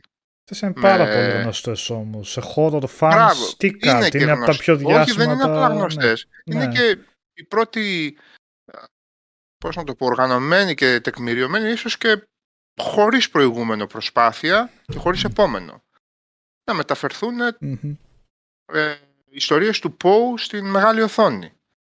Και με μια σειρά ηθοποιών που δόξε το Θεό και όνομα είχαν και ακολούθους είχαν και ναι. τους έλεγες δεν ξέρω αν τους έλεγες cult, μπορεί να τους έλεγες και mainstream σε κάποιο σημείο. Καλτ θεωρούνται όμως. Σαν καλτ πρέπει να είναι και λίγο το άγνωστο. Αυτό θα πρέπει να παίζεις σε αυτόν τον όρο. Τι είναι και λίγο mm. άγνωστο. Δεν είναι ευρέως γνωστό αυτό που αναφέρουμε ναι. ως καλτ. Λίγο χάνει το, το νόημα. Λίγο... Τότε γιατί ονομάζουμε καλτ κάτι άμα είναι διάσημο. Καλτ σημαίνει αίρεση. Το καλτ, άμα το πάρεις άλλο. Ναι, η μεγάλη λατρεία, η αίρεση. Ναι. ναι. Οπότε εκεί πέρα εστιάζει. Ε, τότε θα ήταν καλτ και το MCU. Δεν γίνεται. είναι mainstream καλτ. Ε, ναι. Αν το, αν το πάρουμε έτσι τον όρο. Ναι, εγώ είμαι στην αναζήτηση, δεν έχω απάντηση να σου δώσω. Sorry, δεν... και το είπα λίγο. Όχι, όχι. Και... Όταν, λέω και, όταν και εγώ έθεσα ένα παιδί μου έναν ορισμό και είπε ότι το έχω φιλτράρει εντελώς. Ναι. ναι. Θα μου πεις και το MCU δεν έχει φανατικό κοινό, είναι αυτό καλτ. Ε, Ξέρω εγώ. Προφανώ όχι. Δε. Αν το πάρουμε ετοιμολογικά, τι σημαίνει το καλτ, ε, τότε όλα είναι καλτ, όλα έχουν κάποιο φανατικό κοινό. Πρέπει να έχει κάποιου ορισμούς. Συγγνώμη, δεν και κλείνω για να σου δώσω το λόγο. Δηλαδή θέλει το φανατικό κοινό, αλλά ναι, να μην είχε και την εμπορική απήχηση πούμε, που είχε ένα mainstream. Ε, το πες, εντάξει. Αυτό. Ναι. αυτό. Αυτή να είναι και τα δύο. Να είναι δύο. Ναι. Εγώ, Νίκο, ξέρεις τώρα όσο με βάζεις με βάζεις και σκέφτομαι για άχρηστα πράγματα τώρα. Κοίταξε να δεις. Είναι ωραία. Ξέρεις ε, τώρα τι, τι στοιχεία θα σου έβαζα μέσα. Αλλά την υπόλοιπη δουλειά την νοητικά την εσύ, φίλε. Δεν, δεν, δεν μπορώ. Ήδη ξύπνησα τρεις φορές. Ε, Πήρα... Λίγο σκουπίδι. Λίγο σκουπίδι λίγο ναι. καλό. Ναι. Λίγο σκουπίδι, λίγο καλό. Σχετικά άγνωστο. Και. Το σχετικά άγνωστο δηλαδή και μπορεί από τελείως άγνωστο μέχρι ελαφρώς άγνωστο. Δηλαδή ο άλλος μπορεί να σου το αναφέρει επειδή κάπου το άκουσε, όχι ότι το ξέρει. Πιστό κοινό και κατά κύριο λόγο χαρακτηριστικό του κοινού ικανό να αιτιολογήσει πλήρως γιατί αυτό που γουστάρει πάρα πολύ και μπορεί και το ίδιο το κοινό να ξέρει ότι είναι ψηλομάπα, έχει τόσο μεγάλη αξία. Καταλαβες; Τι είπα τώρα; Okay. αυτό. Με καλύπτει. Με καλύπτει. Σε, ένα, σε ένα μεγάλο βαθμό με καλύπτει. Στο λίγο... το ξύπνιο, ε. Κανα, κανα, το λίγο καλό, λίγο κακό. Εγώ εκεί πέρα είναι, εμένα η μόνη μου έσταση είναι εκεί πέρα. Μπορεί, μπορεί είπα έτσι. Α, μπορεί, είπα. Μπορεί να είναι και πολύ καλό. Μπορεί να είναι σκουπίδι. Ναι. Mm-hmm. ναι. Δηλαδή τώρα ποιος αναφέρει, ποιος ανέφερε εδώ στο τέτοιο; Το Evil Dead. Ο Insomnia. Γεια σου, ναι. Ριγάνη. Ναι. ναι. Δηλαδή, στο, στο, το Evil Dead, το πρώτο, ε, μπορούμε να μαλώνουμε όλη την ώρα αν είναι καλό ή κακό. Πάντως ναι. αυτοί που το λατρεύουν θα σου βρούνε 6.000 λόγους ναι. γιατί είναι αριστούργημα αυτό το πράγμα. Ναι. Με, τη, με το, ξέρω εγώ, με το πρωτόλιο αυτό, με την κίνηση του, ναι, αν και για μένα το Evil Dead το κανονικό είναι το 2, αλλά anyway γιατί το πρώτο δεν βλέπετε. Με την όποια αξία όμως που έχει το πρώτο. Α, λοιπόν, το Braindead που λέει ο Λόμι. Ορίστε. Ναι, okay. Α, ναι. ναι, δεν ξέρω αν είναι cult το Braindead. Το, το Big δεν είναι γνωστό είναι... Το Big Lebowski τι... Τι στα πρώτα που θα σου πει κάποιος μια καλτή... Είναι. Θα πάει. Τόνι ναι. Ντάρκο που είπε ένα παιδί πιο πριν και Big Lebowski ανήκουν σε αυτό το... Μπαίνουν ρε παιδί μου σε αυτή, στις κάλτες. Αυτά είναι αντικειμενικά όμως πολύ καλές ταινίες. Καταλαβαίνεις. Εκεί είναι λίγο το πρόβλημα δεν έχει και καμία ανάγκη να εξηγήσεις το πόσο σπουδαίες είναι mm. και για τους λόγους για τους οποίους είναι σπουδαίες, γιατί πρόκειται για σπουδαίες ταινίες. να υπάρχει λίγο και αυτό ότι θα σου βρει ο άλλου 6-7 λόγους που αυτό που εσύ βλέπεις. Ότι εντάξει, παιδιά, δικαίως δεν το ξέραμε αυτό εδώ το πράγμα. Να σου πει όλος, έλα όμως εδώ να σου εξηγήσω. Γιατί εμείς το λατρεύουμε. Γι' αυτό, γι' αυτό, γι' αυτό, γι' αυτό, γι' αυτό και γι' αυτό. Και να μείνεις λίγο παγωτό εσύ. Εντάξει, χωρίς να σημαίνει ότι έχουν δίκιο. Μπορείς και να τον προσελητήσει τον άλλο έτσι. ναι, όχι, όχι βέβαια. Σιγά. Πιθανότητα ναι. να έχουν και δίκιο, αλλά... Ναι. Τώρα βέβαια, εγώ πολύ αμφιβάλλω αν κάποιος από εμάς δεν έχει δει, ξέρω εγώ, τον Ιντάρκο ή Big Lebowski, αλλά anyway. ε, γι' αυτό σου είπα ότι ναι. προηγουμένως που έλεγα για τον Νίκο ότι ανήκει σε μία τέτοιο, υπονοούσα και όλους τους υπόλοιπους που ασχολούμαστε με, λίγο παραπάνω με αυτό που λέει που για τον υπόλοιπο κόσμο είναι περιθωριακή κουλτούρα. Γιατί αυτοί ακούνε συνήθω. Ε, καταλαβαίνεις. Αυτό, α, σε καταλαβαίνω απόλυτα και εκεί ναι. μπαίνει το λάθος στην όλη κουβέντα. Όταν μπαίνουν τα, τα φράγκα μέσα στη μέση. Ναι. Δεν είναι, δεν είναι σημείο μέτρησης, ας πούμε, τα, τα φράγκα σε αυτή τη φάση, επειδή ο άλλος είναι πιο διάσημος, ε, κάνει επιτυχία. Όχι, ναι, όχι, σε καμία περίπτωση. Όχι, γιατί μπορεί να μπει ως επιχειρηματολογία αντιπαραθετική, ρε παιδί μου, ξέρεις. Δηλαδή, φαντάζομαι ότι δεν το έχουμε κάνει εμείς μέσα στην κουβέντα αυτό. Αυτό το ως ε, σχόλιο έτσι, παράπλευρο το βάζω. Γιατί φυσικά δεν ακούστηκε από κανέναν. Και εννοείται ότι συμφωνώ με όλα. Ο ψάλτης ναι. αν είναι καλτ. Η Μανίλα Ρόντ πάντως δεν ήταν καλτ, ρε φίλε. Ποιο; Δηλαδή ακούγαμε όλοι Μανίλα Ρόντ στο... Ναι, γιατί ανήκει σε αυτή την περιθωριακή ομάδα την, ε, Εμείς όμως είμαστε ήδη κάτω. Κουλτούρας, καταλαβέ. Οπότε εσύ, εσύ, το πιο πιθανό είναι να είσαι εσύ καλτ. Ναι, Ακριβώς. Ή εγώ και ο Πλωμάρης. Δουλεύει και που θεωρούσαμε δεδομένο ότι θα χτυπηθούμε με 3-4 Manila Roads στην έξοδό μας. Εμείς ήμασταν κάλτα από μόνοι μας, καταλαβέ. Ε, μα ήταν τόσος κόσμος όμως. Δηλαδή πήγαινε σε ένα μαγαζί και ναι. όλοι κάλτοι ήμασταν. Όλοι. Ε, ναι, το συγκεκριμένο μαγαζί, ναι. Η σκηνή μειοψηφία. Ε, ο ψάλτης είναι καλτ παιδιά. Ο ψάλτης όταν έβγαινε βιντεοκασέτα έκανε 6 εβδομάδες να την πάρει στα χέρια σου. Όταν έβγαινε η επόμενη βιντεοκασέτα του, του... Καλτ μπορεί να έγινε ο άνθρωπος μετά, ο Μακαρίτη. Στην Αμερική μπορεί να είναι καλτ. Και τα λοιπά. Εδώ πέρα που στείνονταν όπως για τα Dragon, ε, πώς τα λέμε, τα Dragon, ε, Τι; τα Dragon Quest στην Ιαπωνία στείνονταν στη σειρά και περίμεναν να πάρουν τον Dragons. Εδώ στη, στα Video Club στείνονταν να πάρουν τον ψάλτη. Καλτ είναι η πληθώρα χιλιάδων βιντεοτενών που βγήκαν παράλληλα με το ψάλτη. Ο ψάλτη ήταν και mainstream τότε όταν έβγαιναν. Γιατί δεν ήταν μόνο βιντεοτενίες. Ναι, δηλαδή Καλτ είναι το Rocky Number 99 με τον Τζανετάκο, ας πούμε. Ναι, ο Λεζές, ξέρω. Κάποια στιγμή. Τους συμπαθέστα του κατά τα άλλα, Λεζές οι hooligans είναι cult. Γάμισε Ε. Ή κάτι φυλακές ανηλίκων και κάτι τέτοια.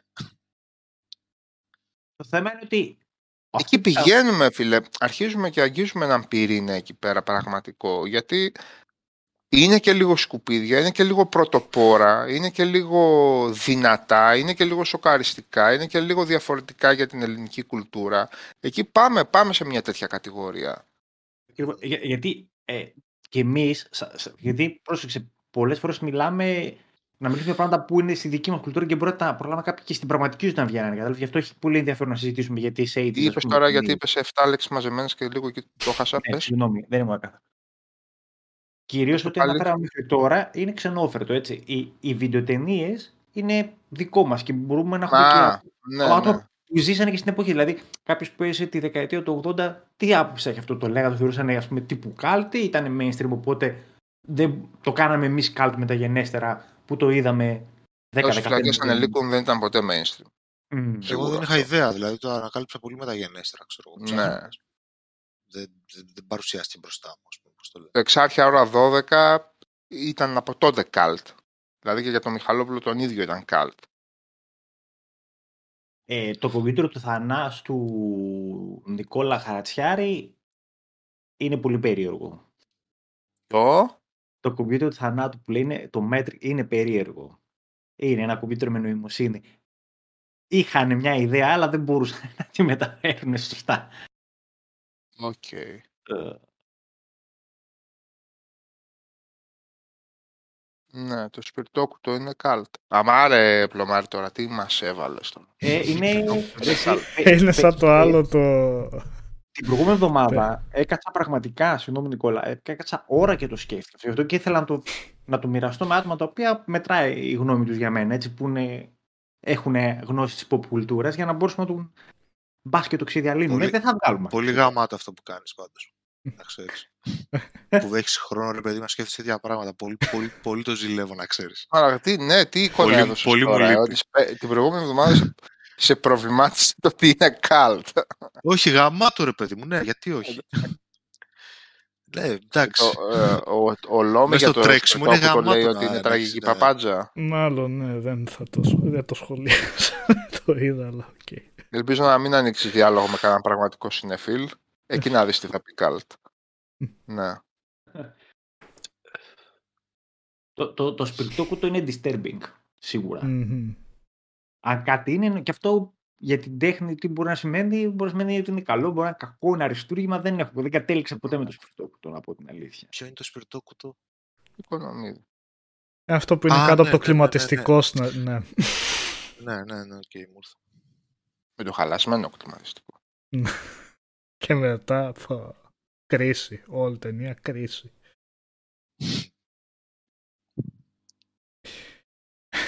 Γι' αυτό το θέμα που λες που το σκέφτηκα και το θέμα συζήτησης που λέμε τόσο ότι είναι και το...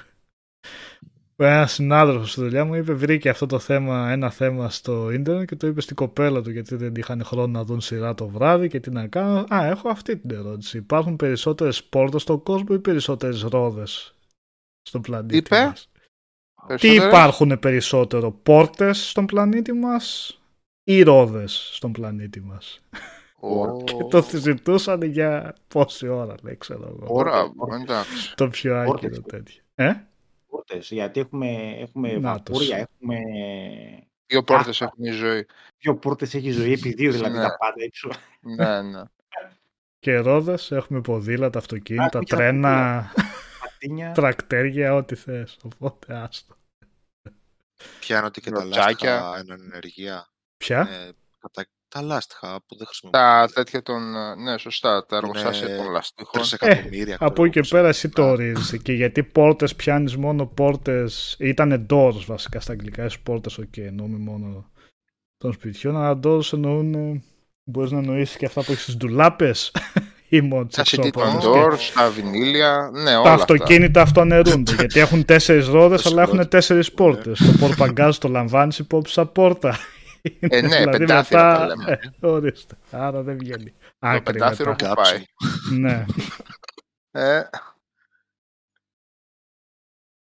Γαλαζόπορτος. Τώρα το τελευταίο πεντάλεπτο, ναι.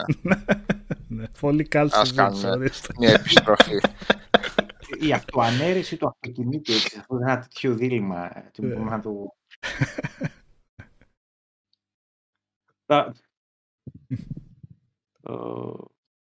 Αλλά το καλτ, ναι, ότι το συζητάμε, το λέμε σαν όρο. Α, καλτ μία, καλτ ένα το άλλο. Ναι, στην πραγματικότητα δεν έχουμε σκεφτεί ποτέ τι είναι το καλτ. Έτσι απλά είναι κάτι εντελώς φλού. Ποιο, ποιο video game θα θεωρούσατε καλτ. Το You Are Empty. που δεν το ξέρει κανείς, αλλά το είχα παίξει κάποτε πριν 10 χρόνια. Το Voodoo Vince. Και το Dogs of War που είναι strategy. Πω, Dogs of War. 1999 το Vampire Rain είναι cult ή δεν είναι γιατί είναι μάπα το παιχνίδι έτσι. Όχι, είναι μάπα σκέτο. Κανέναν, ναι, τι να το, Vampire, το Vampire Rain είναι μάπα σκέτο, δεν ναι. έχει cult και... Το Blinks είναι cult που δεν το ξέρει κανείς πλέον. Όχι, ήταν καλό ρε γάμο το, το Blinks. Πολύ ναι, καλό και το 2 και το πρώτο. Ναι. Θα πεις Blinks και θα σου πει ο άλλος ποιο; Ποιο; Τα κομμάντος που έχουν φανατικούς οπαδούς. Βγήκαν δύο-τρία. Αυτά ήταν διάσημα. Αυτό Βγήκαν αυτό... δύο-τρία, βγήκαν τρία. Βγήκε και το τέταρτο το behind enemy line στο first person. Δηλαδή στη γενιά μας όλοι τα γνωρίζουμε αυτό σε ασχολιόμασταν με παιχνίδια εννοείται. Όλοι παίζανε κομμάντος ναι. ή πισάκιδε ή προσπαθούσαν τέλος πάντων να παίξουν. Ε. Γιατί αν το πάμε έτσι με το αν δεν είναι γνωστά τώρα, τότε ένα σωρό παιχνίδια από την εποχή των 8-bit, 16-bit θα πρέπει όλα να ναι, θεωρούνται cult. Το NBA Jam θα πρέπει να θεωρείται cult. Ε; Ε, έχουμε θέμα της τεχνολογίας το οποίο τα κάνει obsolete. Ε, ναι. Κάποια από ναι. ναι. Warlords Battle Cry. Αυτό δεν ήταν τέτοιο ρε. Turn-based. Πρέπει σε ένα αφιέρωμα να το είχαμε αναφέρει, αλλά δεν θυμάμαι σε ποιο, το, σε ποιο έμπαινε, σε ποια κατηγορία αφιερώματος το είχαμε. Άση, μα ήταν Magic, ήταν αυτό ή κάνω λάθος; Ναι. Το Might and Magic είναι τα ουκρανικά, είναι; Έχω στα, ξέρω. King's Bounty. Όχι το Heroes, το... τα Might and Magic. Τα King's Bounty. Α, τα Might and Magic, συγγνώμη. Αυτά ήταν γνωστά, πολύ. Δεν ήταν στο είδος τους ειδικά. Ξέρω Warlords Battle Cry ήταν real time, ε. Δεν θυμάμαι καλά. Το Postal είναι cult. Το Postal είναι αηδία. και αυτό. Όλα αυτά που λες Λίμπε δεν είναι cult. Το ασπρόμαυρο. Ε, ποιο; Το ασπρόμαυρο. Το fixed camera εκείνο με βία πολύ, ένα πολωνικό ήταν.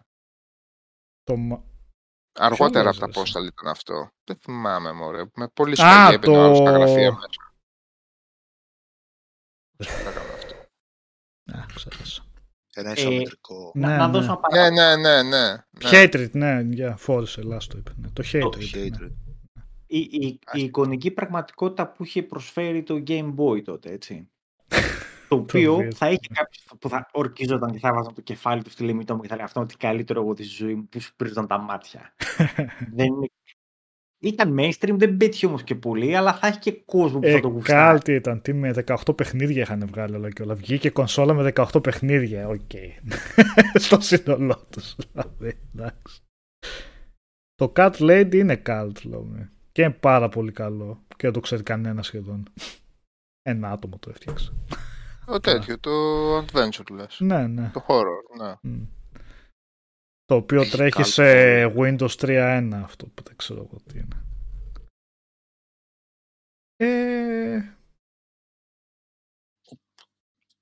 Ξέρω εγώ αυτό είναι άλλο. Πρέπει να έχει follow και το πάμε αλλού τώρα. Καλά θυμήθηκα το Warlords. Ε, μα έτσι δεν είπαμε. Έτσι είπαμε. να μαζεύονται ας πούμε και να το συζητώ δεν ξέρω τώρα μπερδεύτηκα. Είναι δύσκολο. Εδώ τον Μπλομάρη τον, ε, σε όλο τον έκανε, τον απασχόλησε. Εδώ οι cult followers θα μαζεύουν να τους συζητάνε. Πώς το λένε, θα κάνετε να σκέφτομαι και γράφω όλοι. μια, μια έκθεση ιδεών στο θείο Πλωμάρη θα στείλετε και θα Εγώ καλύφθηκα θείο, Αράκης. Καλύφθηκα ο ορισμό σου, όταν μέσα από την κουβέντα μας που κάναμε και τη διαλεκτική, έτσι μου, με κάλυψε αυτό. Οι 4-5, τα 4-5 που βάλαμε. Ναι, αυτά τα. Ναι, ναι τα, τα, τα λίγο ηρημένα που έριξαν. Ναι. ναι. Οκέι. Okay. Βγάζω μια άκρη σιγά σιγά. Πάντως παίζει αυτό το τελευταίο. Ότι ο άλλος μπορεί να σου εξηγήσει mm. με το νι και με το σίγμα γιατί είναι τόσο σημαντικό και τόσο ναι. σπουδαίο αυτό που εσύ είτε αγνοείς είτε γράφεις τα παπάρια ναι. σου είτε θεωρείς σκουπίδι. Οπότε εκεί λίγο μπαίνει αυτό νομίζω, ναι. Είναι πολύ σημαντικό. Δεν θα πρέπει. Εγώ δεν είναι κάτι δηλαδή, άλλο γιατί η Thunder Rider ήταν ποτέ τόσο σημαντική κατά Σπλομάρη. Ε, Thunder Rider. Ναι.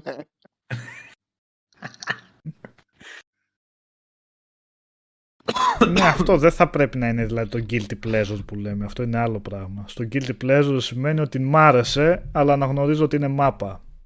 Οπότε δεν μπορείς να εξηγήσεις τι, ναι, τι αρετές έχει. Είναι άλλη ναι. κατηγορία, αρέσει, ναι. ναι. Είναι άλλη κατηγορία. Guilty Pleasure είναι το Stronghold, ας πούμε. Το Far Cry. Ο καθένας στα δικά του έχει αυτά. Τρομερή μάπα από όπου ναι. και αν το δεις, ας πούμε, αλλά εμένα αυτό το χτίσε σπιτάκια, κάνε. Τώρα σε καλό δεν θεωρείται εκείνη την εποχή. Το στο economy, ρε φίλε, όταν ερχόταν η ώρα της μάχης ήταν τριχιαστικά κακό παίξω, δεν το είχα παίξει ποτέ. Ναι. Το economy του ήταν καλό. Στη μάχη ήταν κακό. Πω, πω, πω. Και ήταν πολιορκία υποτίθεται. Εγώ νόμιζα εκεί θα ήταν το καλό. Τι έκανες. ωραία. Τι ένα τουρλουμπούκι ήταν η μάχη. Πάντα. Ε, το Reaper που λέει ο Τίκε Luigi είναι μια κατηγορία παιχνιδιών αυτά, τα adventure με τα motion captures, τα οποία για την είναι στον ορισμό του Cult. Γιατί ψιλοπαίζονται ακόμα. τότε ήταν. Ναι. Αν κάποιος σου πει ότι δεν τα κάνουν όπως ναι. τότε τα adventures, ξέρω εγώ, με, με τους ηθοποιούς, με τις τέτοιες. Ναι, νομίζω ότι εκεί πέρα βρίσκω και μια, μια καλτήλα άνευ προηγούμενη. Guilty pleasure όλα τα browser strategy games. Όπως; Ε, αυτά τα Ποια... Παίξτε το ναι. μεγαλύτερο strategy Age of Kingdoms, ναι, ξέρω εγώ, ναι, ναι. που βγαίνεις στους browsers. Ναι, ναι. Εν τω μεταξύ, οι διαφημίσεις τους στο, στο, στο YouTube, ξέρω στο ενδιάμεσο, ξετσίποτες έτσι πλέον. Δείχνουν κάτι το οποίο δεν έχει καμία σχέση με το ναι, παιχνίδι. ναι, ναι, ναι. ναι, ναι. Λύσε το γρίφος, σώσει την πληγή. ο Greg P πάντως είναι, ο Greg P είναι τέτοιος, είναι... Χαρτκοράς. Είναι χαρκοράς και Stronghold και Cossacks. Και Cossacks. Δεν τα είχα παίξει ποτέ αυτό. Το Cossacks δεν ξέρω γιατί. Γιατί με τρίγκαρε πάντα ότι έχει τεράστιο αριθμό μονάδων. Είχε πολύ following ε, στο online το Cossacks. Mm. Μιλάμε γινόταν επικές μάχες. Αυτό, οι επικές μάχες ήταν άνευ προηγούμενο. Δηλαδή πήγαινες από τα 200 μπραμπαδέλια του Age of Empires. ναι, ξαφνικά πήγαινες στι 500. Ναι, ναι έτσι για πλάκα, ναι. Αυτό δεν ήταν να βγει μια συνέχεια Ακυρώθηκε, βγήκε. Είχε βγει το 2 πολύ επιτυχία στο online νομίζω είχε το expansion. Για πρόσφατα σχετικά σου λέω, όχι τα, τα Α, δεν θυμάμαι, δεν θυμάμαι ρε Νίκο καθόλου. Κάτι, κάτι έτσι στο μυαλό μου, αλλά γενικά δεν... Αυτό που λες Νίκο ο Καπραράς μέσα που λέει κάλτε είναι το game με το λεωφορείο στην έρημο που οδηγάς forever δεν οδηγάς forever, οδηγάς για 200 χιλιόμετρα υπάρχει τέλος δηλαδή αλλά είναι σε πραγματικό χρόνο τα... και το κάνω αρκετές φορές για να... Από το AVGN το θυμάμαι και κατά καιρούς εμφανίζεται για να μαζέψουν λεφτά κάποιοι για... όχι για αυτούς, για κάνουν και τις λέξεις τώρα. Τα charities. Τα charities, ναι. ναι Κάθε το ναι, άλλο ναι. οδηγάει και το, η πλάκα είναι ότι δεν γίνει να πατήσεις. Είναι όλο ευθεία, αλλά δεν γίνει να έχεις κρατημένο το πλήκτρο απλά και να κοιτάς αλλού. Γιατί σιγά σιγά το τιμόνι ξεφεύγει και στρίβει το λεωφορείο από μόνο του. Οπότε να το επαναφέρεις. Και άμα φύγεις στην άκρη στο χωματόδρομο για κάποια ώρα, μερικά δευτερόλεπτα, κολλάει και το λεωφορείο και σε παίρνει γερανός υποτίθεται και σε πηγαίνει στην αρχή της διαδρομής. Ε, ναι. Οπότε ναι, το έχουν αυτό για charity, αλλά. Κύριο παιχνίδι. 8.000 μονάδες μπορούσε κάθε στρατό στο Κόζαξ. Πρέπει να το δω αυτό σε κάτι yeah. τέτοιο. Πώς φαινόντουσαν στην οθόνη, θα ήταν εντυπωσιακό. Ε, ναι. Όχι. Και πώς το λέγανε ρε Σάβα και λυπείτε, το λέω γιατί ήταν στους Α, Supreme Commander και αυτό δεν ήταν με ένα σκάσμο μονάδε. Ναι. Ναι. Για τις ε, κονσόλες αυτά να... το πιο πολύ. Ναι. Όχι ρε, όχι για τις κονσόλες. Αφού το 2 είχε... ίσως. Γιατί είχε... δεν θυμάμαι για κονσόλες. Είχε και στο 360, όχι μόνο Α, μάλλον γι' αυτό, ναι. Αλλά μήπως είχε βγει και στο PS3, ρε. 360, 360 δεν νομίζω να έχει βγει στο κονσόλες. Ε, αλλά δεν παίζονταν τώρα. Το Supreme Commander είχε το τέτοιο ότι ε, ξαφνικά από real-time strategy ανέβαινε πάνω με το ρόλ του ποντικού με το roller με την mm. τέτοια και ξαφνικά γινόταν micromanagement. Ήταν και από τα λίγα παιχνίδια νομίζω που υποστηρίζαν δύο οθόνες. Από την άποψη ότι μπορεί είχε ρύθμιση στη μία οθόνη να έχεις το zoom in να βλέπεις μονάδες και στην άλλη να είναι μόνιμα το χάρτη. Αχα, ναι. Ε, δεν το ξέρω αυτό σαν ικανότητα, αλλά ναι, αυτό mm. το λες. Ναι. Δύσκολο παιχνίδι, ιδίως το πρώτο. Και έχει βγάλει αυτός το... Annihilation, το πρώτο. αυτό θα έλεγα τώρα, ναι. και που έπαιζε και αυτό με πάρα πολλές μονάδες. Ναι, ναι, ναι. Το ε, spiritual successor του τέτοιου ήταν, του Annihilation. Και εκείνο είχε βγει εποχή Warcraft 2 οπότε και έκανε μάλλον μεγάλη διαφορά, αλλά δεν ακούστηκε τόσο. Ε, ναι. Είχε, είχε δεν είχε, είχε κάνει όνομα όμως, ναι, σαν Command Conquer, Warcraft, δεν είχε φτάσει αυτό το. Ω, να σας πω τώρα, να σας πω τώρα καλτήλα παιχνίδι, που είναι πολύ μάπα όμως. Αν θυμηθείτε, που είχε γίνει και Doors τότε να βγει. Ποιο; Demigods, το θυμάστε; Αχ, αμυδρά. Τι ήταν αυτό, το strategy; Μια μαλακία ήταν. ε, ναι. Του τέτοιο, του Dungeon Siege, πώς τον λέγαμε; Ναι. Του... Ο Μολυνό δεν ήταν. Όχι ρε, Το Dungeon Siege, ποιος το είχε κάνει. Όχι ρε. Κάτσε. Πέστε ρε παιδιά ποιος ήταν στο Dungeon Siege. Το πρώτο και το δεύτερο. Και αυτό ήταν το 3. Το, το, το, αυτό ήταν το τρίτο τους στη σειρά παιχνίδι που θα ήταν τεράστιο και μεγάλο. Chris Taylor. Chris Taylor. Chris Taylor, σωστά. Αυτός ήταν και το Total Annihilation όμως και Supreme Commander. Οκέι, okay, όλα τα βρήκαμε αυτά τώρα. Ναι. Του ίδιου το ήταν. Disco, το Disco Elysium θα γίνει ένα αδιανόητο cult classic σε πέντε χρόνια. ναι. Αυτό θα είμαστε οι τρελοί εδώ πέρα και θα λέμε τι γαμάτη παιχνιδάρα, δεν θα ξανα... Cult classics βγάζουν ρε Νίκο ακόμα αυτοί. Α; Τι; Καινούργια. Όχι, το Μπλομάρι λέω. Τι; Ο Cult Classics. Ο... Α, δεν, δεν παρακολουθώ. Δεν, δεν γνωρίζω. Αν βγάζουν ακόμα τίποτα. Μπορεί, μπορεί το Black and White δεν είναι cult. Είχε ακουστεί και πάρα πολύ και έκανε πράγματα με την... Ε, πώς; Πώς δεν είναι; Πώς δεν είναι; Δηλαδή... Πάλι ξεφεύγουμε από το τι ορίζουμε cult όμως αυτό. Βάλ το στο μυαλό σου ότι θα υπάρχει κόσμο που θα λέει ότι το black and white θα το παίξεις θα πεις: Οκ, αυτή η μάπα ήταν το black and white, ξέρω εγώ. Okay, αυτό. και θα υπάρχει κόσμο που θα πει: Θα ορκίζεται ότι είναι η καλύτερη AI που έχει δει στη ζωή του, ρε παιδί μου, 40 χρόνια μετά. Αυτό... Γιατί μπορούσε να χαϊσρέψει το ζωάκι και να σου ναι, κάνει ναι, ναι, εγώ τσουβούς. Ναι, σατήριο τέτοιο. Θα παίρνει. Δεν κατάλαβα το σκοπό αυτού του παιχνιδιού από τότε που το πρώτο είδα. Πάντως οι πισάδες, Νίκο, το περίμεναν πάρα πολύ τότε. Ναι, ε, ήταν, ναι. ήταν, είχε previews και στον τάντο στο PC Master τους. κάλυψη. Ναι, ναι, πολύ, πολύ. Ναι, Ό,τι πω, πω έρχεται. Ε. Ναι, Δευτέρα παρουσία ήταν. Ε, ήταν ύπρος κάτι ανάλογο με την άλλη την μπουρδα που είχε βγάλει ο...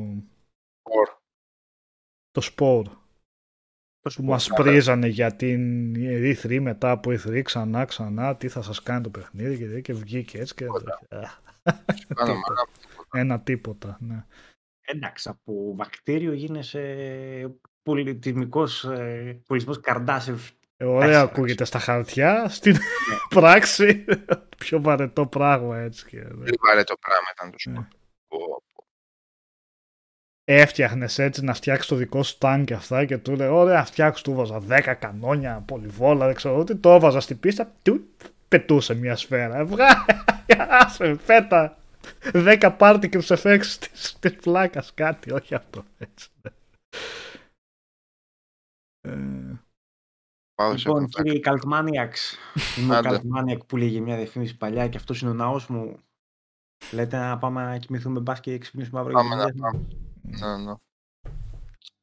Μπας και καταφέρουμε αύριο να παίξουμε κανένα τρίωρο Elden Ring γιατί έχω κολλήσει 22 ώρες, τρεις μέρες και δεν βλέπω μέλλον. Πότε θα τελειώσω εγώ, τον Ιούλιο; Καλά είσαι. Πότε θα γίνω μάνα εγώ. Εδώ είμαστε όποτε θες. Ε. Όχι, λέω σε επάλξη είμαστε για όποτε θέλει. Οκ. Το Game Over έχει και κάλτ στιγμές. Όταν μας πέφτουν τα μικρόφωνα. Και...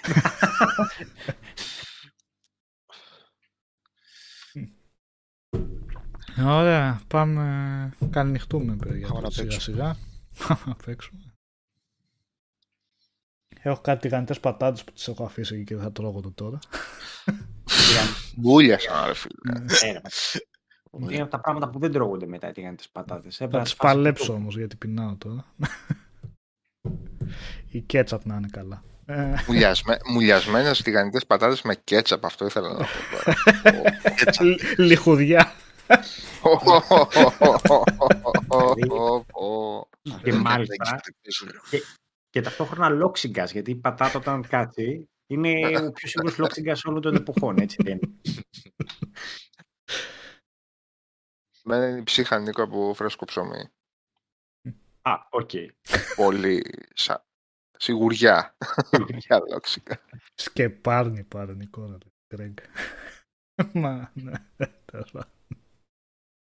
Silent Τελειώνουμε με πρόταση τα Silent Hill είναι cult. ναι, οκ.